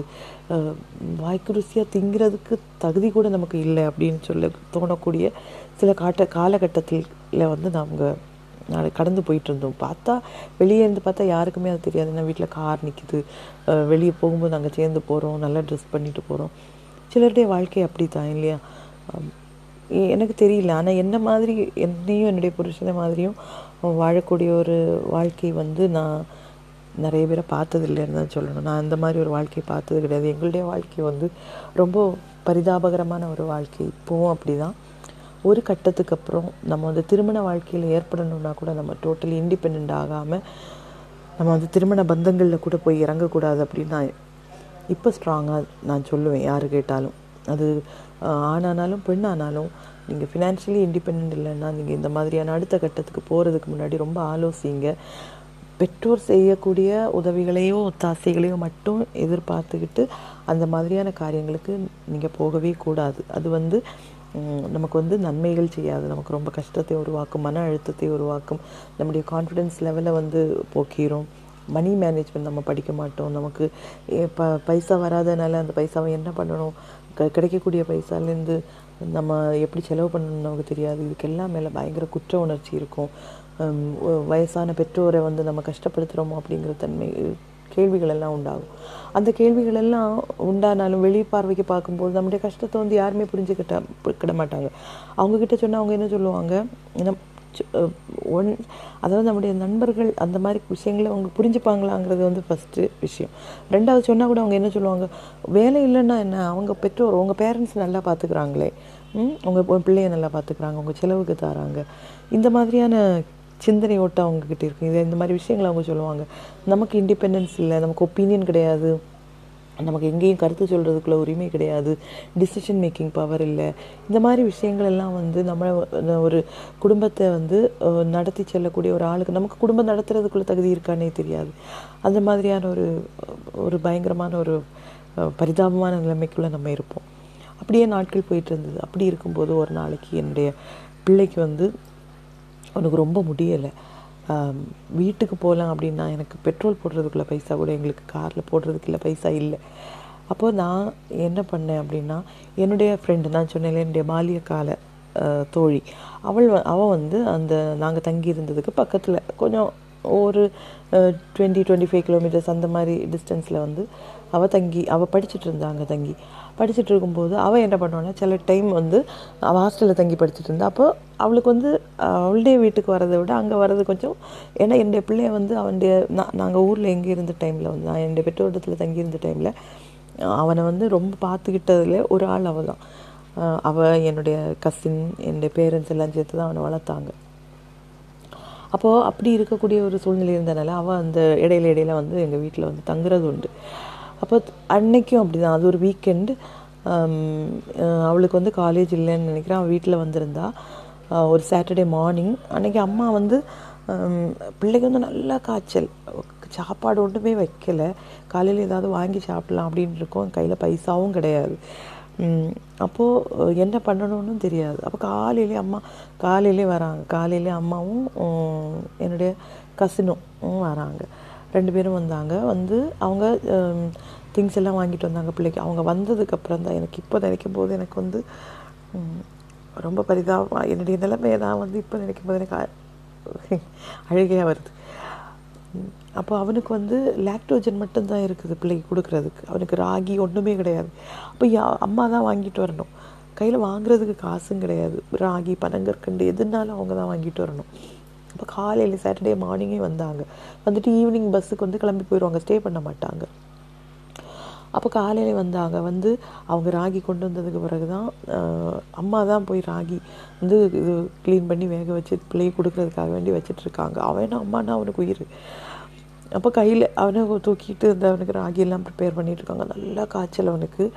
அப்போது கே அம்மா கேட்குறாங்க கொஞ்ச நேரம் கொஞ்ச நேரம் பார்த்து காய்ச்சல் போகுதா என்னன்னு? கால்பாலெல்லாம் கொடுக்குறோம் சிறப்பெல்லாம் கொடுக்குறோம் ஒன்றும் ஆகலை. அப்போ என்னுடைய ஹஸ்பண்ட் வந்து என்னுடைய பெற்றோர் கூட அவனுக்கு அவங்களுக்கு வந்து நல்ல ஒரு உறவு இல்லை அதனால் நல்ல சுமூகமான ஒரு பேச்சுவார்த்தை ஒன்றும் கிடையாது. அப்போ வீட்டுக்கு நாங்கள் இடையில இடையில வீட்டுக்கு வர்றது உண்டு. வந்தாலும் இங்கே ஸ்டே பண்ணுறது ஒன்றும் கிடையாது. காலையில் வந்தோடனே ஈவினிங் போகிறது அந்த மாதிரி தான் இருந்தது. அப்போது நல்ல உறவுலேயும் இல்லை. அப்போ எனக்கு அன்னைக்கு காலையில் எனக்கு தோணுது நிற்க நிற்க முடியாது நமக்கு. நம்ம கையில் பைசா கிடையாது. அடுத்த அடுத்த நாளுக்கு வாழ்க்கைக்கு என்னன்னு தெரியாது. இந்த கொண்டு வர அவங்க கொண்டு வர பொருட்கள் தீர்ந்து போயிருச்சுன்னு சொன்னால் பிள்ளைக்கு என்னத்தை கொடுக்கணும்னு தெரியாது. பைசாலாம் கொண்டு வந்து தருவாங்க. இருந்தாலும் நமக்குள்ள ஒரு இது இருக்கும் இல்லையா? நமக்குன்னு எதுவுமே இல்லையே அப்படிங்கிற ஒரு பயங்கரமான ஒரு எண்ணம். அப்போ நான் வந்து காலையில் என்னுடைய இப்போ அம்மா வந்தோடனே அம்மா கேட்குறாங்க நீ பிள்ளை ஹாஸ்பிட்டலுக்கு கொண்டு போக வேண்டாமா? அப்படின்னு கேட்குறாங்க அவனுக்கு நல்லா காய்ச்சல் கொதிக்குது. அப்போ வீட்டிலேருந்து நாங்கள் இருந்த இடத்துலேருந்து அவனை ஹாஸ்பிட்டல் கொண்டு போகணுன்னா கிட்டத்தட்ட ஒரு த்ரீ ஃபோர் ஹவர்ஸ் ஆகும் ஃபோர் ஹவர்ஸ்க்கு மேலே ஆகும். அவ்வளோ டிஸ்டன்ஸில் அப்போ அம்மா சொல்கிறாங்க நீங்கள் என்ன நினச்சிக்கிட்டு இப்படி பிள்ளைய வச்சுட்டு இருக்கீங்க? கொண்டு போகலாம் அப்படின்னு சொல்கிறாங்க அப்போ நான் என்னுடைய கணவன்ட்டு சொன்னேன் நமக்கு வந்து இங்கே நிற்க வேண்டாம். நமக்கு லைசன்ஸும் கிடைக்கல. அப்போது அது வந்து அவர் வாடகைக்கும் தர மாட்டார் அப்போ எங்கள் அம்மா தான் நான் சொல்கிறேன் அம்மாட்ட இப்படி லைசன்ஸ் எடுக்கணும். அவர் வாங்குவா அவர் வந்து இந்த டாக்குமெண்ட்ஸ் எல்லாம் தர மாட்டேங்கிறாரு உடனே அம்மா கேட்டால் அம்மா என் என்கிட்ட சொல்கிறாங்க அப்படின்னா நீங்கள் வந்து ஒரு காரியம் பண்ணுங்கள் அங்கே வீட்டுக்கு வாங்க. நம்ம வீட்டில் வந்து ஸ்டே பண்ணுங்கள் அங்கே ரோட் சைடில் வந்து ஒரு கடை ஒரு சின்ன கடை இருக்குது. அது வந்து ரொம்ப காலமாக ரெண்டுக்கு தான் வச்சுருக்காங்க. ஆனால் யாருமே வந்து ரெண்டுக்கு வந்து எடுக்கலை. அப்போ நீங்கள் என்ன பண்ணுங்கள் அந்த கடையை வந்து ரெண்டுக்கு எடுத்தால் கடை தானே. அப்போ நமக்கு வந்து ஓனர்கிட்ட சொல்லாமல் என்னென்ன விஷயங்கள் எங்களுக்கு வேணும் என்னென்ன விஷயங்கள் வேணுங்கிறதுனால வந்து நமக்கு அதுக்கு அந்த டாக்குமெண்ட்ஸ்லாம் வேணும்னு கேட்டால் அவங்க தந்து தந் தந்து தந்துருவாங்க தந்து தான் தீரணும். அப்போ நமக்கு அப்படி கேட்கலாமே அப்படின்னு சொல்லிட்டு அப்போ நீங்கள் அங்கே வாங்க நமக்கு இங்கே வெக்கேட் பண்ணிடுவோம் அப்படின்னு சொல்கிறாங்க எனக்கு என்ன பண்ணனே தெரில இது அது கடவுள் கூப்பிட்டா மாதிரி இருந்தது அப்படின்னு சொல்லணும் அந்த நேரத்தில். இப்போ நான் வந்து பெரிய உணர்ச்சிகள் ஒன்றும் இல்லை சொல் இல்லாமல் இருந்தாலும் அந்த நேரத்தில் அந்த என்னுடைய மனநிலைமை எல்லாம் பயங்கரம். அப்போ என்னுடைய கணவன் அந்த நான் அவர்கிட்ட சொல்கிறேன் நமக்கு போகலாமா அவங்க அவங்களுக்கு இஷ்டம் இல்லை அப்படின்னு எனக்கு தெரியும். அப்போது நான் கேட்குறேன் நமக்கு வந்து நம்ம பிள்ளை இருக்கா அவனை வச்சுட்டு நம்ம என்ன பண்ணுவோம்? நம்ம வந்து முதல்ல அங்கே போய் லைசன்ஸ் எடுத்து இது பண்ணோன்னா நம்ம பிஸ்னஸை தொடங்கிடலாமே அப்படின்னு. அப்போ அவர் என்ன நினச்சாருன்னு தெரியாது. நான் நினச்சா அவர் ஒத்துக்கிடவே மாட்டாருன்னு. ஆனால் இந்த நிலைமைகள் இந்த நிலைமைகள் இந்த மன அழுத்தம் அவருக்கும் இருந்திருக்கலாம். ஒரு வேளை யாருமே துணைக்கில்லை அடுத்த வேலைக்கு என்ன செய்யணும்னு தெரியாது. மற்றவங்கள நம்பி இருக்கிறோம் ஃபுல்லாக அப்போது அந்த மாதிரி ஒரு நிலைமையில் இருந்தனால யாருக்கும் அவரும் சொல்கிறார் வா அப்போ நமக்கு கிளம்பலாம் அப்படின்னு. அப்போ உடனே நான் அம்மாட்ட சொல்கிறேன் நீங்கள் அப்பாட்ட ஒரு வார்த்தை கேளுங்க. நாங்கள் வந்து ஏன்னா நம்ம நம்முடைய எங்களுடைய சொந்த இஷ்ட பிரகாரம் நாங்கள் அங்கேருந்து இறங்கி வந்தோம். அவங்க போன்னு சொன்னது கிடையாது. அவங்க வேண்டான்னு தான் சொன்னாங்க. இப்போ நம்ம இண்டிபெண்ட் ஆகணும் அப்படிங்கிற ஒரு ஆசையில் அது வந்து திமிரில் இறங்கி வந்தது கிடையாது. ஆசையில் இறங்கி வந்தது. அப்போது அவங்க எப்படி இது பண்ணுவாங்கன்னு தெரியாது அம்மா அப்பாட்ட கேளுங்க அப்படின்னு. அம்மா அப்பாட்ட ஃபோன் பண்ணி கேட்டாங்க. அப்பா யாராவது இப்படி சொல்ல மாட்டாங்களா அப்படின்னு காத்துட்டு இருந்த மாதிரி உடனே அப்பா சொன்னார் நீ என்னத்தை பேசிகிட்டு இருக்க? பிள்ளைய நான் வர வேண்டாம்னு சொல்லுவேண்ணா நீங்கள் கூட்டிகிட்டு இப்போவே கிளம்பி வந்துருங்க அப்படின்னு அப்பா சொல்ல கையில் கிடைச்சதெல்லாம் அள்ளி போட்டு ஓனர்கிட்ட போய் நாங்கள் வெக்கேட் பண்ணுறோம் இந்த கட்டில் பெட் இந்த மாதிரி சாதனங்கள் எல்லாம் இருக்குது. அது வந்து ஒன் மந்த்துக்குள்ளே நாங்கள் வந்து எடுத்துருவோம் அப்படின்னு சொல்லிட்டு அப்போவே பூட்டிக்கிட்டு வீடெல்லாம் பூட்டிக்கிட்டு அடுத்து பிள்ளைக்குள்ளே சாப்பாடு வைக்கிறது மட்டும்தான் அடுத்து வேலையாக இருந்தது. அது அவனுக்குள்ளே அவனுக்கு கொடுக்க வேண்டிய சாப்பாடு எடுத்தாச்சு. அங்கேருந்து இறங்கணும். இறங்கி அடுத்து வீட்டுக்கு வந்தோம். வீட்டுக்கு வந்த வந்தா வந்ததுக்கப்புறம் தான் ஒரு பெரிய நிம்மதி வந்தது. ஒன்று நமக்கு யாரோ யாரோ இருக்கிறாங்க அப்படிங்கிற ஒரு உணர்வு. அது வந்து நல்லது அப்படி அந்த நேரத்தில் நாங்கள் வந்து ரொம்ப கஷ்டத்துக்குள்ளே இருந்ததுனால வறுமைக்குள்ளே இருந்ததுனால அது வந்து ஒரு பெரிய ஒரு ரிலீஃபாக இருந்தது. ஆனால் லாங் ரன்னில் வந்து நமக்கு அது ஒரு பெரிய பேர்டன் ஆகும். ஆச்சுது அப்படின்னு தான் சொல்லணும். ஆனால் அந்த நேரத்தில் எங்களுடைய பெற்றோர் எங்களை வந்து அரவணைச்சிக்கிட்டாங்க. ப்ரொடெக்ட் பண்ணாங்க. அவங்க வந்து ஏன் வந்த எதுக்கு வந்த நீ இப்படி பண்ணனால தானே. அது அவங்க பிற்காலத்தில் சொல்லியெல்லாம் காட்டியிருக்காங்க. நீங்கள் சொன்னால் கேட்காம அப்படி முடிவெடுத்தீங்க அதனால இப்படி நடந்தது இப்படி முடிவெடுத்தீங்க அதனால அப்படி நடந்ததுலாம் சொன்னாலும் அந்த நேரத்தில் அது வந்து ஒரு பெரிய ரிலீஃபாக தான் இருந்தது. அப்படியாக எங்களுடைய வாழ்க்கை ஒரு இடத்துல நாங்கள் வந்து தனியாக எங்களை நாங்களே பறித்து நட நாங்கள் முயற்சி செஞ்சோம். அது வந்து தோல்வி ஆயிடுச்சு திருப்பி நாங்கள் இங்கே வந்தோம் ஊருக்கு வந்தோம். ஊருக்கு வந்து ஊர்லேருந்தே அகெயின் இங்கே வந்ததுக்கப்புறம் அந்த கடை சொன்ன மாதிரி அந்த கடையை பேசி அதுக்கு வாடகையை பேசி கடையை எடுத்து மீதி லைசன்ஸ் எல்லாம் வாங்கி எங்களுடைய பிஸ்னஸை நாங்கள் தொடங்கினோம் எங்களுடைய பிஸ்னஸை தொடங்கி அதுக்கு அடுத்த கட்டம் தான் நான் சொன்னேன் இல்லையா? அந்த எஸ்டாப்ளிஷ் பண்ணதுக்கு முயற்சி பண்ணது. அது வந்து ஒரு தவறான முடிவாக இருந்தது. அதில் நாங்கள் ஒரு பார்ட்னரை கொண்டு வந்தது. அதுதான் ரொம்ப பெரிய தவறாக இருந்தது. எஸ்டாப்ளிஷ் பண்ணணும்னு நினச்சதை விட பெரிய தவறு என்னென்னா நம்ம கூடவே இருந்து நம்முடைய பேஷனை ஷேர் பண்ணாத ஒரு மனுஷன் நம்முடைய கஷ்டத்தை அறியாத ஒரு மனுஷன் நம்ம மட்டுமே சோல் இன்வெஸ்ட்மெண்ட் பண்ணிட்டு வந்த மனுஷன் வந்து ஒன்றுமே பண்ணாது அதனால் அவருக்கு கமிட்மெண்ட்டும் இருக்குல்ல சின்சியாரிட்டி இருக்குல்ல ஹார்ட் ஒர்க் பண்ணணுங்கிற ஒரு டெண்டன்சி இருக்குல்ல இந்த மாதிரி இல்லாத ஒரு மனுஷனை நாங்கள் கொண்டு வந்தோம். அது வந்து அகெயின் ஒரு பெரிய ஃப்ளாப்பாக போச்சுது. ஃப்ளாப்பாக போய் எங்களைய முதல் தோல் முதல் மேஜர் தோல்வியை நாங்கள் சந்தித்தோம் அப்போவும் ஒரு விஷயம் என்னென்னா எங்களுடைய ப்ராப்பர்ட்டி எல்லாம் அகெயின் ஏலத்துக்கு வந்தது. அங்கே எங்களுடைய பெற்றோர் தான் நான் ஏற்கனவே அதை சொல்லியிருப்பேன் எங்களுடைய பெற்றோர் தான் எங்களுக்கு ஹெல்ப் பண்ணாங்க. அந்த அதை திருப்பி எடுக்கிறதுக்கெல்லாம் ஹெல்ப் பண்ணாங்க. அப்போது இந்த இடத்துல வந்து நான் சொன்னது என்ன அப்படின்னா நம்முடைய சில நேரங்களில் சில முடிவுகள் வந்து நம்ம அவசரப்பட்டு எடுக்கும்போது என்ன பண்ணியிருந்திருக்கணும் அப்படின்னா நிதானமாக இருந்து ஆலோசித்து நிதானமாக அந்த இடத்துல தொழிலை தொடங்கி அந்த தொழில் நல்லதாக போய் வந்ததுக்கப்புறம் நான் நேற்றைய எபிசோடில் நான் சொன்ன மாதிரி நம்முடைய வாழ்க்கைக்கு தேவையான பேசிக்காக சிக்ஸ் மந்த்ஸ் கூட இல்லை. More than six months one year two இயர்ஸுக்குள்ளே பைசாவாவது நம்ம ஒதுக்கி வச்சுக்கிட்டு தான் அந்த வரைக்கும் நம்ம அந்த தொழிலை பண்ணி நல்லதாக பண்ணி சேவ் பண்ணி வச்சுக்கிட்டு தான் நம்ம எஸ்டாப்ளிஷ்மெண்ட்டுன்னே போகணும். எக்ஸ் பிஸ்னஸ் எக்ஸ்பேன்ஷனுக்குன்னு நம்ம போனோம்னா அப்போ தான் போகணும். அதுக்கு மேலே இன்னொரு ஆளை இதுக்குள்ளே கொண்டு வரும்போது நம்ம எக்ஸ்ட்ரா கேர் எடுத்து பண்ணணும். ரொம்ப சிந்திக்கணும். ஒரு தடவைக்கு நூறு தடவை இல்லை ஆயிரம் தடவை சிந்தித்து நம்ம செய்ய வேண்டிய காரியம். அப்படி நம்ம தவறான முடிவுகளை எடுக்கும்போது அது வந்து நம்முடைய எதிர்காலத்தை ரொம்ப பாதிக்கக்கூடிய ஒரு நிலைமைக்கு கொ நம்மளை கொண்டு வரும். அப்போது இதெல்லாம் வந்து இந்த இதோடைய இந்த எபிசோடில் நான் சொல்லி முடிச்சுக்கிறேன். இது வந்து இந்த மாதிரி நிறைய அனுபவங்கள் எங்களுக்கு உண்டு. அதாவது இண்டிபெண்ட் ஆகாதனால உண்டான அனுபவங்கள் ஹியூமிலியேஷன்ஸ் மன அழுத்தம் வருத்தம் மற்றவங்கக்கிட்ட நம்ம நிலைமையை எக்ஸ்ப்ரெஸ் பண்ண முடியாத நிலைமை அந்த மாதிரியான தாழ்வு மனப்பான்மை இன்ஃபீரியாரிட்டி காம்ப்ளெக்ஸ் எல்லாம் பயங்கரமாக உண்டு. அந்த மாதிரி நிறைய அனுபவங்களுக்குள்ளே போய் வந்தது. எல்லாமே ஒரு இது உண்டு. வாழ்க்கையில் நடந்திருக்கு. அது அதில் ஒரு அனுபவம் தான் இது. இதில் நிறைய அனுபவங்கள் எத்தனை அனுபவங்கள் வந்து ஞாபகம் வருதுன்னு தெரியல. வர வர நான் சொல்கிறேன் இது எல்லாமே வந்து தோல்விகள் தான். ஆனால் இதில் வந்து படித்த பாடங்கள் எல்லாமே நாங்கள் அப்ளை பண்ணி அடுத்த அடுத்த அடுத்த ஸ்டெப்புக்கு போகும்போது அப்ளை பண்ணி அப்ளை பண்ணி ட்ரையல் அண்ட் எரரில் நம்ம போகிறதுக்குள்ளே வாழ்க்கைங்கிறது வந்து போயிட்டே இருக்கும். நம்ம வந்து அதில் நிறைய ட்ரையல் அண்ட் எரர் பண்ணுறதுக்குள்ள வாய்ப்புகள் எல்லாம் வந்து நமக்கு கிடைக்காது. அப்போ என்ன பண்ணணும்னா இருந்து சிந்திச்சு சில காரியங்களை நம்ம செய்யணும். அப்படி பண்ணாமல் இருக்கும்போது அது பெரிய பாதிப்புகளை கொண்டு வரும். அது வந்து எங்களுக்கு புரிந்த தருணங்கள் வாழ்க்கையில் பின்னாடி அமைஞ்சுது. அதை பற்றி நான் இன்னொரு எபிசோடில் நம்ம பேசலாம். அது வரைக்கும் this is me Simi signing off bye